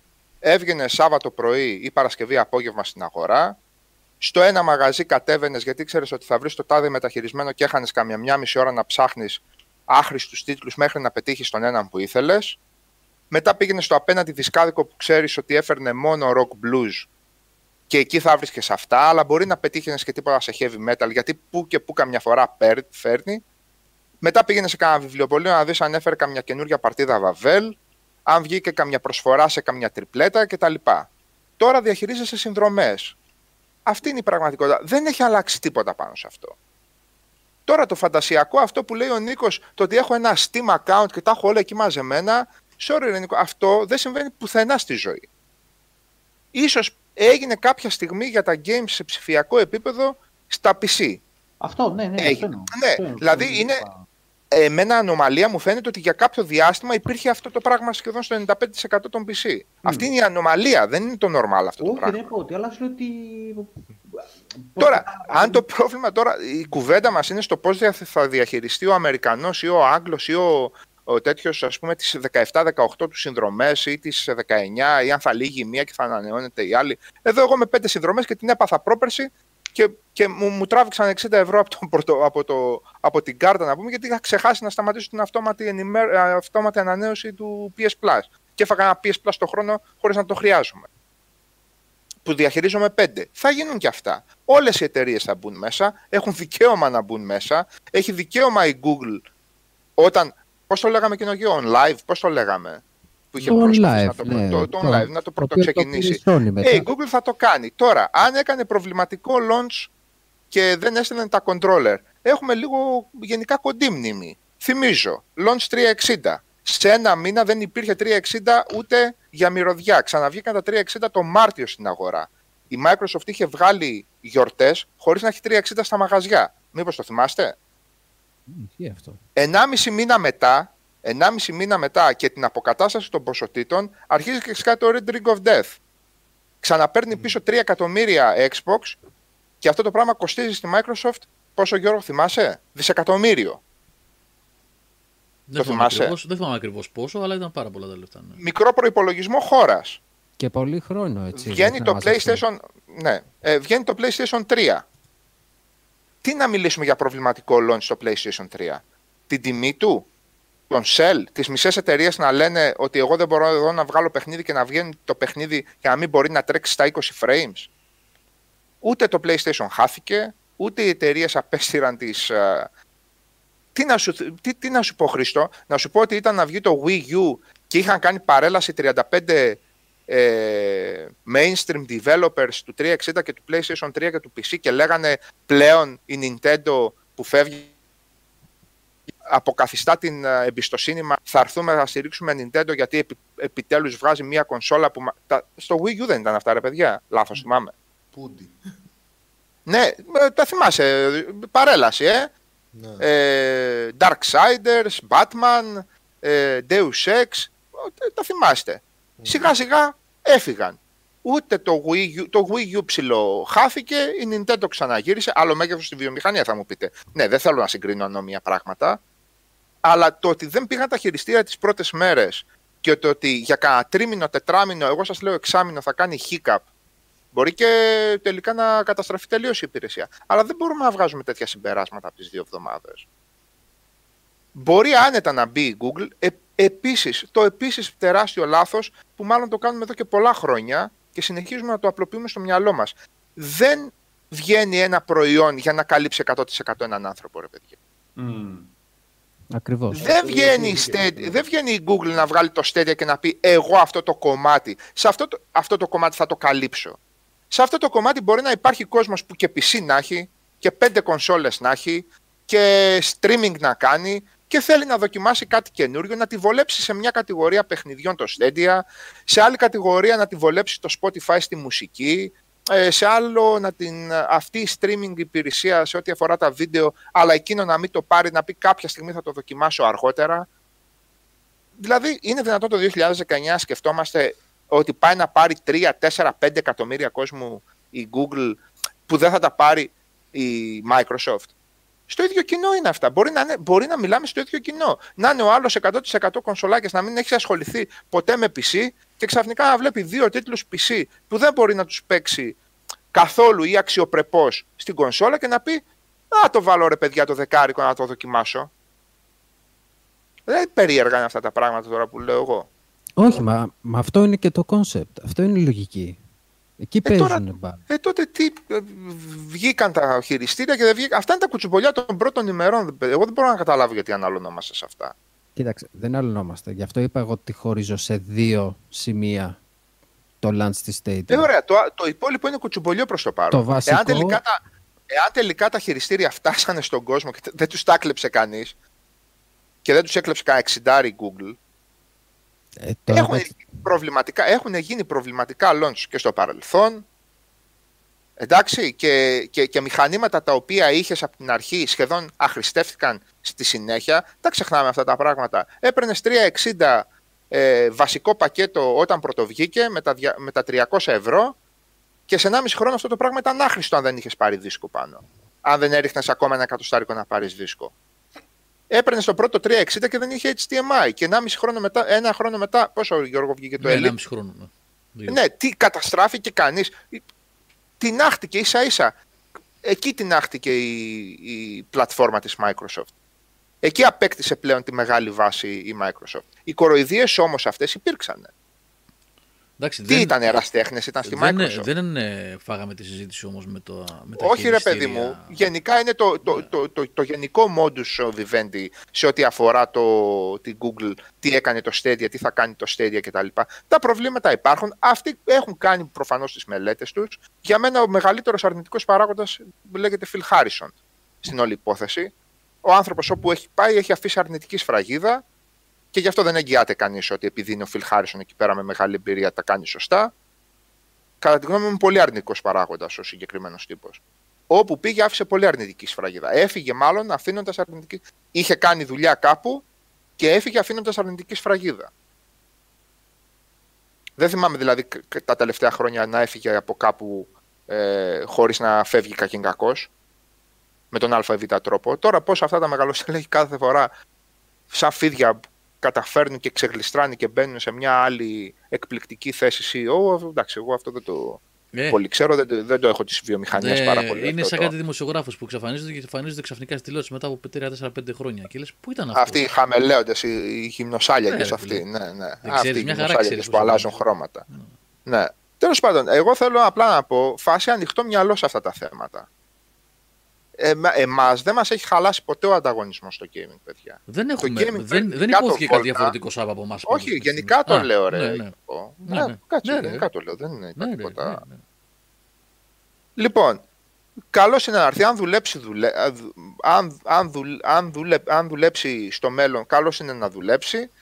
Μακάρι να ανταποκρίνονταν και οι, οι συνδέσεις μας σε κάτι τέτοιο και να μπορούσες να πεις ότι με ένα κλικ και με 15 ευρώ συνδρομή για τον ένα μήνα, αυτό που θα τον δώσω. Να παίξω πέντε παιχνίδια που δεν μπορώ με άλλο τρόπο να παίξω. Χαρκοράς ε, θεωρώ, τον, ε- χαρκορά θεωρώ τον εαυτό μου και έκανα πέντε χρόνια να κάνω πίση της προκοπής. Όχι πέντε, παραπάνω. Δεν το κάνουν όλοι, ρε παιδιά. Υπάρχει και αυτός που θέλει να ασχοληθεί δύο μήνες, τους άλλους τρεις δεν ασχολείται. Οπότε σου λέει: «Που- Γιατί να πάρω μηχάνημα και να το έχω να σκονίζεται, όταν μπορώ θα το παίζω. Ο άλλος που τριγυρνάει όλη την ώρα, που, που αλλάζει σπίτια, που ταξιδεύει πολύ λόγω επαγγέλματος και θέλει να παίζει. Όλα αυτά δεν τα σκεφτόμαστε. Υπάρχει αυτό το κοινό. Τώρα, αν η Google, παιδιά που σας έχει όλους φακελωμένους, έτσι, όλους όμως, όσους γράφετε και την κοροϊδεύετε, όλους, από πάνω μέχρι κάτω σας ξέρει και, τι- και τι φαΐ φάγατε το μεσημέρι και πώς μυρίζει μασχάλη σας ξέρει αυτή τη στιγμή η Google. και, το χρυσο, και το χρυσοπουλάει, παιδιά, η Google αυτό. Έτσι που την κοροϊδεύετε, που έχει και τα site με τις αποτυχίες της κτλ. Που αγοράζει και πουλάει πλανήτες ολόκληρους αυτή τη στιγμή. Τώρα, εάν αποτύχει σε αυτό το θέμα, με γεια της με χαρά της να αποτύχει. Το ότι έδωσε ο άλλος 60 ευρώ και τελικά δεν βγήκε το πράγμα, εντάξει. Εδώ παιχνίδι παίρνεις και σου 60 ευρώ και σου βγαίνει μούφα στο 2 ώρο. Αν έδωσες 60 και 100 και 120 για ένα starter pack, ας πούμε, και δεν σου βγήκε, εντάξει. Κομμάτι του. Κομμάτι της όλης, ε, του όλου βίτσου με τα games είναι αυτό. Δεν είναι τίποτα φοβερό και τρομερό. Καθένας βλέπετε ότι κάνει την. Ούτε οι κονσόλες χάνονται. Τι να χαθεί τώρα, το PlayStation θα χαθεί με 65 αποκλειστικότητες κάθε χρόνο. Τι να χαθεί. Εκεί εσύ έχεις PC, έχεις Xbox, έχεις Stadia, έχεις σκατά και θέλεις να πάρεις και PlayStation για να μην χάσεις τα... Ο καθένας έχει το χαρτί του αυτή τη στιγμή, το δυνατό. Όπου υπάρχει χοντρός ανταγωνισμός και πέφτουν μεγάλες εταιρείες και οι τιμές θα πέφτουν, ούτε οι developers απαξιώνονται. Τι λέγαμε τότε που βγήκε για πρώτη φορά το Pass, από τον Gold το λέγαμε ακόμα, αλλά εκεί ήταν πολύ λίγα παιχνίδια. Στο Pass όμως μεγάλωσε πολύ αυτή η κουβέντα ρε παιδιά, για 2 ευρώ δίνετε το παιχνίδι σας; Βγήκε κανένας χαμένος. Ακούσατε καμιά εταιρεία να κλείνει λέγοντας ότι εγώ έκλεισα γιατί απαξιώθηκε το παιχνίδι μου στις ψηφιακές πλατφόρμες. Οι developers κλείνουν γιατί το αποφασίζουν από πριν μεγάλες εταιρείες. Σαν την, ποια ήταν η τελευταία περίπτωση που η εταιρεία έκλεισε ο developer πριν βγει το παιχνίδι. Και μετά βγήκε το παιχνίδι; Για ποιο λέγαμε; Τώρα, προχθές. Καινούριο παιχνίδι. Καινούριο, καινούριο. Βγήκε το παιχνίδι και δύο εβδομα... μία εβδομάδα πριν βγει το παιχνίδι έκλεισε η εταιρεία. Α, δεν θυμάμαι. Τώρα, τελευταία το λέγαμε. Δεν έχασε κανείς από αυτό το πράγμα. Εγώ δεν ξέρω καμία... Εγώ πιστεύω τώρα για να, για να εμφανιστεί μια, ε, μια, ένας developer στο Game Pass, κράκαν αυτή τη στιγμή. Και πλέον είναι μια δοκιμασμένη υπηρεσία. Θα απαξιωθεί το ένα, λέγαμε, ποιος θα κάνει παιχνίδια σοβαρά, λέγαμε το άλλο, και ο άλλος με το που βγαίνει μεγάλο παιχνίδι το, το βγάζει στο Game Pass. Και ποιο είναι το αποτέλεσμα; Αυτή τη στιγμή του Outer World, όχι αποτέλεσμα μόνο του ότι βγήκε στο Game Pass, είναι για Game of the Year και σε 5-6 κατηγορίες. Απαξιώνεται αυτό το πράγμα; Όχι, γιατί έφτασε σε πολύ περισσότερους από όσους θα έφτανε. Μπράβο, είναι αυτό το τέτοιο, ναι. Το παίξανε εκατομμύρια παραπάνω. Το Outer Ναι, Wilds, η πόσοι, πρόσβαση. πόσοι παραπάνω έχουν πρόσβαση αυτή τη στιγμή που το, αν- το βλέπουν στην πρώτη σελίδα του μενού που θα ανοίξεις στο Game Pass; Όπως θα ανοίξεις τι καινούριο κυκλοφόρησε στο Netflix ή στο Disney πλέον τις εκατοντάδες αυτές τις υπηρεσίες που θα αρχίσουν να γίνονται, πατάς και το Game Pass να δεις αυτόν τον καιρό τι βγήκε. Age of Wonders, θα έπαιζα μετά από 15 χρόνια, εγώ θα ξαναδοκίμαζα Age of Wonders. Ούτε καν τέτοιο turn-based. Ε, τώρα μπορεί, τώρα που το βλέπω ότι δεν έχει καλά μπροστά μου, μπορεί και να το δοκιμάσω. Αν ανοίξουμε λίγο το μυαλό μας και τα δούμε αυτά ότι γίνονται για καλό και δεν παρασυρθούμε από το mentality του κατά κύριο λόγο YouTube, γιατί όταν διαβάζεις στο σελίδα και πας και σε κείμενο, ούτε φάτσες στα thumbnails θα δεις, ούτε doom και χαμός, καταστροφή, fail, Google και εγώ δεν ξέρω και ποια άλλη εταιρεία θα δείτε. Θα διαβάσετε μια πιο καλή ανάλυση. Εγώ παρατηρούσα και το συζητούσαμε με τον Γιώργο. Τις δύο-τρεις πρώτες μέρες το κράξιμο πήγαινε σύννεφο. Βέβαια. Μία εβδομάδα μετά αρχίζω και βλέπω α- ανθρώπους που τους σέβομαι σε ό,τι αφορά το χώρο, μη πούμε τώρα site, καταλαβαίνετε, σοβαρά site με αναλύσεις, με εργαστήρια, που αρχίζουν και τα παρουσιάζουν λίγο καλύτερα τα πράγματα.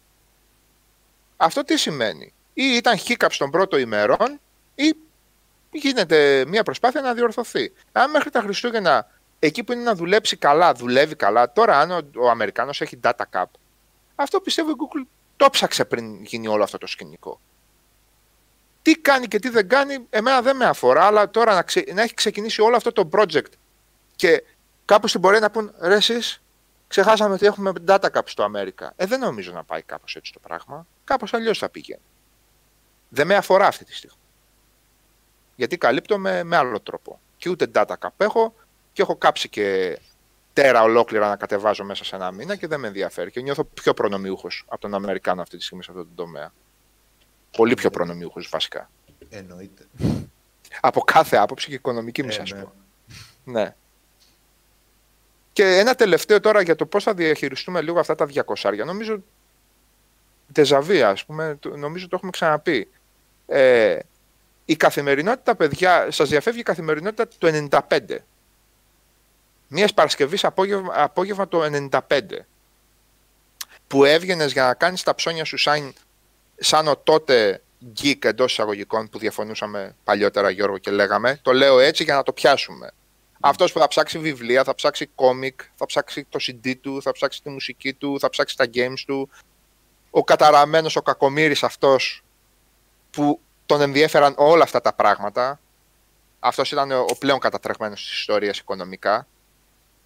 Δεν σωνόσουνα με 50 παιδιά. Με 50.000 δραχμές. Δεν σωνόσουνα. Το 5.000 στο CD. Το 20.000 στο, στο παιχνίδι. Το... Πλάκα Τι κάνεις. να λέμε Ε, τώρα; Ε, έχουμε δώσει Τι περιουσία να για λέμε περιουσίες. Πώς Για θα, αυτές τις διαχειριστούμε, ιστορίες. δια... πώς θα διαχειριστεί ο Αμερικάνος 200 ευρώ στις συνδρομές και 250. Αυτός που θέλει να τα παρακολουθεί το διαχειρίζεται. Αυτός που δεν θέλει θα διαχειριστεί 40, 50, 60 δολάρια. Τα λέγαμε, το gaming έχει γίνει πολύ φθηνή υπόθεση. Τρομερά φθηνή υπόθεση. Η- ε, βασικά, αν κάτσετε να το σκεφτείτε, είναι ασύλληπτα φθηνό πλέον το gaming. Ε, αυτή η συζήτηση Σάβα δεν έχει γίνει για, αυτό, για το κόστος αυτό καθ' αυτό έτσι όπως το λες, αλλά για το fragmentation σε συνάρτηση με το κόστος. Το fragmentation είναι θέμα της υπόλοιπης... ε, Για μένα ενθαρρυντικό είναι το fragmentation. Μη ενθαρρυντικό είναι ε, να καταντήσει ο πλανήτης να έχει μία game πλατφόρμα, το Steam. Αυτό ήταν τρομερά αρνητικό όλα αυτά τα χρόνια. Τρομερά αρνητικό. Σας άρεσε εσάς όταν η βασική πλατφόρμα του game, του PC game, τα Windows, είχαν περάσει την απαξίωση και κοροϊδεύαμε το Games for Windows. Το κοροϊδεύαμε. Αστείο ήταν το Games for Windows. Δεν ξέρω τώρα πώς το κοροϊδεύουν, που πατάνε κλικ στο app των Windows 10 και, τον, και το παιχνίδι πάει νεράκι. Δεν ξέρω ποιοι- ποιοι το κοροϊδεύουν αυτή τη στιγμή. Σίγουρα όμως είναι πολλές εκατοντάδες χιλιάδες αυτοί που «Ρε Windows, τι, πέ, παίξε στο Linux ρε μα- μάγκα». Φόρτωσε στο Linux και παίξε. Ήταν ανησυχητικό το, όχι ανησυχητικό, αλλά ρε παιδί μου, θα μου πεις τώρα οι άλλες μικρές εταιρείες είναι, τι είναι κα- τίποτα indie developers. Να βλέπεις Netflix, Netflix, Netflix σε ό,τι αφορά το streaming. Να μπουν 100 εταιρείες μέσα να δούμε ποιος θα κάνει. Έχουμε εμείς, τουλάχιστον εδώ στα Ανατολικά Ευρώπας, έχουμε άλλο τρόπο να πειραματιζόμαστε που θα καταλήξουμε και ποιον θα στηρίξουμε. Έχουμε εναλλακτικές οδούς. Έχουμε ακόμα VPN, δόξα τω Θεώ. Ε, πρέπει να υπάρχει αυτό το πράγμα. Ας πούμε 100. Ε, πριν, αν λέγατε Amazon σειρά πριν από 10 χρόνια, πριν από 6 χρόνια θα γελούσε και ο κάθε επικραμένος. Και αυτή τη στιγμή το Amazon αρχίζει και βγάζει σειρές που τσιμπάνε, που αρχίζουν, έχουν ένα ενδιαφέρον. Και το, για καλό είναι όλοι αυτοί. Οι τέτοιοι. Τώρα, αν δεν μπορείς να διαχειριστείς εσύ 150 συνδρομές, ε, να είσαι και λίγο πιο ψ- ψαχτίας, ρε φίλε, να το ψάξεις λίγο παραπάνω ναι, το δεν πράγμα. τις βάζεις ρε παιδί. μου, Έχει, στην τελική. έχει ένα μήνα το Netflix, θες αυτά που είναι να δεις, κόψ' το, τον άλλο μήνα βάλε Amazon στο κάτω-κάτω. Και εγώ σου λέω ότι το 80% γιατί τα ξαναλέγαμε παιδιά, αυτά τα πράγματα είναι όμορφα, ωραία και ταξικά. Η Αμερική χωρίζεται σε αυτούς που έχουν καλωδιακή και σε αυτούς που δεν έχουν καλωδιακή, όπως θα έλεγε και ο Φρανκ στο Everybody Loves Raymond. Κάποτε ήταν η καλωδιακή. Για ρωτήστε έναν Αμερικάνο λοιπόν, πριν από 15 χρόνια, τι πλήρωνε στην καλωδιακή τηλεόραση για να έχει τη λεγόμενη καλωδιακή τηλεόραση. Και ρωτήστε τον αυτόν που είχε καλωδιακή τηλεόραση και satellite dish. Τον νοιάζει που θα δίνει 25 δολάρια σε υπηρεσίες, σε streaming υπηρεσίες. Μην πηγαίνεις μακριά. Μην πηγαίνεις μακριά. Ούτε καν. ναι. Ας, ας την καλωδιακή και τον Φρανκ. Να θυμηθούμε, τι, να θυμηθούμε τις εποχές Filmnet στην Ελλάδα. Το θυμάστε το Filmnet; Οι νεότεροι δεν το ξέρετε τι είναι. 45.000 δραχμές. 60, 65, 70. 60-65.000 δραχμές. Τα θυμάστε τα film και τα super sport; Ε, βέβαια. Ω, Βέβαια. Έτσι, αυτό λίγο για να, για να όχι για να, για, όχι για να αντικρούσω κα- τον αρνητισμό, δεν βλέπω ουσια, ε, εκ μέρους μας ουσιαστικό αρνητισμό, αλλά ίσα ίσα για να πω ότι για μας πάντα αυτά σε καλό καταλήγουν. Φίλοι μου, Στούντιο δεν χάνονται, developers δεν Α, χάνονται. ξέχασα βράδια, Άσχετο. λέει ο άλλος. Όχι, Άσχετο. αρνητισμό, αρνητισμό Α. δεν είχαμε εμείς ρε. Τέτοιο, Ρε παιδί μου, εντάξει, κάποια καταλαβαίνεις. Εγώ γεγονότα θέλω είπαμε να ότι- πρωτοτυπήσουμε, τι έγινε, ναι, να ναι. πρωτοτυπήσουμε και να πούμε μακάρι να κυκλοφορήσει και αυτό το πράγμα, να ρίξει τιμές, να κάνει τους άλλους να διεκδικήσουν καλύτερους τίτλους στις πλατφόρμες μας. Δηλαδή, αν άμεσο αποτέλεσμα τους Stadia για μένα είναι ότι θα σκάσουν άλλοι 5 AAA τίτλοι στο Pass και κάνουν τη Sony που δεν έχει Pass, αλλά έχει αποκλειστικότητες να, πεις, να πει θα, θα ρίξουμε και για άλλες 5 αποκλειστικότητες. Δηλαδή, αν τώρα η Sony την έτσουξε που τα Yakuza ξαφνικά έρχονται και στην πλατφόρμα της Microsoft, καλό θα μας βγει σε εμάς. Δεν θα μας βγει σε κακό. Ναι, σκεφτείτε μόνο ότι Δυσαρεστήθηκε κανείς που τα Yakuza έρχονται στη η Microsoft. Google, η, η Google ε, θα ενδεχομένως θα, θα επενδύσει για να βγάλει και αυτή exclusives για να έχει Να, το κίνητρο, να γιατί τελικά αυτό, χρηματοδοτήσει είναι- αυτό τέτοιο. είναι το κίνητρο. Έτσι, Μα να έχει όχι, παιχνίδια που δεν ο- υπάρχουν αλλού. Έτσι. Όχι μόνο, όχι μόνο αυτό. Το είδαμε απευθείας, παιδιά. Έπεσε κατευθείαν η τιμή του PlayStation Now. Τη ρίξαν στα 10 ευρώ. Ναι. Με το καλημέρα. Δηλαδή, ο ανταγωνισμός μόνο καλό θα κάνει. Εγώ μόνο σε Εμάς όλα, μας από όλη συμφέρει αυτή όλη την αυτή η ιστορία, ιστορία. από όλη αυτή την ιστορία, όχι μόνο του, του gaming αλλά και, της, ε, ε, και του κινηματογράφου τηλεόρασης, ε, η μόνη, το μόνο στενάχωρο, το μόνο που με ενοχλεί είναι ε, ότι δεν έχεις πλέον το προϊόν δικό σου. Αυτό. Δηλαδή, ε, το μόνο αρνητικό που βρίσκω σε όλη αυτή την ιστορία είναι αυτό. Δηλαδή, θα μου πεις, θα γεμίζεις, πώς θα γεμίσεις το σπίτι σου, ρε φίλε, με, με πλαστικά κουτάκια και με τέτοια; Εντάξει, οκ. Ε, δεκτό, δεκτό και αυτό, αλλά εμένα μου αρέσει. Η αγορά ενός προϊόντος και ε, ή στη βιβλιοθήκη σου, είτε είναι πλαστικό κουτάκι, είτε είναι χάρτινο βιβλίο, είτε είναι δίσκος βινιλίου, είναι κάτι ωραίο. Είναι αυτό που περιέγραφε Δεν θα προηγουμένως ο σταματήσει Σάββας αυτό. στα 90s Τουλάχιστον- που πηγαίναμε και ψωνίζαμε στο χ μαγαζί, στο Μοναστηράκι, εμείς στην Αθήνα, κάπου αλλού στη Θεσσαλονίκη τα παιδιά. Ε, αυτό λείπει από το digital distribution. Ε, Εντάξει, δεν σημαίνει ότι θα σταμάτησαν αυτοί οι διάβλοι, Γιώργο, θα υπάρχουν. Ναι, ναι, ναι, βεβαίως θα υπάρχουν. Όχι, δεν είπα αυτό. Είναι πολύ. Όχι, Θα- όχι, δεν θα είπα αυτό. αλλάξει Νίκο. μορφή, ρε δεν, παιδί. είπα, δεν, δεν είπα αυτό, δεν είπα αυτό. Ένα λεπτό για να το ξεκαθαρίσω. Δεν λέω ότι εξαιτίας του Stadia δεν θα, υπ- ή του κάθε Stadia ή του Netflix, έτσι, δεν θα μπορώ εγώ να αγοράσω δις- ε, δίσκους και παιχνίδια.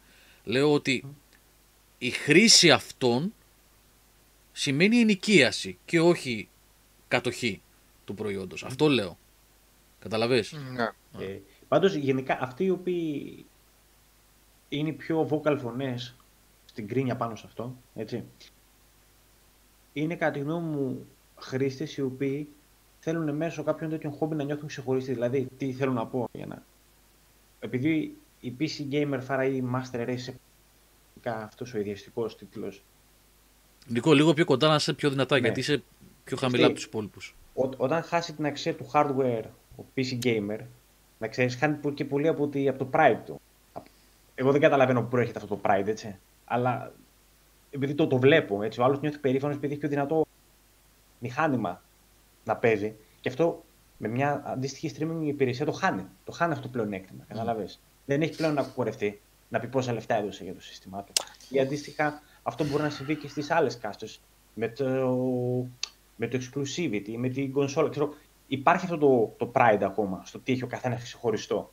Και για πράγματα που δεν πρέπει να είσαι περήφανος. Δεν είναι πράγματα που πρέπει να είμαστε περήφανοι αυτά. Είναι απλά κάποια αντικείμενα προς χρήση. Αυτή είναι συνήθως- αυτή, η γκρινιά- εγώ δηλαδή, από, από, παρακολουθώ από PC Forums, αυτοί οι ακραίοι γκρινιάζουν πάρα πολύ με το Stadia. Γιατί ουσιαστικά είναι σαν να τους κόβεις τα τέτοια, πώς τα λένε, τον ανδρισμό σε εισαγωγικά Ναι. ε, Σοβαρά τώρα. παίρνοντάς τους τη δύναμη του hardware. Ε, Υπάρχουν και τέτοια, υπάρχουν και τέτοια μυαλά, ας πούμε, που φωνάζουν αρκετά. Δεν ξέρω και αυτό γενικά αν υπάρχει. Εντάξει ρε Οδυσσέα, δε- ο άλλος δισκοτέκ ολόκληρη στείνει στο σπίτι να πούμε με τα RGB και με τα... Γιατί να το χαλάσεις, ναι. Δεν το χαλάει κανείς. Γιώργο, ο Γιώργος αλλιώς Να το είπε. συνεχίσει να το κάνει.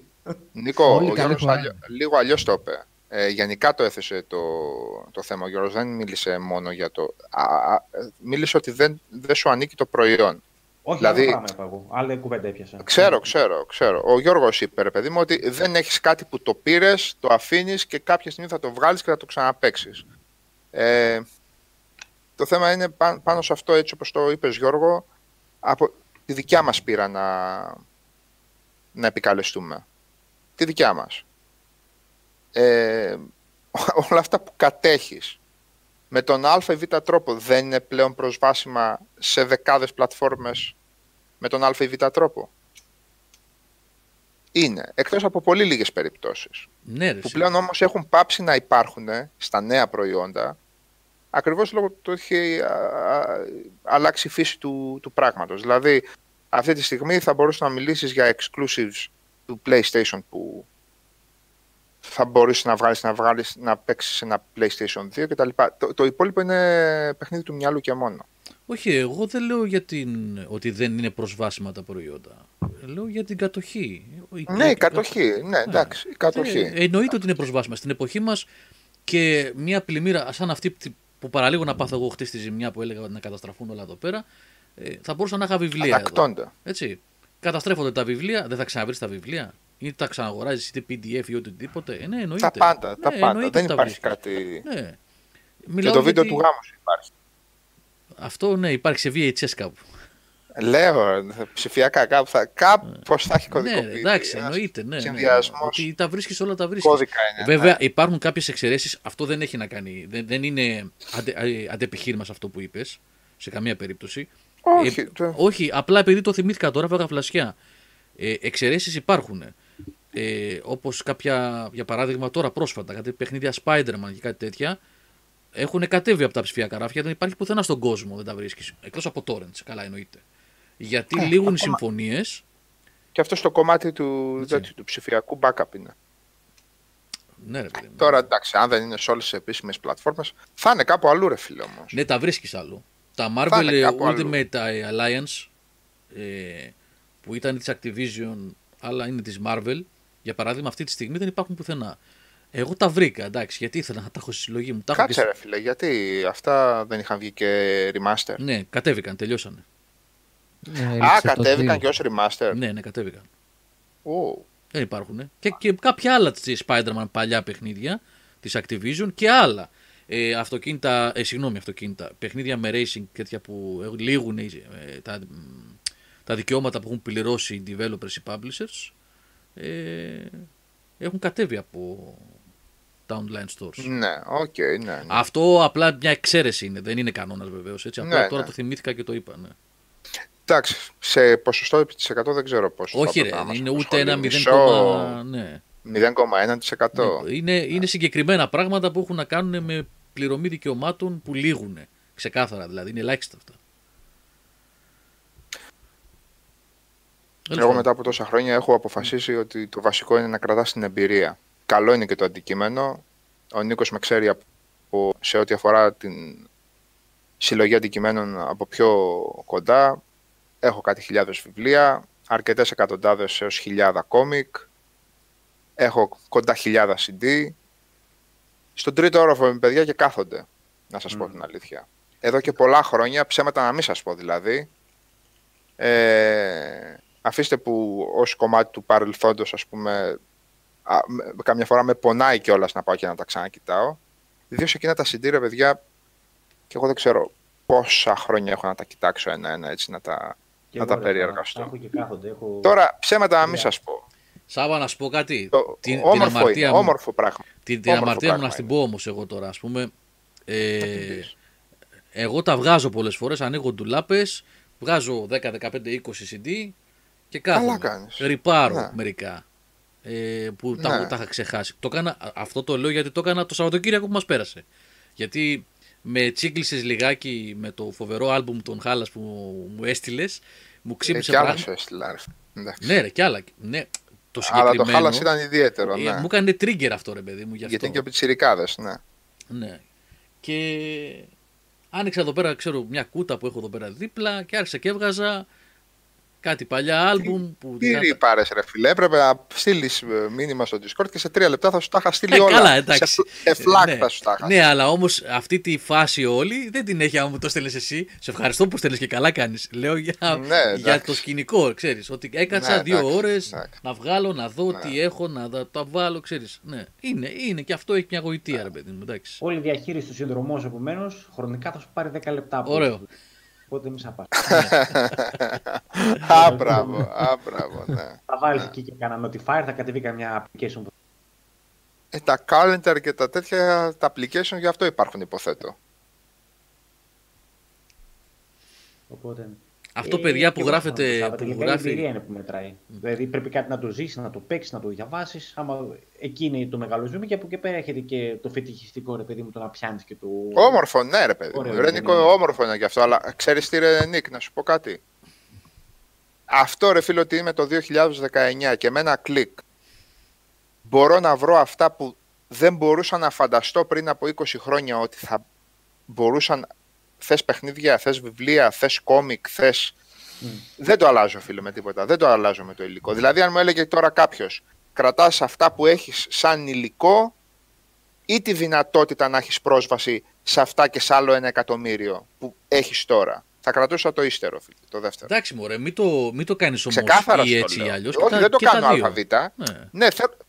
για να... όχι, γιατί Α, έχουμε για, την να, δεύτερη για, να, για να δηλώσει το μέγεθος του. Ναι, ναι, ναι. Ναι, ναι, ναι, 100%. Ε, Ο άλλος θα σου λέει ότι Σχηματικό θα χάσεις είναι. Αυτά που Ναι. έχεις. Σου και Ε; ότι έχεις υλικό. Κάτι, γιατί δεν χάνεις τίποτα με το δεύτερη επιλογή. Κάτι πρέπει να χάσεις. Χάνω, ναι, να χάσω. Ένα, ή ένα από το δύο. Ή κρατάς το υλικό που έχεις, που είναι μπόλικο ήδη. Ναι, δεν λέω. Ή τη δυνατότητα. Ένα από τα δύο διαλέγεις. Τη δυνατότητα θα διάλεγα. Είναι απελευθερωτική όσο να είναι. η- Ναι, δε, ακόμα α, ασχολούμαι πάρα πολλές ώρες από αυτή την άτιμη τη ζωή με το να συλλέγω, να μαζεύω αυτά που μου αρέσουν, αυτά που αγαπάω, τους τομείς που αγαπάω. Ε, ακόμα, υπάρχουν στιγμές που ακόμα δεν μπορώ να συνειδητοποιήσω ότι κάνω ένα κλικ, ένα search και ξαφνικά έχω μπροστά μου βιβλιογραφίες, δισκογραφίες. Ε, δεν θα πω στην ανόητη διαδικασία του ε, πειρατεία, ξεπειρατεία. Όποιος γουστάρει, ας δώσει αυτά που έδωσα κατά καιρούς εγώ και όταν φτάσουμε στα ίδια ποσά θα κάτσω να το συζητήσω. Αλλά από πριν θα ζητήσω αποδείξεις από ταμιακές μηχανές, πριν μπω σε αυτή, τη, σε αυτή την συνομιλία. IRS. Γιατί την είχα και στο παρελθόν. ναι, ναι, θα ζητήσω πρώτα να χτυπήσουμε το ποσό που έχω χτυπήσει εγώ και μετά μπαίνουμε σε αυτή τη διαδικασία. Και Και στο... τώρα, σαν από την αρχική κουβέντα που κάναμε, έτσι, ότι εμένα μου κάβλω να διαβάσω 50.000 Star Wars comics. Έτσι, Ναι, Εμένα τώρα ναι. το 1999. Ναι. Έτσι, και να κάνουμε αυτή την κουβέντα. Τι θα Τα έκανε. βρήκε. Εντάξει, θα ήταν άλλη επίσης γοητευτική διαδικασία, αλλά κατά πάσα πιθανότητα θα ήταν ε, σε ένα ποσοστό 95% χωρίς αποτέλεσμα Αποτυχής. και στο 5% πολύ ακριβή. Οπότε διαλέγεις και παίρνεις. Ναι, ναι, ναι, ναι. και ακριβό και αλυσιτελές και αναποτελεσματικό ή καθόλου γοητευτικό αλλά σίγουρο και φθηνό τώρα. Θα διαλέγεις. Να πω- Και να μην σας πω ότι δεν μ' άρεσε. Ξέρεις, να μην πω και με το ζόρι ότι μ' άρεσε, γιατί πλέρωσα.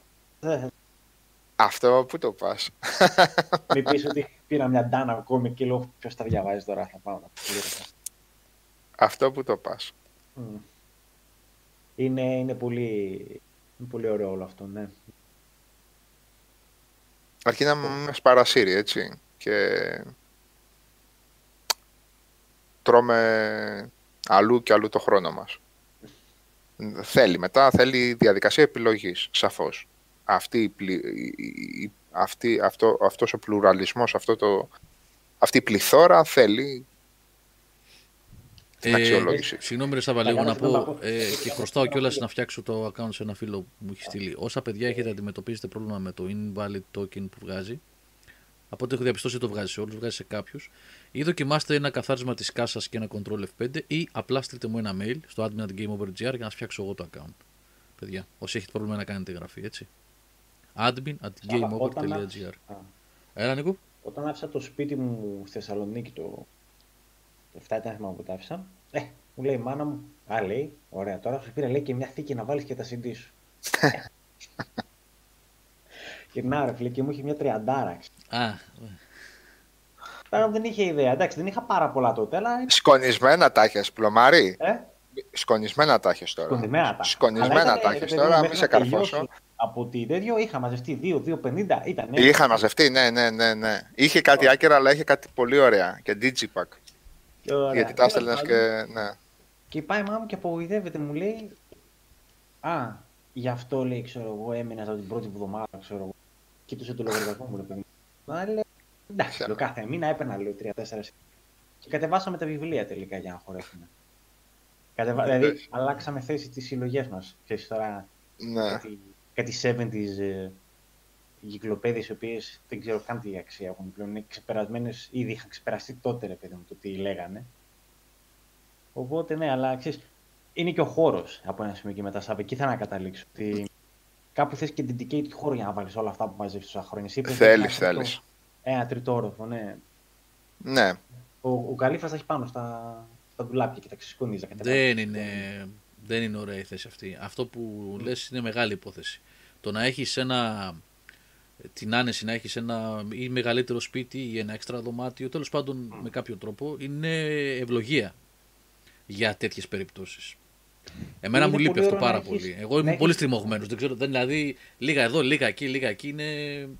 Εγώ, παιδιά, ακόμα βιβλιοθήκη δεν κατάφερα να κάνω. Είναι ένα...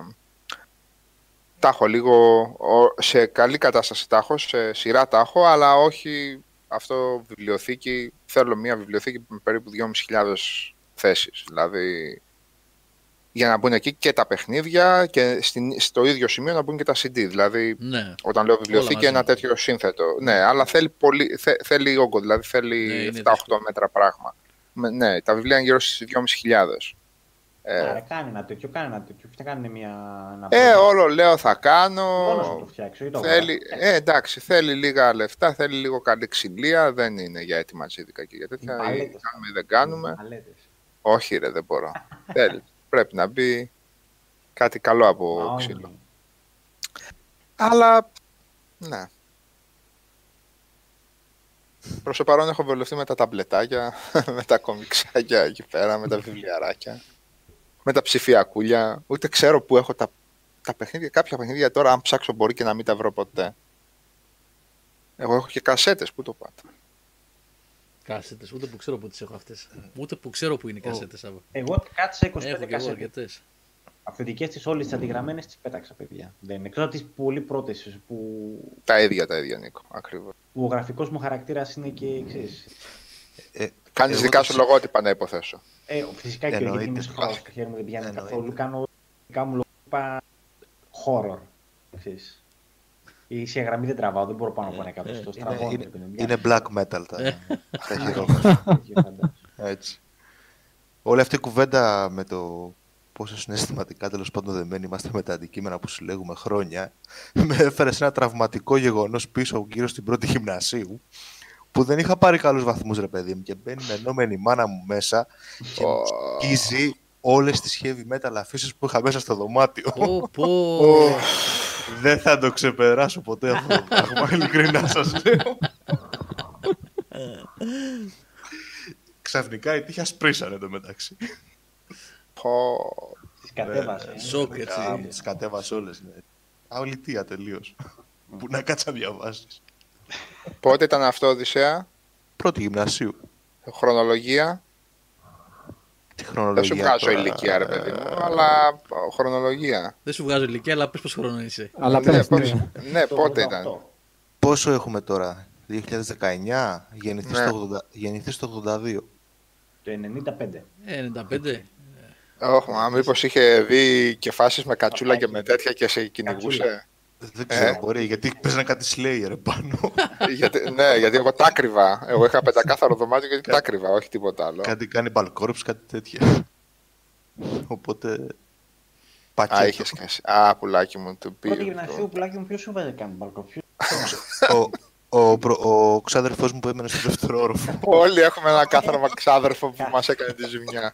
Δεν υπήρχε ε, Virgin Steel, ρε παιδί μου, που βάζει και στην Virgin Steel και ακούει. με, με ξεκίνησε με Manowar βασικά, με Slayer και με Cannibal Corpse. Διάλεξε μου λέει, τι θέλεις. Μπερδεμένος ο άδερφος. Όχι, μου Όχι, έδωσε ρε, επιλογές. Πολύ ωραίος. Πολύ ωραίος ο ξάδερφος. Cannibal Corpse. Α, σου είπε Dark Side or Light Side, αυτό το κλασικό που κάνει η μεγάλη μετά, του λένε πάρα αυτό. Ναι, ήταν σε επίπεδα ο ήχος. Ε, από- Α, άκου τα. κατάλαβα τι σου είπε, ναι. Οκ. Cannibal Corpse, λοιπόν, να σου το πω. Δεν ακούω πλέον Cannibal Corpse. Manowar και Slayer θα ακούσω. Α, μπράβο. Πλέον δεν ακούγονται οι Cannibal Corpse. Είναι ένα τεχνικό πράγμα που κάνει... Αλλά κάποτε μέχρι το Bleeding ακούγονται οι Cannibal Corpse. Λοιπόν, πάπαλα και σήμερα. Τα είπαμε όλα. Η γιαγιά μου. Α, άλλο, άλλες τραυματικές εμπειρίες. Τώρα Του θύμισες τώρα. Η γιαγιά του τα πει. Το Keeper 2 η Halloween ήταν εντελώς άκα. Δεν είχαν τίποτα Halloween. Ω, φίλε, αν ήταν καμιά περίοδο νηστεία και έβλεπε κανένας τέτοιο, δαιμονιζόταν. Σου λέει και αυτοί δαίμονες είναι. Τι, γιατί, τι άκακα. Χωρίς πρόσωπο άλλος, με κλειδιά μέσα στη μούρη, τι λες τώρα; Μμ, Ε, αλλά εντάξει, δεν τα έχει Slayer. Με τα τραγιά εκεί πέρα τα... τα... Στα εξώφυλλα. Παιδιά, Βλέπω κλείνουμε έτσι. Α, ταινίες. Τι να πούμε για ταινίες, παιδιά, τώρα δεν είναι, είναι αργά. Την άλλη εβδομάδα. Να δούμε και τίποτα και θα σας πούμε. Να δούμε και τίποτα. Εγώ το, το όπως θα έλεγαν και από ορισμένες περιοχές της α, μαμάς πατρίδας Ελλάδας, το Unbelievable βλέπω στο Netflix, του Netflix, δεν το βλέπω στο Netflix. Ωραίο είναι. 8 επεισοδιάκια. Unbelievable. Ε, unbelievable. Σκληρό, αρκετά σκληρό, με υπόθεση βιασμού, Α, με την κοπελίτσα, ναι. με ναι, την ναι. κοπελίτσα. Το, Ναι. το, το βλέπει η κοπέλα μου αυτό.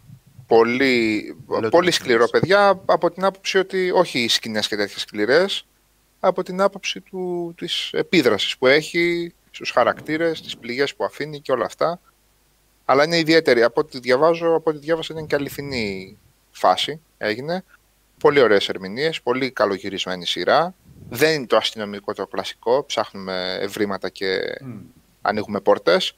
Πιο, πιο κοινωνικό. Κυρίως κοινωνικό και μετά αστυνομικό. Δεντεκτιβίστικο. Πολύ καλό, δυνατό, να το δείτε. Εγώ να κατέβασα πάω. και έχω στα σκαριά Mandalorian, τρία επεισόδια. Και έχω στα Έχεις- σκαριά. Έχεις, έχεις συνδρομή στο Disney Channel; Ναι, έχω όλοι συνδρομή έχουμε. στο Την θείο. πήραμε δώρο. Μας έστειλε στο Α. Deliver. Συνδρομές όλους. Και κατέβασα Θείου, ρε, και. Σάβα, του Θείου το account. Αν είναι Θείου. δυνατόν. Του Θείου από το Μιας- χετάκι. Το Θείου από το Και μιας- κερτάκι είναι, όλοι. και τι άλλο Οδυσσέα, Μονταλόριαν και; Και μια σειρά 8 επεισοδίων που λέγεται Undone, η οποία έχει εικαστικό. Undone. Ε, ε, πες την ταινία με τον Keanu Reeves, την κομιξάδικη. Scanner Darkly. Scanner Darkly. Και υπόθεση. Και τώρα μου ξεφεύγουν όλα, ρε παιδί μου. Πες το παιχνίδι μου, τη Square, το Life is Strange. Τι συνδυασμός είναι αυτός, για πες να τη σημειώσουμε. Δεν έχω ιδέα. Undone Ω. λέγεται. Undone λέγεται. Amazon Οχτώ είναι επεισόδια. αυτό; Δεν θυμάμαι ποιο κανάλι Γιατί είναι. βλέπω Prime Video. Amazon Ε, με το χαμογελάκι. α. Amazon είναι. Είναι 8 επεισόδια, τα έχω κατεβάσει και τα περιμένω να τα ξεκινήσω. Έλα ρε φίλε. Α, είναι animation, ωραίο. Ναι, σαν το Scanner Darkly του Ναι, την ναι, ταινία. ναι, ναι. Καλό φαίνεται. Και παίζει αυτή που έκανε, που έπαιζε στο Alita Battle Angel, Ναι. πώς λέγονταν η ταινία. Ναι, αυτή αυτό που Α, το και λέω. ο Όντεγκερκ παίζει ρε. μου φάνηκε Σόλ. πολύ ενδιαφέρον, θα δείξει. Ο Σόλ, ε. Μμ. Ναι, ναι, παίζει και αυτός. Ναι. Το Mandalorian, Γιώργο, το είδες; Ε, είδα το πρώτο επεισόδιο. Ε, είδα Μη ότι δεν τα έκανες σκατά η Disney στο πρώτο επεισόδιο. Γιατί ρε κατά, τι εννοείς Ότι από δεν, ότι δεν τα έκανε. Α, ότι δεν τα Ότι έκανε. δεν και αποφάσισα ότι θα τη δω, αλλά ολόκληρα. 8 επεισόδια είναι σκαλώς, θα περιμένω. Περίμενε. Είναι στο ύφος των πρώτων ταινιών, νομίζω. Λίγο χιούμορ, ξέρεις. Δεν μπορώ να σου λίγο- πω για το πρώτο επεισόδιο γιατί εντάξει είναι 35 λεπτά που στείνει τον κόσμο και για αυτά τα 35 λεπτά που είδα ε, μου φάνηκε ικανοποιητικό. Οπότε είπα Νίκο ότι θα του δώσω. Χρήμα πάντως έσκασα. Ναι, έτσι. καλή παραγωγή είναι. Καλή παραγωγή. Ε, θα περιμένω 8 επεισόδια, να τα δω όλα μαζεμένα. Καλό θα κάνεις. Φαίνεται Εγώ είδα- ότι είναι- εγώ θα τα και τα τρία. Είναι και ο Jon Favreau από πίσω που είναι, είναι αξιόλογος. Ό,τι καλό έχει βγει τέλος πάντων αυτή την εταιρεία τα τελευταία χρόνια έχει ασχοληθεί με τον ένα με τον άλλο τρόπο αυτός. Ε, εντάξει. Εντάξει, το, ο μικρός από τη φυλή του Γιόντα Είναι ότι πιο cute υπάρχει, ρε παιδί μου. Έχει Δηλαδή, γεμίσει το internet memes, έτσι, γίνεται Ε, χαμός. μάνα, τι memes. Θα σου γεμίσει το, το, το σπίτι κουκλάκια, πιο ίντερνετ. πω, πω, πω, πω, Λες θα και το δεν κάνω ξέρουν εγώ τι αυτό το κάνουν. κουκλάκι. Όπως Ξέρεις, κάνανε γιατί με δεν το... χαϊδεύεις. Πόσα δις θα πιάσουν πουλώντας κουκλάκια, μπλουζάκια και Καλά είσαι. φιγούρες τώρα, πλάκα κάνετε. Και το Last Disney Jedi. είναι από πίσω; Αυτά που βγάλανε τα, στο Last Jedi, αυτά τα, τα μικρά που είχαν. Πώς τα λέω, ούτε ξέρω πώς τα λένε. Την έχω σβήσει από το μυαλό μου αυτή την ταινία. Την έχω διαγράψει τελείως. Ήταν ξεκάθαρα. Ξεκάθαρα για να πουληθούν παιχνίδια. Ναι. Αυτά που. Αυτοί έχουν χτυπήσει πλευρά χρυσού και εσείς κάθεστε και λέτε αν αξίζει ή δεν αξίζει κάθε ταινία και το κάθε τέτοιο. Δώσανε κάτι δισεκατομμύρια Σάβα αυτή στον Λούκας.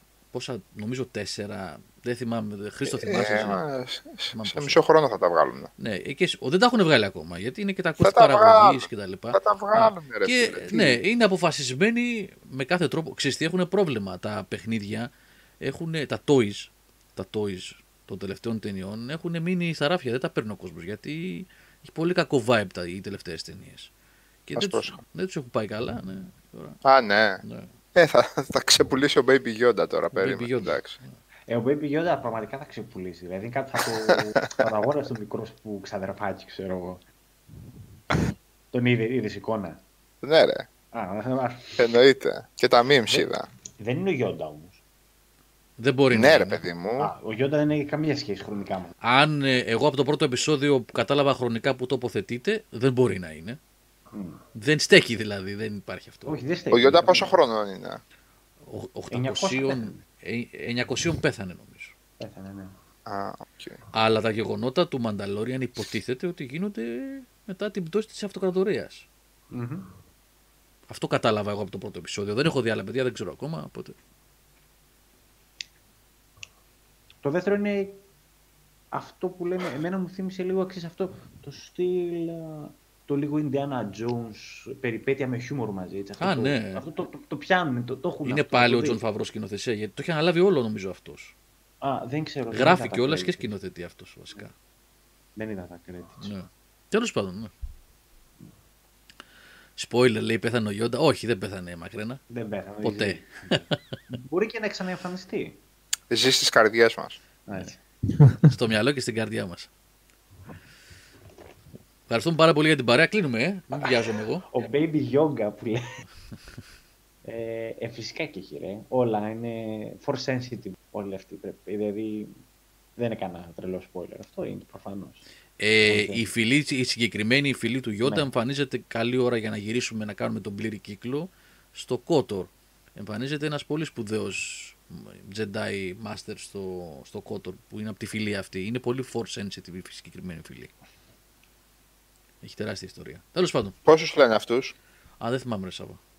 Δεν ξέρω, Ο Γιοντάι. Μιχαλησιάνο έπαιζε προχθές και αυτό το θυμόταν που λέγονται. δεν ξέρω πώς λέγεται η φυλή τους. Δεν, δεν ξέρω. Green Frogs, ξέρω εγώ. Οκ. λοιπόν, Καθόλου γοητευτικό. Λοιπόν, καλό βράδυ, παιδιά. Ευχαριστούμε πάρα πολύ για την παρέα. Θα έχουμε λογικά μέσα στη εβδομάδα κι άλλο. Κά- Κάνα stream θα δούμε. Θα ενημερωθείτε όσοι ενδιαφέρεστε. Πάντα έτσι εννοείται. Κάνετε subscribe για. και like. ναι, ναι. Ε, Ξέρετε εσείς. Τώρα που μπαίνουν και οι διαφημίσεις στα βίντεο μας, έτσι που τρέχουν. Ε, Πολλά λεφτά, ρε. Έτσι, κονομάμε. Έτσι, ε, σαν την Disney. λοιπόν, γεια σας, παιδιά. Καλό βράδυ. Ευχαριστούμε πάρα πολύ για την παρέα. Καλό βράδυ. Καλό βράδυ.